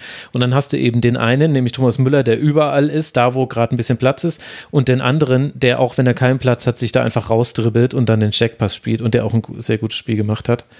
Und ich finde beim BVB, und das hat man gegen Gladbach schon gesehen, die haben halt nicht nur Spieler, die absolut in perfekter Form gerade sind, also Adem Yemi und Malen zum Beispiel, die auch quasi ein Feature haben, was allein schon sie individuell überlegen macht. Die sind einfach sauschnell und sehr gut im Eins gegen Eins sondern ich finde, du siehst inzwischen auch so ein Selbstbewusstsein im Spielaufbau. Also Gladbach, die ja extrem verletzungsgeplagt auch waren. Ich meine, Ngumu muss da Mittelstürmer spielen, Friedrich spielt für Itakura, also war jetzt nicht verletzungsbedingt oder so, Itakura kam ja später, aber Friedrich hat ja noch nicht viele Spiele gemacht in dieser Saison, äh, spielt in der Innenverteidigung. Du hast Wolf gegen Wolf auf dem, auf dem linken Flügel. Also natürlich hat äh, Gladbach, äh, hatte ein Handicap in diesem Spiel und hat gar nicht so viel angeboten. Aber immer wenn ein Passweg zum Beispiel offen war ins Angriffsdrittel, damit so eine Steil-Klatsch-Tief-Kombination gespielt werden kann, also sprich Pass aus der letzten Kette ins Angriffsdrittel, dann einmal ablegen, derjenige, der abgelegt hat, geht sofort in Sprint und bekommt dann den Ball wieder zurück von demjenigen, zu dem er hat prallen lassen. Das meine ich damit. Dann spielt das Dortmund jetzt inzwischen immer aus. Da gibt es niemanden, der nochmal abdreht. Da gibt es keinen, der nochmal auf den Ball steigt und doch lieber nochmal zum anderen Innenverteidiger rüberspielt, sondern egal ob Hummels, ob Süle, ob Wolf, ob Riasson, die nehmen alle diesen Pass, weil die, weil die wissen, geil, da wollen wir hin. Und dann gab es in diesem Spiel noch die Besonderheit, hinter Benzebaini hast du sehr viel Platz, weil der ist defensiv einfach oft nicht diszipliniert. Und da war halt dann einfach Daniel Mahlen. Und Julian Brandt hat auch ganz oft auf, diesen, auf diese Seite rübergeschoben. Und diese Selbstgewissheit. Plus dann noch, du siehst gerade, mein Gott, was hätte der BVB für eine Saison spielen können, wenn Sebastian Haller die ganze Saison mitgespielt hätte. Wie gut er jetzt zumindest in diesem Spiel reingepasst hat. Ich fand, das war jetzt das, das beste Spiel, was quasi das Zusammenspiel mit seinen Mitspielern angeht, bisher beim BVB. Und das sage ich jetzt nicht nur wegen dieses wunderbaren Hackentors. Also ich finde einfach, der BVB hat gerade alles in der Hand. Und beim FC Bayern natürlich kann das sein, dass die auch beide Spiele gewinnen, weil es ist halt der FC Bayern. Ja, klar, die gewinnen halt in der Regel öfter, als dass sie verlieren. Aber bei Bayern bin ich nicht bereit, nur wegen einer guten Partie gegen Schalke, auch noch gegen Schalke, sorry Dominik, ähm, zu sagen, oh, die sind jetzt, äh, die sind jetzt total gefestigt. Die spielen jetzt noch zu Hause gegen Leipzig die mit Nkunku, über die werden wir später sprechen, wieder eine ganz andere Qualität haben. Und dann spielen die in fucking Köln, wo sie sich schon oft genug schwer getan haben, wo das Stadion brennen wird, wo Steffen Baumgart so richtig Bock hat, da jetzt mal irgendwie Konter laufen zu lassen. Ich sehe da die ganze Zeit schon Restverteidigung vor mir. Also ich sehe es nicht. Ich finde auch basierend auf diesem, auf diesem Spiel vom BVB, was ich, was wirklich stark war, auch wenn man da auch ein kleines Aber machen kann, aber äh, ich höre jetzt mal auf zu labern ich finde den BVB gerade saustark und muss auch sagen, wirklich Respekt, weil das hat inzwischen auch eine Struktur in der Stärke. Das ist nicht natürlich auch Glück und so weiter gegen Union, gegen Mainz und so weiter und so fort, klar. Aber ich finde gerade von, von dem, was der BVB macht und wie man so ein Spiel einfach wegzockt und einfach innerhalb von 30 Minuten sagt, so, danke, ciao, wir laufen jetzt aus und dann sehen wir uns am nächsten Wochenende wieder in Augsburg. Das ist schon, schon geil. Ja, also ich äh, würde dir auch zustimmen, was oder habe es ja schon getan. Also ich ähm, sehe im Power Ranking den BVB auch vorne. Nur, äh, also wenn man ganz sachlich bleibt, haben sie ja nicht alles in der eigenen Hand, weil sie eben ein, dafür fehlt ihnen der eine Punkt und die Tordifferenz. Ähm, also selbst äh, ne, wenn man irgendwie punktgleich äh, sein sollte, in welcher Konstellation auch immer, ist da halt noch äh, die Frage der Tordifferenz. Ähm, aber ich glaube, ähm, was du jetzt auch angesprochen hast mit äh, die kombinieren es auch einfach aus und äh, ich will ihn jetzt gar nicht ähm, zu äh, also da zu viel reininterpretieren, aber ich habe das Gefühl, dass äh, äh, Reason da durchaus auch irgendwie äh, eine neue, also neue neue Sachlichkeit, um mal wieder äh, die Germanisten mhm. unter den Hörern abzuholen, äh, eine neue Sachlichkeit in den BVB reingebracht hat, weil der im Vergleich zu vielen anderen äh, Dortmunder Spielern eben den BVB vielleicht nicht als Trittbrett sieht, sondern als Zenit seiner Karriere und der halt im, im, bei, bei Union auch ähm, einen äh, sehr simplen, aber eben sehr effektiven und auch guten Fußball, also ich möchte das nicht äh, kleinreden, äh, quasi gelernt hat. Ähm, und der eben, wenn, er, wenn ihm gesagt wird, äh, lauf geradeaus, dann läuft er geradeaus. Und äh, der eben weiß, wenn er mit dem Ball am Fuß nicht weiterkommt, dann spielt er halt ab, was lange Zeit eben bei vielen Dortmundern äh, nicht unbedingt jetzt so die erste Überlegung war, sondern da war eher die Überlegung, ich versuche jetzt vielleicht den Gegenspieler zu tunneln, um damit in, der, äh, in den Highlight Reels zu landen, um mich dann für irgendwie Real Madrid oder wen auch immer äh, attraktiv zu machen und bei 433 gefeatured zu werden, um meine Follower anzuschieben. Ähm, und vielleicht ist es auch nur eine Koinzidenz, dass das eben mit dem Reason-Transfer äh, zusammengekommen ist. Aber ich glaube eben, dass, äh, oder so beobachte ich es aus, der, aus einer gewissen Ferne, dass ähm, ja, dann eine neue positive Genügsamkeit beim BVB eingetroffen ist. Und das Spiel ist ja auch nicht wahnsinnig hässlicher dadurch geworden. Also äh, was du jetzt gesagt hast mit dem Steilklatsch, also das ist ja einfach schöner, schneller Kombinationsfußball, man spart sich vielleicht die eine Finte hier und da, aber kommt trotzdem zum Ziel. Und Aller hat ja sogar trotzdem mit der Hacke getroffen. Ähm, also ähm, sie, sie, sie äh, finden vielleicht einfach jetzt eher am Ende der Kombination äh, den, den Zeit äh, und den Raum für äh, das Kabinettsstückchen und halt zwischendurch im Aufbau. Mhm. Guter Punkt. Das Aber, was ich angesprochen habe, ist aber natürlich, Matthias, wir haben es ja auch schon mal einmal so einfließen lassen, zwei Gegentreffer und es gab dann direkt die Chance auf das dritte. Ich will jetzt nicht sagen, dass Gladbach dann da auf 4 zu 4 rangekommen wäre. Aber würdest du sagen, das ist was, was man auch problematisieren sollte? Oder ist es erklärbar auch dadurch, durch den Spielverlauf, durch die Auswechslung und so weiter? Ich würde es tatsächlich eher in dem Fall auf die Auswechslungen schieben. Also Borussia Mönchengladbach hat Dortmund tatsächlich eher mal öfter wehgetan, aber bei dem Spiel stand 4 zu 0. Du hast die Auswechslung angesprochen. Ryerson wollte ich übrigens exakt dasselbe wie, wie Dominik sagen, dass ich es unglaublich finde, äh, dass so ein simpler Transfer einfach für so viel Stabilität sorgen kann und eben mit der wichtigste zusammen mit der Rückkehr von Alea. Aber selbst wenn ähm, eben Gladbach äh, da nochmal reingekommen wäre und so weiter.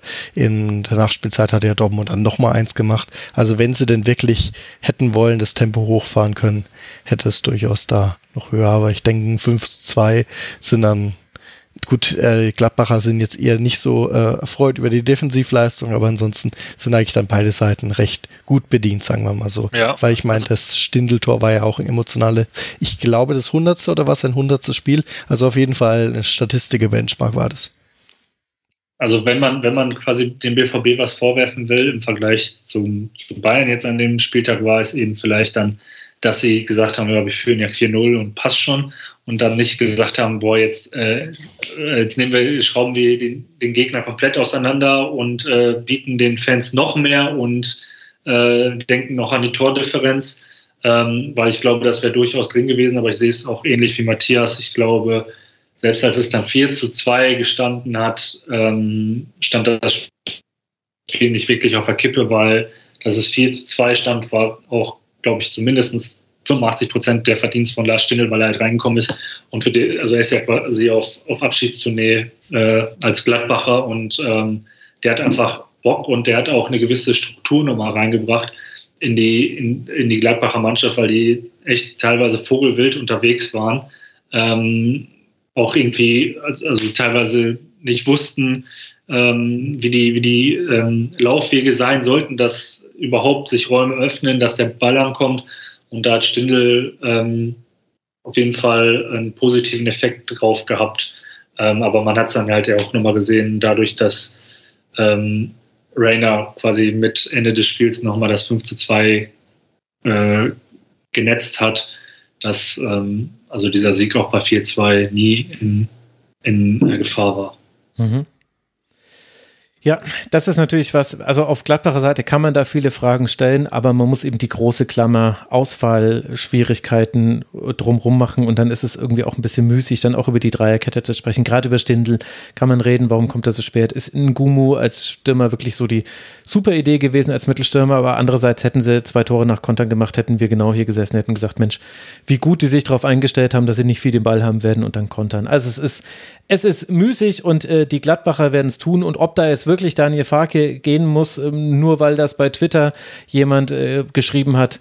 Auch das werden wir in Ruhe beobachten, denn wir können uns hier im Rasenfunk diese Ruhe leisten, die es offenbar ansonsten überhaupt nicht mehr geben kann. Also wie viele Artikel ich gesehen habe, in denen dann widerlegt wurde, dass es da schon aktuelle, akute Hinweise darauf gäbe, dann könnte man ja auch einfach auf das Gerücht nicht eingehen. Aber ja, ich finde, äh, wenn, wenn ich da nur kurz ja. noch was sagen kann, weil, äh, also ich, ich finde da schon wieder spannend, dass also dieses Gerücht aufkam mit Fark und dann die Leute, die eigentlich ja auch den ganzen Tag bei der, äh, bei der Borussia sind oder in, im Umfeld unterwegs sind, sagen, ja, yeah, das haben wir auch gehört. Ne? Also das ist halt immer dieser, ja. das ist halt dieser, ähm, dieser, ähm, äh, diese Reaktion, die ich in, in den vergangenen Monaten, Jahren immer wieder sehe. Also äh, in der Regel ist ja äh, äh, ein gewisser Fabrizio M aus, äh, Fabrizio R ja. aus, ähm, aus Mailand da immer als erster und dann sagen alle, ja, das, das wussten wir auch, aber äh, wir ja. haben halt noch abgewartet. Wir wollten also, nicht rausgehen. Ist, ja. Genau, wir wollten nicht rausgehen. Von daher ähm, genauso das, gut das wieder, zeigt, dass das unsere Quellen bestätigen das auch und es ist genau dieselbe Quelle. Also es ist nicht eine genau. zweite Quelle, sondern es ist derselbe genau. Spielerberater. Deswegen, deswegen weiß ich auch noch nicht so ganz, was ich von diesem Farke-Gerücht äh, halten soll. Also ich habe lustigerweise äh, eine Woche vorher ähm, in, in einer anderen Konstellation diskutiert, ob äh, Gladbach denn wohl in die neue Saison geht mit Farke und ich war äh, der Verfechter dessen, dass äh, Gladbach und Farke sich trennen sollten. Und da wurde mir dann auch von verschiedenen Leuten gesagt, nein, also äh, äh, Don Rollo Virkus äh, oder Firkus hat ja schon gesagt, ähm, äh, die gehen zusammen den Schritt und Gladbach steht ja eh vor einem Umbruch und muss kleine Brötchen backen. Aber ich habe äh, genau das vermutet, dass eben ähm, es äh, Diskussionen darum geben wird, ähm, dass man ja auch einfach den Fußball, den Vater eigentlich spielen lassen sollte, gar nicht mehr sieht ähm, gar nicht mehr kennt. Und ähm, wenn man auch kleinere Brötchen backen will, dann vielleicht eben nicht ein, ähm, einen Trainer mit einer ganz klaren Spielidee ähm, an, der, an der Seitenlinie haben sollte, sondern vielleicht eher jemanden, der durchaus eine gewisse ähm, ähm, mehr Alternativen anbieten kann, als, als es äh, Farke aktuell ist. Ja, ich meine, ich habe ja meine Kritik an Farke auch schon zu Genüge, glaube ich, im Rasenfunk geäußert. Trotzdem glaube ich nicht, dass, dass das so kommen wird. Ich finde, der Julian Weigel-Transfer, für den man ja auch gutes Geld in die Hand nehmen musste, das Gladbach eigentlich nicht hat, ist das deutlichste Hinweis darauf. Das ist ein perfekter Farke-Spieler und er kann auch sehr gut, also die beiden können sehr gut miteinander. Und all die anderen Medienreflexe, das ist ja, das war wie damals beim Nagelsmann-Gerücht als das dann rauskam, ja über dieselbe internationale Quelle, war es ja auch so, dass danach betont werden musste, ja, ja, das geistert schon seit Dienstag durch München, dass äh, wir wollten, wir haben uns bloß alle nicht getraut, weil wir wollen ja unbedingt ganz sicher sein. Und äh, ich weiß noch, im Kicker damals stand noch im Editorial der, der nächsten Montagsausgabe, ja, ja, unser Reporter, der hat ja schon am Mittwoch seinen für Donnerstag geplanten Urlaub abgesagt, weil er natürlich gewusst hat, es wird an diesem Tag passieren. Es kann natürlich sein, dass es genauso war. Dann sage ich Kudos und vor allem auch Kudos dafür, dass es nicht einfach blind rausgehauen habt, so wie manch anderes Medium. Ich möchte allerdings leise Zweifel anmerken, weil im, das ist nämlich immer die, die Reaktion auf solche Dinge, gerade auf so überraschende Dinge, da stehen halt gerade auch Journalistinnen und Journalisten sehr gut da, wenn sie sagen, ja, ja, das haben wir schon kommen sehen. Das war doch klar, dass die den entlassen. Ich habe Nagelsmann nicht kommen sehen, sage ich ganz, also mich hat das völlig kalt erwischt. Ich habe es ja noch als Fake News bezeichnet im Zweitliga-Kurzpass. Ein goldener Moment der Rasenfunkgeschichte. Bitte klippt's nicht raus, liebe Hörerinnen und Hörer. Nur deswegen mache ich so viele Sendungen, dass sich das versendet. Also gut, Dortmund jetzt noch in Augsburg und zu Hause gegen Mainz. Gladbach spielt jetzt noch in Leverkusen und dann zu Hause gegen Augsburg. Gladbach Rang 11, 39 Punkte da wird jetzt nicht mehr so wahnsinnig viel passieren. Vielleicht rauschen wir jetzt dann durch die kommenden Spiele ein bisschen schneller durch. Ich weiß nicht, wie es bei euch mit der Zeit aussieht. Also ich habe noch welche, aber wir haben ja immer noch äh, drei äh, vor uns. Wir wollen sprechen über ein äh, Duell um die Champions League zwischen den ersten FC Union und dem SC Freiburg und da macht Union einen wichtigen Schritt. Schon in der ersten Hälfte macht Berlin alles klar. Becker bereitet das 1 zu 0 von Behrens natürlich vor, macht dann das 2 zu 0 und 3 zu 0 direkt selbst. In der zweiten Hälfte kann Freiburg allerdings reagieren durch zwei Treffer nach Ecke und nach Strafstoß von Gulde und Griffo. So kommt es zum 2 zu 3. Aber weil Becker eine der wenigen Kontergelegenheiten dann nutzt, querlegt auf Leiduni, der dann nur noch einschieben muss, kommt am Ende ein 4 zu 2 bei diesem Spiel heraus und Union hat damit Matthias einen sehr großen Schritt gemacht Richtung Champions League. Drei Punkte Vorsprung hat man jetzt nämlich auf Freiburg, die auf Rang 5 liegen. Wie haben dir denn beide Teams gefallen? Also ähm, Geraldo Becker natürlich für mich klar Mann des Spiels. Ich glaube, da muss man mit ähm, zwei Tor zwei Toren zwei Vorlagen muss man, glaube ich, nicht drüber ähm, diskutieren. Was mir ein bisschen jetzt, vor allem dann bei den Toraktionen dann auch noch aufgefallen ist, ähm, wie teilweise die Freiburger verteidigt haben. Ich bin mir nicht sicher, ob es das 2-0 oder das 3-0 war, wo Gulde in die Mittelfeld ist und dann kommt einfach dieser Steilpass, ähm, wo ähm, dann nur noch Wiese davor ist, wo ich mir auch ein bisschen gedacht habe, ähm, Höfler ist doch so ein taktisch äh, gut ausgebildeter Spieler, warum schiebt er nicht mehr in die Kette rein? Dann hätte er diesen, hm. diesen Vorderler durch, beziehungsweise dann wäre der Rasen da nicht dicht gewesen. Das habe ich dann absolut nicht verstanden. Ich meine, Gulde hat dann sein, in Anführungsstrichen, seinen Fehler gut, gut gemacht durch sein Kopfballtor. Aber es, es war dann nicht, nicht nur Gulde, ähm, aber für mich in der ersten Halbzeit haben die Freiburger sehr wenig stattgefunden. Äh, Union dadurch natürlich ähm, schon mit 1 zu 0 war, war für mich so ein kleiner Dosenöffner. Die zweiten und dritten Tore ähm, sahen dann leichter aus und dann eben in der zweiten Halbzeit das Tor nach Ecke und dann nochmal der Elfmeter. Eben, wir haben es vorhin angesprochen, da war nicht nur der Panenka von Gyrassi, sondern auch von Vincenzo Griffo. Vor allem den gegen ähm, ähm, Frederik Renault zu wagen, der für mich sogar in meiner Wahrnehmung ähm, in der Saison einer der besten Keeper der Bundesliga ist, den so zu wagen, also ne, Griffo an sich schon ein sicherer Elfmeterschütze, außer gegen VfL Bochum, da hat er es im Nachschuss verwandelt, ähm, dass er den so wagt, ist er dann ein gutes Selbstvertrauen. Ich meine, er steht jetzt auch schon bei 14 Saisontreffern und damit auf Platz 2 in der Torschützenliste zusammen mit Kolo Muani.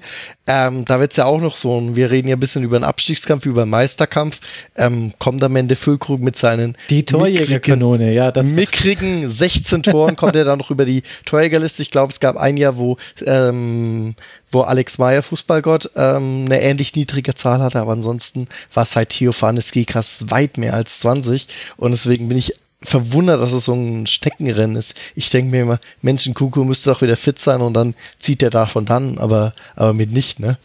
Und das dann eben so ein, er ist ja nicht mal Stürmergriffo, sondern einfach nur äh, Standardschütze und ab und zu zwirbelt er mal einen rein, dass er eben so weit oben steht ja, und dann am Ende war es dann eben noch Leiduni, ähm, wie du angesprochen hast.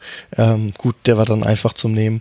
Aber mich persönlich hat es wirklich in diesem Spiel beeindruckt, wo es jetzt wirklich darum ging, der Gewinner kommt in die Champions League und ich möchte mich sogar auch schon wirklich da mal festlegen, dass der Gewinner tatsächlich dann am Ende in die Champions League einziehen wird. Und in dem Fall sind die Würfel halt für Union Berlin gefallen und das auch aus meiner Sicht verdient. Nur kurz der Vollständigkeit halber. Also Freddy Bobic, Thomas Allers und Roland Wohlfahrt sind jeweils diejenigen, die mit nur 17 Toren Torschützenkönig würden. Das waren die schlechtesten Werte. Und während Allers und Wohlfahrt aus äh, Ende der 80er kommt, beziehungsweise nee, das war ja sogar in derselben Saison, genau 88, 89. Das war also 80er Jahre Fußball. Leute, ich habe es mir für Elf Leben nochmal gegeben. Meine Güte, war das schlecht. Das war einfach richtig schlecht. Aber gut, und Freddy Brobisch dann 95, äh, 96. Das müsste sogar mit dem magischen Dreieck gewesen sein, ja, na klar. Krasimir Balakow und Giovanni Elber, das äh, dürfte die Saison gewesen sein. Also der hofft natürlich, dass Füllkrug durchkommt und kein Tor mehr macht, dann ist in Zukunft Niklas Füllkrug derjenige, der die schlechteste Torschützenkönig-Bilanz hat. Der Matthias hat jetzt schon viel gesagt, Dominik, äh, zu Union und auch äh, zu Freiburg. Vielleicht kann man, kann ich noch eine Sache ergänzen und dann darfst du gern deine Eindrücke noch sagen. Äh, Christian Streich hat äh, nach der PK gesagt, äh, dass er auch einen Fehler gemacht hätte, indem er Lukas Kübler aufgestellt hatte. Lukas Kübler war unter der Woche krank und musste ja dann auch nach rund einer halben Stunde mit äh, Schwindel ausgewechselt werden. Und Streich meint, ja, das war einfach ein Fehler von mir, ihn dann doch aufzustellen. Hat er vielleicht auch die eigene Medizinabteilung ein bisschen in Schutz genommen, muss man so sagen. Aber das erklärt vielleicht auch noch ein bisschen was, was du erzählt hast, Matthias, äh, dass eben in der ersten Hälfte Freiburg defensiv auch einfach nicht gut geordnet war. Das hatte vielleicht auch damit zu tun, weil Freiburg spielt eben einfach einen Fußball, der sehr auf Kollektivität beruht. So, Dominik, deine Gedanken noch zum Spiel.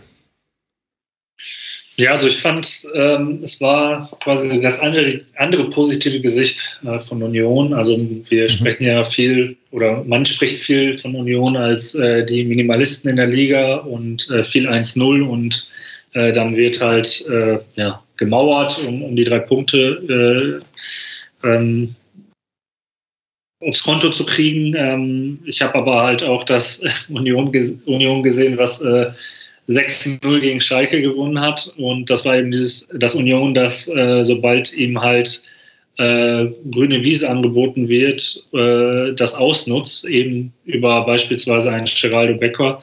Und äh, dieses Union habe ich halt gegen Freiburg auch gesehen, was mich durchaus überrascht hat, weil ich Freiburg eigentlich auch als sehr organisiertes Team äh, gesehen habe über den Verlauf der Saison. Ähm, vielleicht mag dann, was du auch angesprochen hast, äh, mit Kübler reinspielen und dann der frühe Wechsel und dass dann die Mannschaft grundsätzlich schon äh, etwas ähm, ja, durcheinander war. Ähm, aber das darf oder sollte aus meiner Sicht nicht einfach die starke Leistung von Union schmälern, weil das war einfach äh, sehr gut herausgespielt. Schon von Knoche über dann äh, das Mittelfeld, über Geraldo Becker ähm, und wie verrückt ist es einfach, dass äh, ähm, Urs Fischer es immer wieder hinbekommt, Spieler wie Kevin Behrens äh, zu, zu, äh, zu, zu Bundesliga-Profis äh, zu formen, die wahrscheinlich nächste Saison Champions League spielen und auf die zehn Tore zugehen. Also ich habe mich wirklich, Entschuldigung an Kevin Behrens, das ist wirklich nicht persönlich gemeint. Aber ich habe mich schlapp gelacht, als, als ich gehört habe, dass der zur Union wechselt. Ich dachte, was soll das denn? Das, ich habe mich schon an also den Kopf gefasst damals, als sie Gieselmann geholt haben und dachte schon, was soll das denn sein?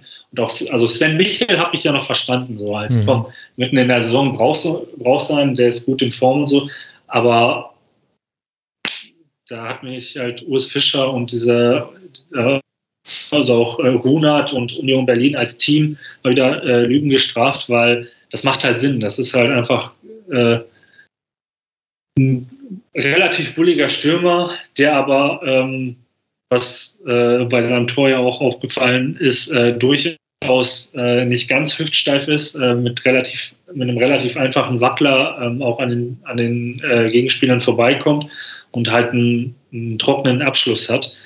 Ähm, und ich bin mal gespannt, ähm, wie das dann in der kommenden Saison ist, äh, weil Union ist ja auch dafür bekannt, dass da selten ein Stein auf dem anderen bleibt nach einer Saison. Also ob Kevin Behrens dann nicht vielleicht in zwei Jahren beim FC Schalke 04 landet wie Marius Bülter jetzt oder einst.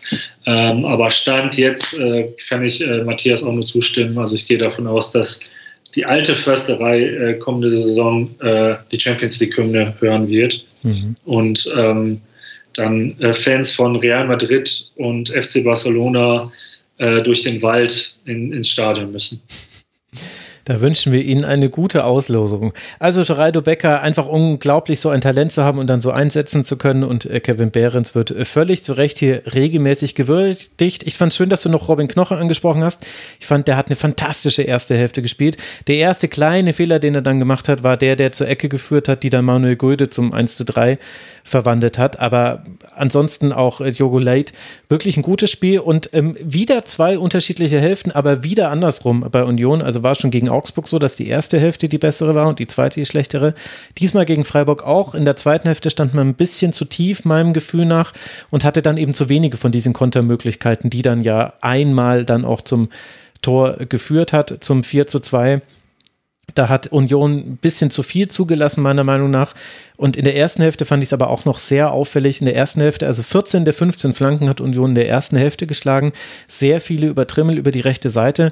Und was da für die Freiburger Passivität und auch so ein bisschen Unordnung spricht, ist, fast jeder zweite Ball war bei Union. Also die haben Flanke geschlagen, der, der Ball wurde rausgeklärt aus dem Strafraum, ein Unioner hat den aufgenommen, hat ihn wieder auf den Flügel gespielt, es wurde die nächste Flanke reingeschlagen. Also die hatten Ballbesitz über das Einsammeln zweiter Bälle in der ersten Hälfte. Und äh, wie Roussillon nicht angegriffen wird beim, was ist 0 zu 2 oder ist 0 zu 3?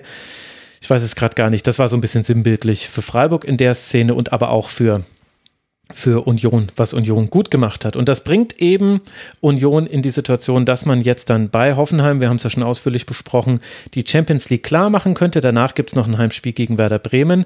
Freiburg ist tatsächlich jetzt schon fix in der Europa League. Das haben sie dem Spielverlauf des weiteren Spieltags zu verdanken, weil Leverkusen nur einfach punkten konnte in Stuttgart. Deswegen ist nämlich dieses Spiel jetzt gegen den VfL Wolfsburg hat ein bisschen eine andere Brisanz. Sieben Punkte Vorsprung hat man nämlich auf den VfL Wolfsburg, kann nicht mehr eingeholt werden. Wolfsburg und Eintracht Frankfurt sind die letzten Gegner für den SC Freiburg in dieser Saison. Und wer weiß, drei Punkte Rückstand sind es auf die Champions League. Vielleicht hilft es auch zu wissen, jetzt können wir nicht mehr tiefer fallen als fünf.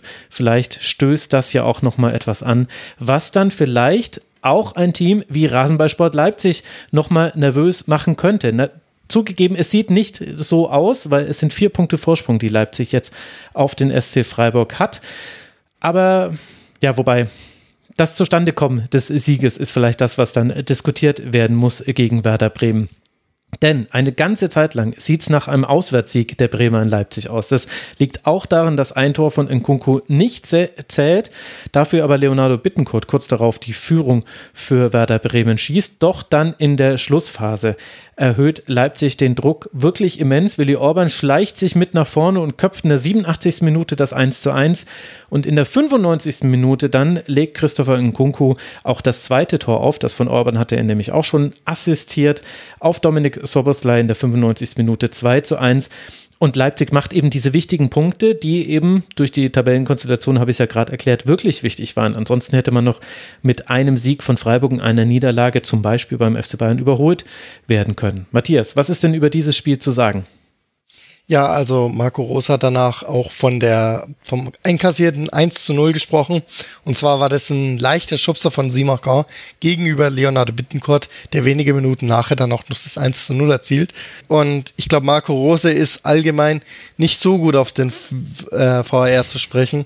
Mhm. Und ich meine, wir haben jetzt wenig über Schiedsrichter, Gott sei Dank, jetzt in einem ganz kompletten Spieltag gesprochen die Situation ist dann die, die man tatsächlich dann am ehesten diskutieren kann, weil in den Rücken fassen, in Anführungsstrichen, äh, da dann als ähm, Ausgangspunkt zu nehmen, ein komplettes Tor, was dann aus der Angriffssituation fällt, dann dadurch einzukassieren, empfand ich sogar persönlich dann auch ein bisschen als hart. Also ähm, Spielverlauf war natürlich für Bremen wie gemalt, weil 1 zu 0 bekommen, aber ja, es wurde einkassiert, direkt das 1 zu 0 gemacht und dann erst in den Schlussminuten da ähm, die kalte Dusche bekommen. Aber ich persönlich habe jetzt auch nicht so richtig verstanden, äh, warum ähm, im Mittelfeld, ich glaube, das war ja sogar noch in der ähm, Leipziger Hälfte, war dieses ähm, Vergehen ja. von Simakon. Und dann äh, ist der Ball im Tor und dann sagt, nee, nee, äh, wird, wird deswegen einkassiert. Also da kann ich auch einige VR-Kritiker äh, verstehen, warum wegen so einer Situation das Ganze dann zurückgenommen wird, weil ich sag mal so, wenn Kunku im Strafraum ähm, die Hand zur, äh, zur Hilfe nimmt, um den Ball zu kontrollieren und deswegen durch den Pass des Tor fällt, dann sagt jeder, ja, ist doch in Ordnung. Aber wenn dann, ähm, bevor die Angriffssituation ist, wegen so einem leichten Rempler, ähm, dann die Situation abgepfiffen wird, ähm, mögen vielleicht einige Fans dann sagen, ja, VR, ich glaube, ähm, für Marco Rose war der, glaube ich, in der Saison eh noch nicht. Also da äh, kann ich sogar die Leipziger ähm, nicht Abneigung, aber zumindest die Kritik am Eingreifen des VAR, wenn man sieht beispielsweise eine ähnliche Situation, die vom Bochumer 1 zu 0 in Dortmund war, da wurde sie nicht gepfiffen, kein Problem. Aber Daniel Schlager war, glaube ich, der Schiedsrichter, ähm, hat das ähm, daneben einkassiert, nee, Bart Stübner war er, Entschuldigung, Florian Bart Stübner hat das Tor dann einkassieren lassen. Dominik, hast du eine Meinung dazu? Oder zum Spiel generell? Also ich kann ja erstmal was zum, zum VR sagen. Also ich ähm, sehe es auch so, dass ich äh, nicht nachvollziehen kann, dass der VAR da eingreifen muss, weil ähm, Matthias hat es mit, mit Handanlegen eigentlich ganz, ganz gut getroffen oder Handauflegen. Das war ja nicht mal eine richtige Schubsbewegung, äh, äh, wie es damals äh, Adeyemi zum Beispiel gemacht hat, mit beiden, mit beiden Händen und mhm. äh, gib ihm. Es war wirklich, ähm, naja, sieht halt den Spieler vor sich und versucht halt Körperkontakt aufzunehmen äh, was, glaube ich, äh, ganz normal ist im Fußball, dass man ja auch eine gewisse äh, Körperlichkeit sucht und ähm, äh, evozieren will. Ähm, wenn das dann schon reicht, um quasi 15 Sekunden später fallendes Tor äh, zurückzupfeifen, dann müssen wir wirklich überlegen, ob wir Fußball bald mit auf dem Rücken zusammengebundenen Armen äh, spielen müssen, weil ähm, selbst beim Basketball, der ein körperloser Sport ist, weiß ich nicht, ob das unbedingt jetzt sofort als faul gepfiffen worden wäre.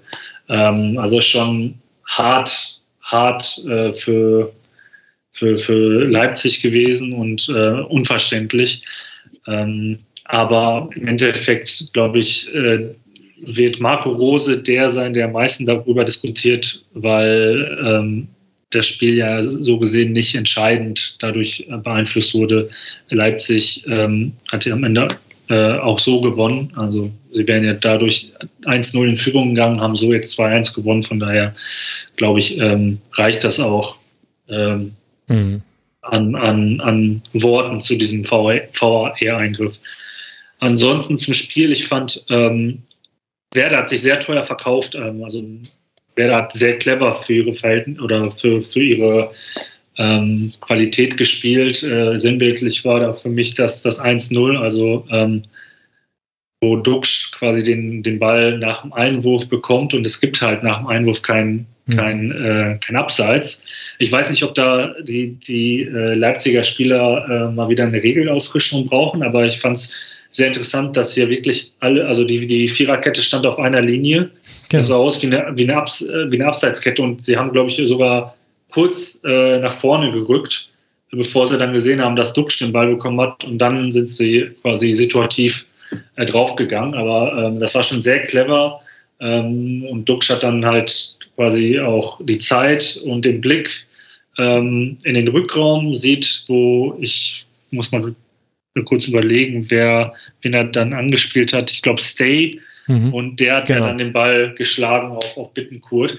Das fand ich auch ganz interessant. Ähm, der ähm, Kommentator meinte ja, ähm, glücklich, dass er Bittenkurt da äh, noch erreicht. Ich fand das überhaupt nicht äh, glücklich, sondern es war einfach ein gutes Auge von Stay und auch ähm, gut antizipiert von, von Bittenkurt, dass er weiß, vielleicht sogar so einstudiert, ich, oder? Also genau, fand, vielleicht sogar einstudiert. Das wird sogar passen mit diesem, wir spielen jetzt quasi einen Einwurf ins, ins Abseits, in Anführungszeichen.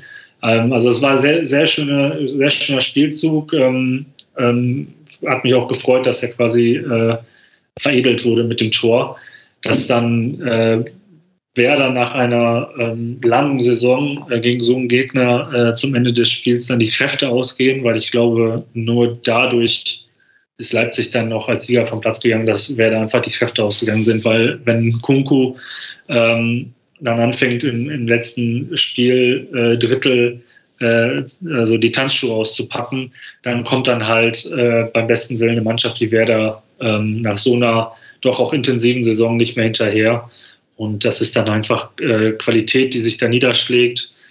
Und ähm, vielleicht ja auch, äh, um Schalke wieder reinzubringen, gar keine, gar keine schlechte, ähm, gar kein schlechtes Ergebnis, dass Leipzig dann noch als Sieger vom, vom Feld gegangen ist, weil äh, Leipzig dann, je nachdem wie der nächste ähm, Spieltag ausgeht, die äh, Champions League schon fix hat ähm, und dann vielleicht gegen Schalke ähm, die viel gelobte Nachwuchsarbeit äh, auch auf, den, auf dem Feld niederschlagen lässt und ähm, hm. äh, ein Kunku nicht mehr spielt und ähnliches und äh, Schalke da vielleicht noch einen wichtigen Punkt holen kann im alten Zentralstadion. Ja, ich meine, es kann natürlich äh, schon ein Faktor werden. Man spielt ja danach noch das DFB-Pokalfinale. Vielleicht wollte Marco Rose auch deswegen so viel über den VRR sprechen. Also generell ist er ein sehr harter Kritiker. Er sagt die ganze Zeit schon, der VRR soll weg. Nur bei Abseitsentscheidungen soll man nochmal drauf gucken. Vielleicht wollte er auch deswegen so gerne drüber sprechen, weil er sonst die Frage hätte beantworten müssen, Warum passiert denn so wenig offensiv jenseits von Nkunku, der wieder ein fantastisches Spiel gemacht hat? Drei Schüsse, vier Torschussvorlagen, vier gewonnene Dribblings, fünfmal nur durch einen Foul zu stoppen, also absolut krasse Zahlen. Und obwohl man so viel Platz hatte, also wie oft konnte Konrad Leimer eigentlich durchs Mittelfeld andribbeln, weil eben Bremen, bei denen ja groß ausgefallen ist mit Knieproblemen, für den hat Gruev gespielt, weil Gruev alleine gelassen wurde von Stay und Bittencourt, die irgendwo vorne waren. Also wie oft konnte da man mit Tempo auf die Kette gehen und wie wenig Chancen kamen dabei eigentlich heraus. Das ist etwas, was mir an Leipziger Stelle jetzt Sorgen ist ein bisschen zu viel, ist jetzt 32. Spieltag, jetzt kannst du es nicht mehr fixen. Aber das sind Fragen, die würde ich schon stellen. Also die großen Chancen, die haben trotz einer deutlichen Überlegenheit gefehlt, also quasi Ballbesitz und so weiter, so meine ich jetzt Überlegenheit. Und Nkunku ist letztlich derjenige, der auch mit Blick jetzt auf die letzten Ergebnisse bei Leipzig wirklich den Unterschied macht. Da gibt es Anschlussfragen. Dafür hat man defensiv sehr gut die langen Bälle weggenommen. 19 zu 5 gewonnene Kopfballduelle, 19 zu 8 waren es. Aber Orban und Simakon haben 5 äh, und 4 gewonnen. Also der lange Ball auf Dux, der hat diesmal einfach nicht funktioniert. Deswegen, auch deswegen hatte er so wenige Aktionen. Das wiederum war gut bei Leipzig. Dann war man halt in der einen Szene und noch bei dem anderen, äh, bei der Flanke von Weiser auf Dux, die er dann aus ganz kurzer Distanz auf Blaswig schießt. Das waren so die zwei großen Bremer Chancen und arg viel mehr war es dann auch nicht. Und dann ist es eben ein 1 zu 2 aus Bremer Sicht, die damit rein rechnerisch noch nicht raus sind. Fünf Punkte Vorsprung sind es auf Schalke 04, aber wenn wir schon vorhin schon bei Augsburg die Argumentation fahren, wie unwahrscheinlich das ist, da müssen wir da jetzt bei Werder gar nicht anfangen. Es gibt jetzt ein Heimspiel gegen den 1. FC Köln und dann geht es eben an die alte Försterei für Werder Bremen. Und für Leipzig geht es jetzt dann zu den Bayern, dann zu Hause gegen Schalke und dann eben ins DFB-Pokalfinale. Das hat ja Dominik gerade auch schon angedeutet. Und dann haben wir noch ein Spiel, über das wir sprechen wollen. Das fand in Frankfurt statt. Und es gab schon Hörerinnen und Hörer, die einen Frankfurt-Schwerpunkt gefordert haben für diese Schlusskonferenz, weil eben so viel passiert ist unter der Woche. Unter anderem steht jetzt fest, Oliver Glasner wird nach dieser Saison nicht mehr Trainer sein.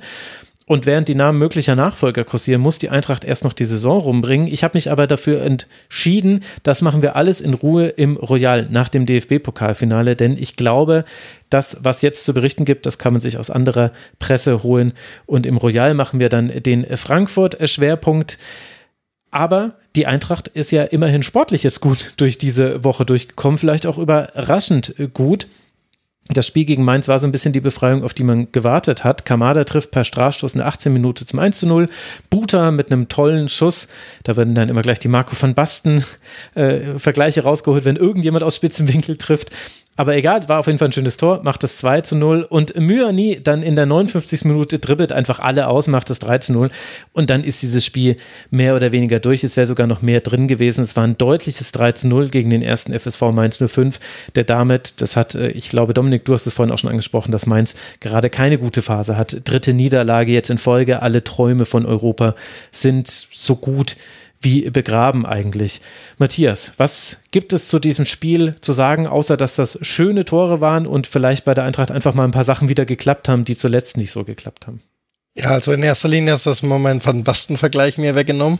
Nee, aber in erster Linie ähm, spricht ein bisschen dafür, dass bei Mainz jetzt ein bisschen die Luft raus ist, weil ich habe die Mainzer natürlich vor der Saison sehr stark eingeschätzt. Ich habe sie tatsächlich auf dem Europacup-Platz getippt. Und langsam in der Rückrunde haben sie dann gezeigt, warum sie dann ähm, so stark sind. Und dann habe ich auch gedacht gehabt, wird es eventuell noch was mit, mit, mit, Platz 6, aber jetzt am Ende ähm, irgendwie nach dem Bayern-Sieg war wieder die Luft raus. Ähm, der Klassiker. Wir nennen ja. es das Gladbach-Phänomen. Genau, genau. Und ähm, dann natürlich auch schön rausgespielt. Wie gesagt, ähm, Kamada, dann äh, Buta und dann Kolomouani. Für Kolomouani vielleicht kann er jetzt dann sogar noch mal einen Schwung machen, eben Richtung Torjägerkanone. Ähm, bei ihm geht's ja wirklich nur noch darum, für wie viele Millionen er wechselt, wenn Kamada ja schon ablösefrei geht. Auf der anderen Seite ähm, habe ich mir sagen lassen, dass für Frankfurt das Duell gegen Mainz schon immer recht wichtig ist.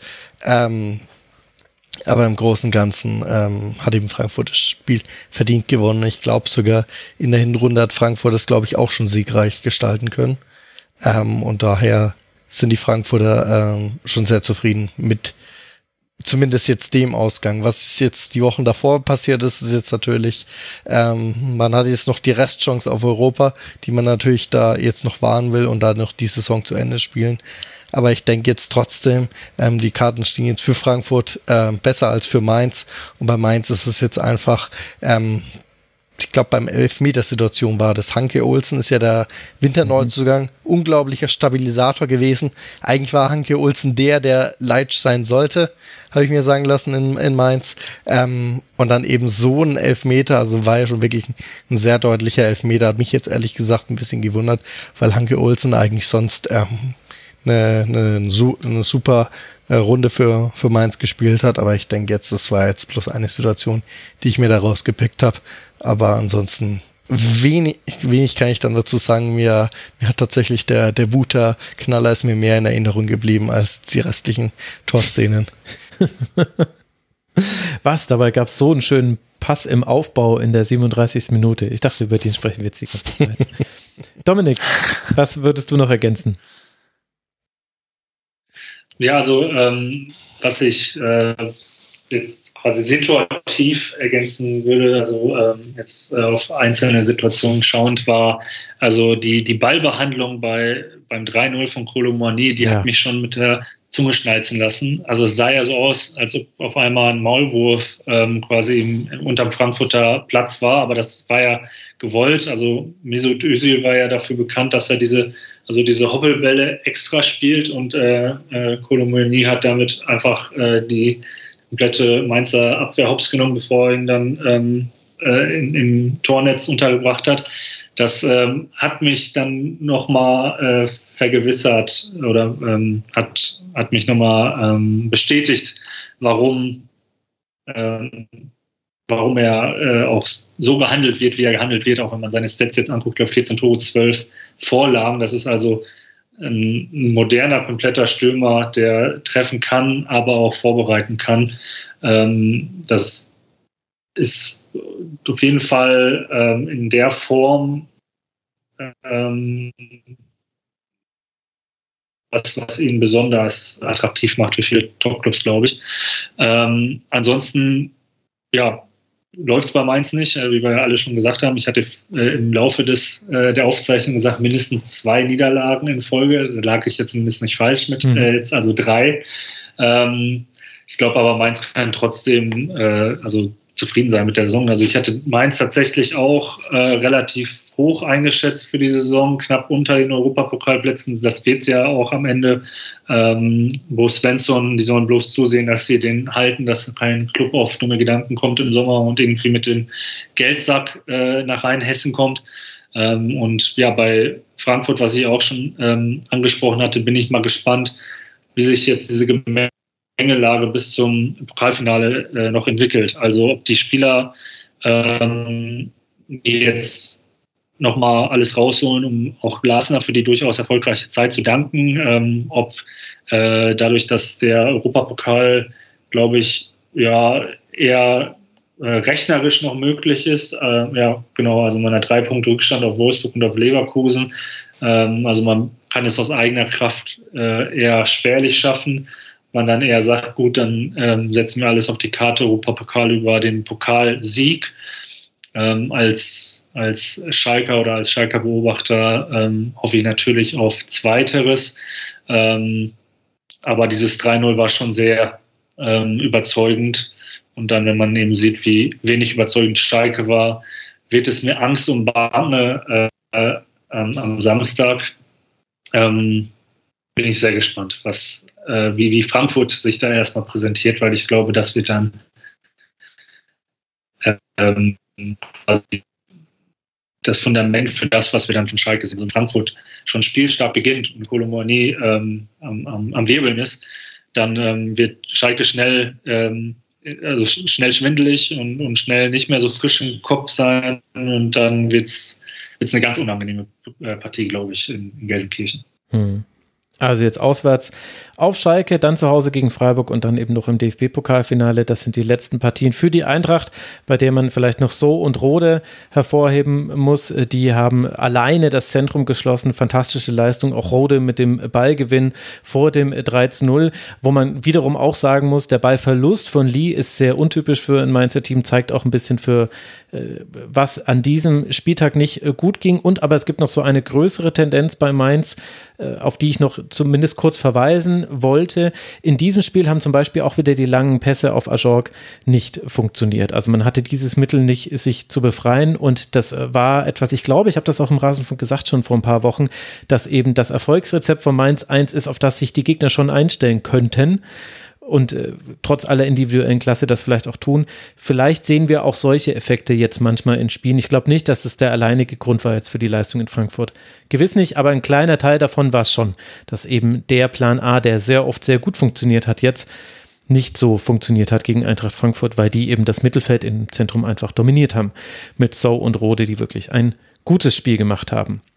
Für die Mainzer, die auf Rang 9 rutschen, bei 45 Punkten stehen, geht es jetzt dann eben zu Hause gegen den VfB Stuttgart weiter. Und dann wird man eventuell bei der Meisterfeier von Borussia Dortmund aus nächster Nähe mit dabei sein. Das wird dann das letzte Spiel für Mainz 05 sein. Und damit sind wir am Ende einer langen Sendung angekommen. Du hast vorhin nicht nur gesagt, mindestens zwei Spiele hat Mainz verloren, sondern du hast damals auch gesagt, wir werden ja gleich noch darüber sprechen. Und ich weiß nicht, weil wahrscheinlich sieht es man in der Auszeichnung. Ich musste grinsen, denn das dürfte so zweieinhalb Stunden so rund ungefähr los sein.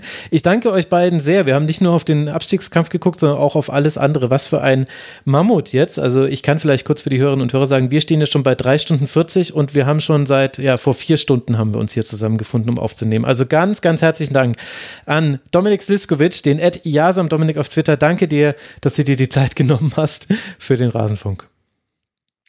Ja, danke dir, Max, für die Einladung und auch äh, danke an Matthias für die äh, tollen Einblicke. War eine schöne Runde und ich hoffe, dann äh, hören und sehen wir uns äh, nächste Saison wieder als Bundesligisten. Ja, das würde mich auch freuen. Geht mir aber bei allen anderen Vereinen ehrlicherweise auch so. Gibt einfach zu viele gute Gäste. Aber ich schließe mich deinem Dank an Matthias Rau an von 1848 als 1848 mit jeweils der 8 als Ziffer und alles andere ausgeschrieben. Kann man euch auch auf Twitter folgen. Matthias, danke dir, dass du mal wieder hier warst und ich habe es ja vorhin schon gesagt, danke, dass ich über euch und über Philipp Rentsch immer über den VfL Bescheid weiß. Das hilft mir sehr. Ja, danke, dass ich dabei sein soll. Habe wieder Spaß gemacht. Das freut mich zu hören. Und dann danke ich euch, lieben Hörerinnen und Hörern, natürlich auch. Ich habe noch zwei Podcast-Empfehlungen für euch. Zum einen, der Deutschlandfunk Players Podcast hat mit dem Kanu-Weltverbandspräsident Konietzko gesprochen. Es geht darum, dass jetzt russische Athleten, wenn sie unter neutraler Flagge antreten, wieder an Wettbewerben teilnehmen sollen. Diese IOC-Entscheidung habt ihr ja vielleicht mitbekommen. Ich stand der bisher sehr kritisch gegenüber.